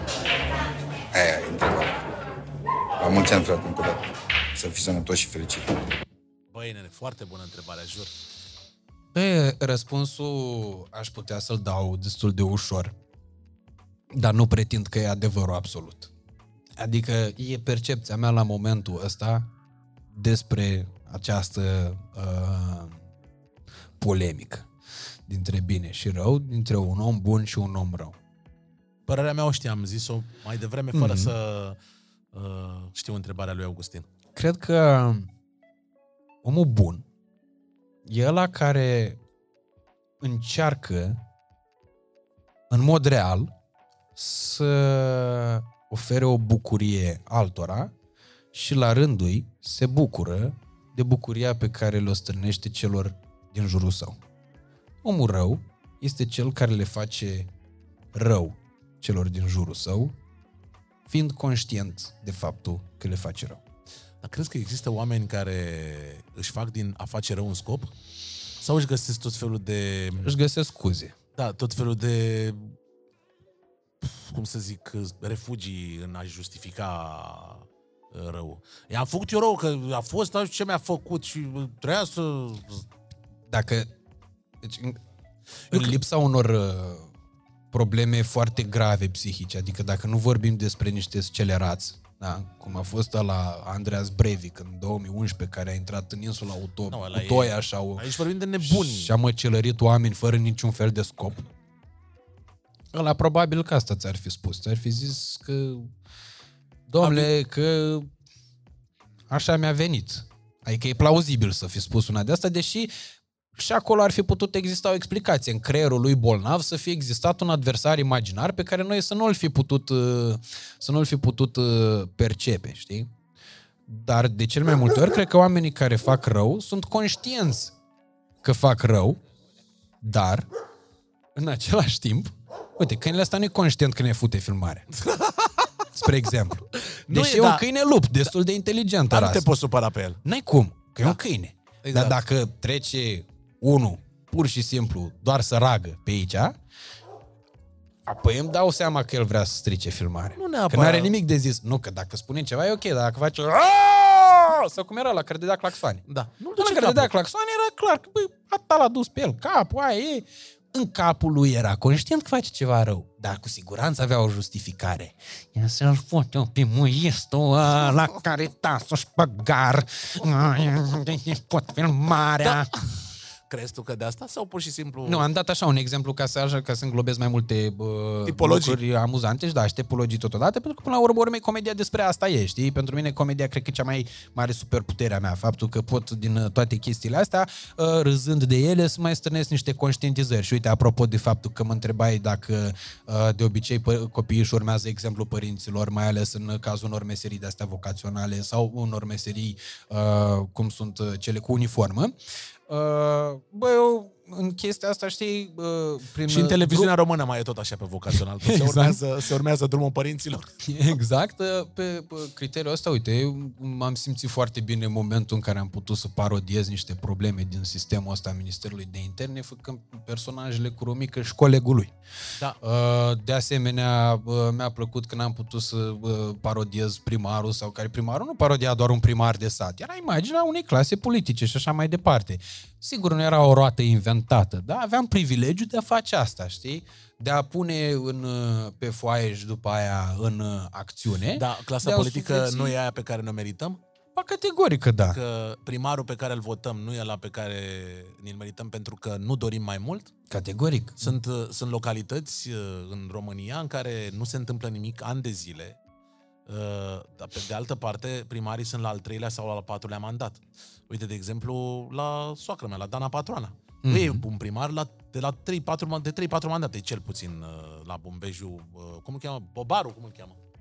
Așa, Boba, ne, a, f- ne, ne-a și cununat. Am fost la primărie la Bombeju și ne-a Băi, nene, n-am nimic cu omul ăsta. Nu va cununa Dan Negru și Dan Păi Negru nu, și... mă, primarul, dar a zis el Ah, ok. de bună voie și nesilit de nimeni vrei Adică să și-a o iei pus că- uh, pamblică de aia? Pamblica, am. Ok, așa. Băi, în orașul ăla... Și primarul nostru nu mai face asta pentru like-uri pe Facebook. A, pe face? Da. E, în orașul ăla nu se întâmplă nimic notabil. De, de când sunt eu cu Angela de 12 ani, mă, n-am văzut. E un drum neasfaltat, nu știu câte... Tot- Totul e înțepenit în tip în, în condițiile în care trăim o perioadă în care, bă, nene, dacă ai dorință, îți iei niște băieți deștepți, accesezi fonduri europene nu, și faci comunitatea aia, uh, de ți-o dau ăștia la televizor, cum a făcut Comuna Peștera în, uh, în județul Constanța. Au fost situații de genul ăsta. Mhm. Și oamenii, mă, îl votează, mă, de fiecare dată. De pa- din 4 în 4 ani, din 4 în 4 ani îl votează. Păi cred că ăsta e secretul. Tocmai că nu se întâmplă nimic, înseamnă că oamenii ăia vor liniște și primarul ăsta îi ajută să aibă parte de liniște. Odată, a doua oară, tehnic vorbind, chiar despre asta e vorba, e o consecvență negativă. Știi? Eu chiar la un moment dat făce, aveam uh, în Moldoveni în sezonul 2, când erau alegeri, chiar când se pregăteau alegerile locale din 2020 în pandemie, uh, aveam un uh, filmuleț de ăsta de campanie parodie cu votați Spagoveanu pentru că decât să vină un primar nou Păi pe ăla nu-l cunoașteți. Așa, pe mine mă cunoașteți foarte bine. Despre asta e vorba. Tu gândește că oamenii ăia au înrădăcinat în creierul lor faptul că ăla e primarul. Pentru ei va fi o debusolare completă în momentul în care primarul ăla, Doamne ferește, va muri, că el cel mai probabil doar așa va pierde funcția. Că nu-ți imagina că o să, na, acum parchetele de prin uh, Târgu Jiu sau de pe cei pe că bă, Bombești are Gorj. tribunal? Uh, nu, nu, nu. E la Târgu Jiu tribunal. La Târgu Jiu, îți dai seama. Deci parchetul e tot, trebuie să fie de pe lângă judecătoria respectivă.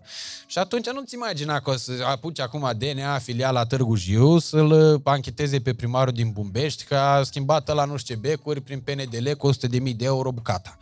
Nu se întâmplă asta niciodată, pentru că nici el la rândul lui nu deranjează pe nimeni, că acolo se întâmplă absolut nimic. Vorbind despre ce, bă, ce am vorbit mai devreme, omul care face rău conștientizându-l, chiar dacă el își mai găsește scuze, e tot rău. Știi? El își creează în capul lui un scenariu al scuzelor. Dar tot un rău e acolo. Își face un alibi al Ei, răului. Aici mai e diferența între omul bun și omul prost. Că dacă tu îți faci rău ție cu mâna ta, nerealizând că toată comoditatea asta și nepăsarea te costă pe tine, aia e prostia ta. Și despre asta e vorba. Eu, pătrățica mea, o să încerc întotdeauna să mă fac cât mai bine și să pot să inspir oameni în direcția asta în măsura în care pot eu, știi? Că asta cred că e influență reală cu adevărat, la care eu n-am ajuns. Îmi doresc să ajung în punctul în care, într-adevăr, să pot să din niște mesaje unor oameni care sunt în formare și care să aibă niște conștientizări. Știu că poate suna patetic, poate să uită acum niște unii la mine și zic, a, te vei copilul ăsta, hai bă, mă lași, mănânc căcat, stă noaptea pe Pușneanu cu Popescu, e, cine mai suportă și Popescu, hai, las-mă în pace, ei. Mănânc căcat. Nu, chiar despre asta e vorba. Adică ăsta e drive-ul până la urmă urmei și cred că ăsta e drive-ul pe care îl are în spate orice om de succes. Pentru că altfel n-ai cum să ai un succes. Iar eu dorindu-mi să am succes, asta e motivația. Uh, la final, vreau să îl chem lângă noi, că pe lângă noi a stat toată seara, pe primul influencer din viața ta. Că pentru tine e un influencer. Ok. Bunelu, Bunelu! Bunelu, ia vină Bunelu încoace, că, că e influencerul suprem pentru, pentru Radu. Uh, Seara. hai, luați loc aici. Da, da, la prima oară trebuie Ce? să-l premiez. Da, wow. Serios? Prima oară îl premiez cu premiul întâi. Haide. Dar coronița unde e? Coronița mai târziu. Deocamdată deschid o, o nouă etapă Hai- în viața... haideți aici, că avem Hai- microfon. hai Ca să te- să, ca să vorbești la microfon, că nu se aude nimic din ce spui. Nu se aude nimic. Eu prima oară te premiez și cu cupa. Uite, acum mă duc la Așa și citește ce scrie pe cupă. E Radu Țibulcă, membru de onoare Cafeneaua Veche 2022. Băi, ești de- tu îți dai seama că peste 100 de ani uh, uh, o să se vorbească, o să zică, uh, domne, la cafeneaua asta a stat Radu Țibulcă la- și era cu bunelul. Îi facem statui, domne. Da, îi facem statui. Tu îți dai seama ce înseamnă asta, Răzvane? Două lucruri. Unul la mână. În sfârșit, am fost și eu recompensat pentru cât am băut. și vreau să le mulțumesc pentru acest premiu. Ca la Oscar o să fac acum. Da. Pentru că premiul ăsta nu l-aș fi putut câștiga fără o echipă de bețivi adevărată. O echipă care și-a dorit victoria. O echipă, acest Real Madrid al paharelor. Doctorul, unde e doctorul? Nu știu. Moșu, vină încoace că e despre tine. Doctorul. Domnul doctor, da? Hai în cinstea lui. Și mulți alții care astăzi n-au putut fi fizic prezenți pentru că, îți dai seama, s-au mai accidentat. Sunt beți până la ora asta. Exact. Sunt în cantonament. Deci asta e primul lucru. În sfârșit, da? cât am băut, a fost recompensat. În al doilea rând, asta știi ce mai înseamnă moșu? Că de azi înainte, în calitate de membru de onoare la Cafeneaua Veche, nu mai plătesc nimic. Bunelul, asta voia să zic. Ceva gratis. Lasă cupa, dă ceva gratis. Problema e alta, că acești uh, membrii de onoare sunt mai mulți și va fi de fiecare dată la ziua specială a fiecăruia câte o medalie de membru de onoare. Gata, ne transformăm în club. Cenaclu. În club, nu, nu, nu, nu în cenaclu. Cenaclu suntem de mult timp. Auzi? Ce vă leagă? De, de unde prietenia asta atât de puternică între voi doi în condițiile în care nu se respectă absolut nicio, nicio regulă, pentru că diferența de vârstă dintre voi e considerabilă. Deși la suflet bunelu nu-i dau mai mult de 25 de ani, uh, dar uh, e foarte greu întâlnești o prietenie de genul ăsta între un uh, puști de 26 de ani și un tânăr uh, adolescent purisan, că altfel uh, nu pot să spun, uh, care mm, e trecut de, de niște ani, de niște praguri, de niște decenii. Cred că e taman chestia asta cu legată de uh, mentorat, știi? Că Tu ai zis-o. Bunelu a fost unul dintre primii influenceri din viața mea. Exact. Bunelu, uh, practic, Juju, numele lui real, el a uh, construit aici un model de business foarte nesănătos din punct de vedere financiar, dar în același timp extraordinar de sănătos din punct de vedere al valorilor adevărate. Adică aici uh, a fost o clientelă mult mai uh, strânsă, știi? Și cam aceeași, adică e, e chiar un soi de club, pentru că noi clienții cafenelei ne cunoaștem toți între noi, Uh, aici poți să vii oricând, pentru că tu găsești pe cineva cunoscut, poți vii singur, poți să stai cu cineva, poți stai singur dacă nu vrei să stai cu cineva. Dar știi că în București nu găsești așa ceva. Adică genul ăsta de Asta e. cafenea care are o poveste și o istorie, nu, nu întâlnești aici, în București. Uite să știi că eu cu Nicolae am transformat într-un fel chestia asta la El Padre, unde bem noi cafea în București. Dar acolo e un chioșc de cafea, e altceva. E pe timp de zi, e comunitate mult mai restrânsă, adică ăștia care mergem des acolo suntem puțin tei uh, și care să și stăm pe acolo. Majoritatea pleacă, că e to go. Ce s-a întâmplat aici, a diferit, e faptul că multe dintre, uite, vezi, instinctul de patron. Exact. Cărciumar, știi? Exact. Lucrurile astea cred că ne-au adunat foarte tare aici, știi? Plus da. că s-au trăit multe. Aici oamenii s-au îndrăgostit, au suferit din dragoste, s-au despărțit, s-au căsătorit, Au au, făcut făcut, politică. copii, au făcut politică. L-au dat jos pe Băsescu, l-au pus pe Iohannis, l-au, uh, cum îi zice? uh, Multe lucruri Au s-au schimbat întâmplat. guverne, da. Aici chiar înt- într-adevăr s-au întâmplat foarte multe lucruri din foarte multe puncte de vedere și noi cu toți am fost martori la evoluțiile celorlalți, indiferent de vârste, pentru că e maestru Manuel Mănăstireanu, de exemplu. Maestru uh, și el are o vârstă destul de înaintată, e un prieten foarte apropiat uh, de-ai noștri. Uh, eu, Moșu și cu Cristi suntem printre cei mai tineri de aici. Sunteți copii. Da, majoritatea da. sunt mult mai înetate. E Bunelu Casian, care și dânsul e, are uh, și el o anumită vârstă, se apropie de 70 de ani. Uh, dar ce ne-a unit a fost toată chestiunea asta și ideea de comunitate. A fost ca o a doua familie care s-a creat aici. Și aici nu-s vorbe mari. Și de asta cred că și uh, farmecul. Nu știu cât e de mișto să vii la cafeneaua veche, Bunelu nu are nevoie de reclamă. Nu știu cât e de mișto e să vii din exterior aici. Poți să vii, uh, Eu și să te am- bucuri de acum niște patru ani lucruri. am fost prima dată, total întâmplător am aterizat și uh, uh, a fost genul de experiență pe care n-am uitat-o. Adică a rămas toată povestea și toată întâlnirea cu Bunelu. Ne știm că o să ne reîntâlnim. Trebuie să vă spun și eu ceva. Ce? Neciu, nu am sonor aici, nu mă aud. Are, are, e bine Oi, acum. În regulă. da. Uh, trebuie să vă spun ceva despre Radu, nu? Că e ziua lui și trebuie să-i spun la mulți ani. Eu sunt fascinat de generația tânără, uh, vârfurile generației tân- tinere. Orice generație a avut și vârfuri, a avut și... Uh, da, eu asta am dorit, să am vârfurile generației tinere. Sunt fascinat de această generație pentru că au tot ce le trebuie, adică tot ce mi-a, mi-a lipsit mie, ei Au au, ei. au, au, ei au. Sunt fascinat pentru că Radu face parte din această uh, generație uh, și s- sunt foarte mulțumit de faptul că tinerii reușesc să facă ceva. Reu- Reușesc să facă ceva pentru că își propun ceva.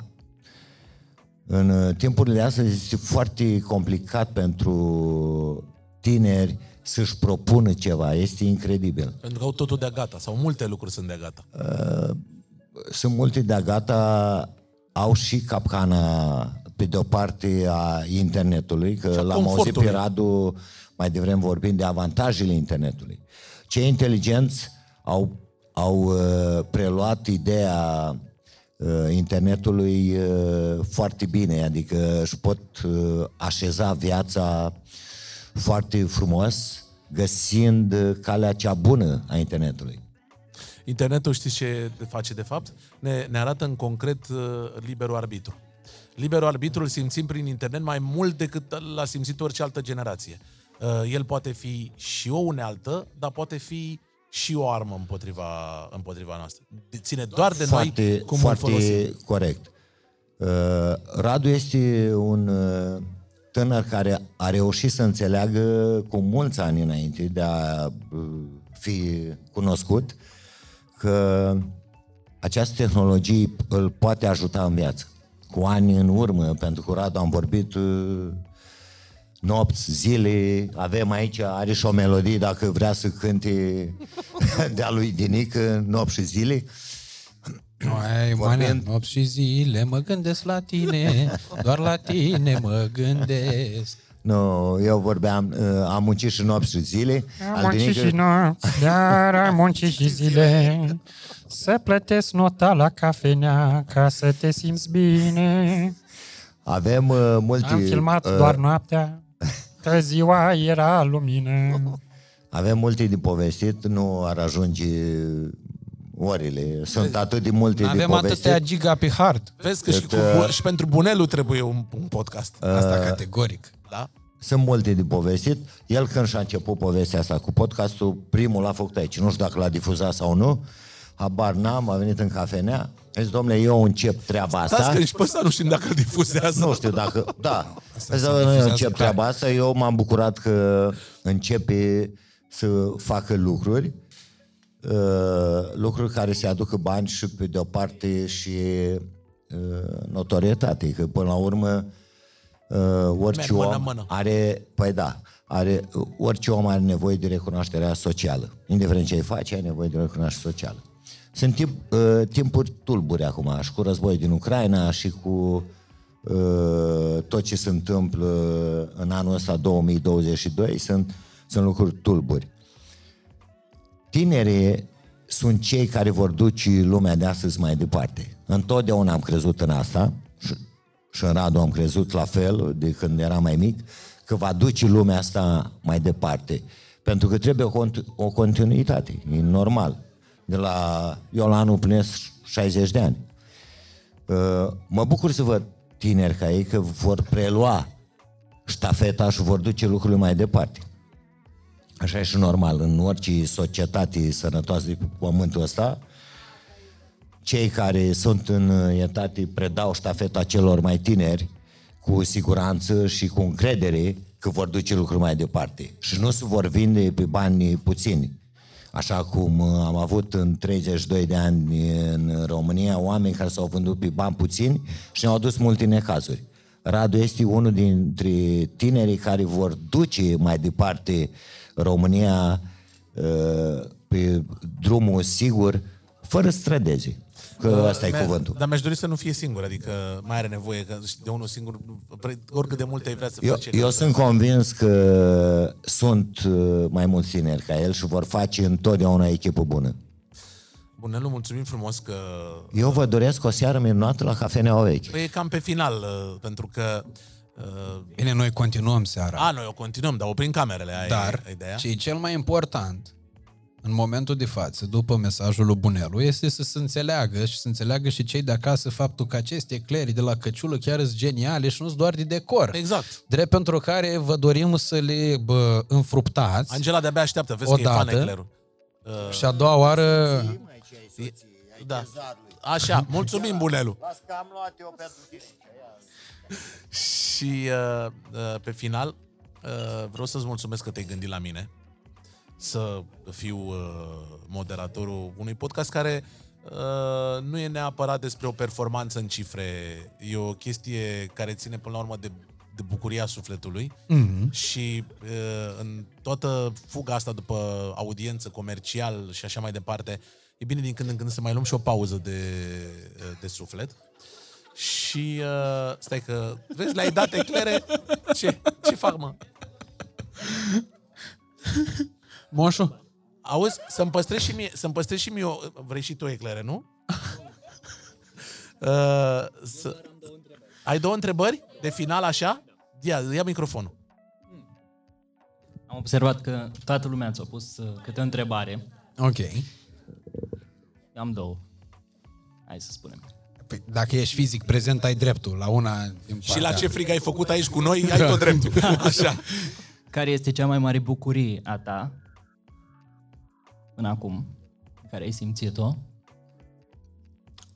până la vârsta asta? Ok. Și care este cel mai mare regret? Sau dezamăgire. Sau, Sau ce, dezamăgire. Sau ce oameni te-au dezamăgit? Bun, o să începem uh, cu a doua întrebare. mă rog, cu răspunsul pentru cea de-a doua întrebare. Uh, cum știi și tu și uh, tocmai uh, fredonez foarte des, dragă moșu, uh, de la Frank Sinatra, melodia My Way. A care câștigat zice- uh, Cuza, Emi și Cuza au câștigat, te cunosc de undeva cu ea. N-am văzut finala că eram la băut. Așa. Uh, Nu mă mir. În club la Aristei. Uh, era asta cu regrets. I've had a few, but then again, too few to mention. Uh, n-am vreun regret. Sincer. Real, vreun regret real nu cred că am. Iar cea mai mare bucurie, cred că e asta. Faptul că pot să fac ceea ce fac eu. Și faptul că pot crea într-o oarecare măsură o bucurie pentru cei din jur. pentru că asta e și bucuria mea. Tot egoist vorbind. Eu de multe ori fac lucruri pentru a-i bucura pe alții, astfel bucurându-mă pe mine. Dar vezi, e, un, e o situație de câștig. Dar vezi că pentru treaba asta toată n-a lumea. omorât pe nimeni niciodată, așa că nu e, nu e de judecat sau de... Cine? Situația asta în care faci lucruri pentru a-i bucura pe alții, într-un final lucrul ăsta făcut de pe tine fericit. Exact. N-a omorât pe nimeni, din contră. E, e, cum îi zice, e o chestie demn de, demnă de luat ca exemplu. Uh, Îți mulțumesc în schimb pentru întrebări, Moșu. Și pentru îți, prietenie, uh, în primul rând. Asta e cel mai important. Îți mulțumesc pentru prietenia mea. Moșu fiind cel mai vechi prieten al meu, încă de la 3 ani. Uh, și un om uh, de care sunt foarte atașat. Noi doi fiind singuri la părinți, uh, probabil uh, asta ne-a și apropiat atât Ceva de în tare. loc de frați unul altuia. Ne-am găsit, da, frăția unul la altul și după aia am găsit pe fratele meu Cristi, care la fel fiind uh, singur la părinți a devenit uh, ca un frate pentru mine și tind să cred că și eu pentru el. Bineînțeles, uh, măciucă și cu nencione, dar de data asta ei nemai fiind singur la părinți, uh, eu fiind singurul frate al lor uh, din uh, altă familie. Uh, Dar uh, Și știi ce? uh, E un lucru pe care uh, ar trebui oamenii din, din lumea asta în care ne învârtim noi să-l aprecieze și, să, și aș vrea să-l punctez pentru că e un alt lucru pe care merită să știe oamenii despre tine, că deși în showbiz-ul ăsta care adună oameni de radio, cântăreți, uh, oameni de televiziune, tot ce înseamnă zona asta, uh, sunt foarte multe prietenii superficiale care se leagă doar pentru a aduna like-uri, uh, followeri și a capitaliza de la un con la altul. E o, e o epidemie de prietenii de genul ăsta în showbiz. Tu ești unul dintre oamenii care ține aproape prieteniile alea construite cu oameni care pur și simplu nu-ți aduc uh, faimă, fală, nu-ți cresc contul de Instagram, ci îți cresc uh, starea aia de bine și pun cărămidă pentru prieteniile alea adevărate. Și asta e o chestie pe care o apreciez foarte tare la tine. Păi, cred că asta e cel mai important, știi? Mai că mult dacă n-ai decât- drive-ul ăla, Exact. Mai mult decât uh, că ești inteligent, că e- ai uh, uh, vorbele la tine, că ești creativ, că e că e că e că. Faptul că uh, uh, ții, întreții niște prietenii cu niște oameni care n-au nicio legătură cu zona asta uh, de showbiz, care, e, uh, care colcăie de, de superficialitate și uh, care colcăie de prietenii de astea conjuncturale. Ne, ne întâlnim la evenimente mondene, ne îmbrățișăm, vai ce prieteni suntem, ce bine ne este, după care am închis ușa și nu știm cum să uh, să-l săpăm pe ăla de încă noi. Uh, ăsta e un lucru care spune mult despre tine și cam cu asta vreau să închidem podcastul aniversar, podcastul de ziua lui Țibul, că e invitat la pod- podcastul tău, pentru că avem deja multe ore.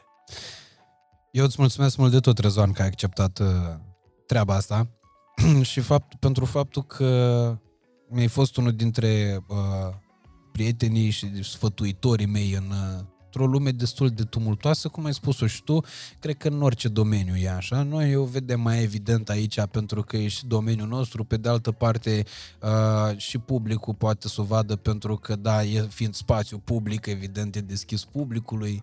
Da, suntem Uh, ca, ca un mall suntem noi, știi? Exact, e ca un mall în care poți să intri și să vezi. Plus că multora uh, le și place să-și uh, pună chiloți în vitrina mallului ăstuia, uh, drept pentru care, da, e destul de vizibilă treaba asta, dar dincolo de toate, cred că tocmai faptul că există oameni ca tine, că există oameni ca cei care mi-au trimis mesajele astea și mulți alții uh, pe care eu îi apreciez foarte mult, uh, cred că lucrurile astea contribuie foarte mult la faptul că, până la urmă urmei, uh, nu contează privirea de ansamblu, pe cât contează motivul pe care l-ai tu de bucurie. Și atunci, uh, hai să privim partea asta cu adevărat semnificativă din poveste, din punctul meu de vedere. Cum e finalul? Zici, dați uh, subscribe, uh, abonați-vă la canalul de YouTube sau cum, cum faci? uh, Da? Swipe, swipe, swipe, swipe, swipe. Ia up, aia swipe. cu dușmanii vă poartă pică, dar n-au valoarea voastră. Așa?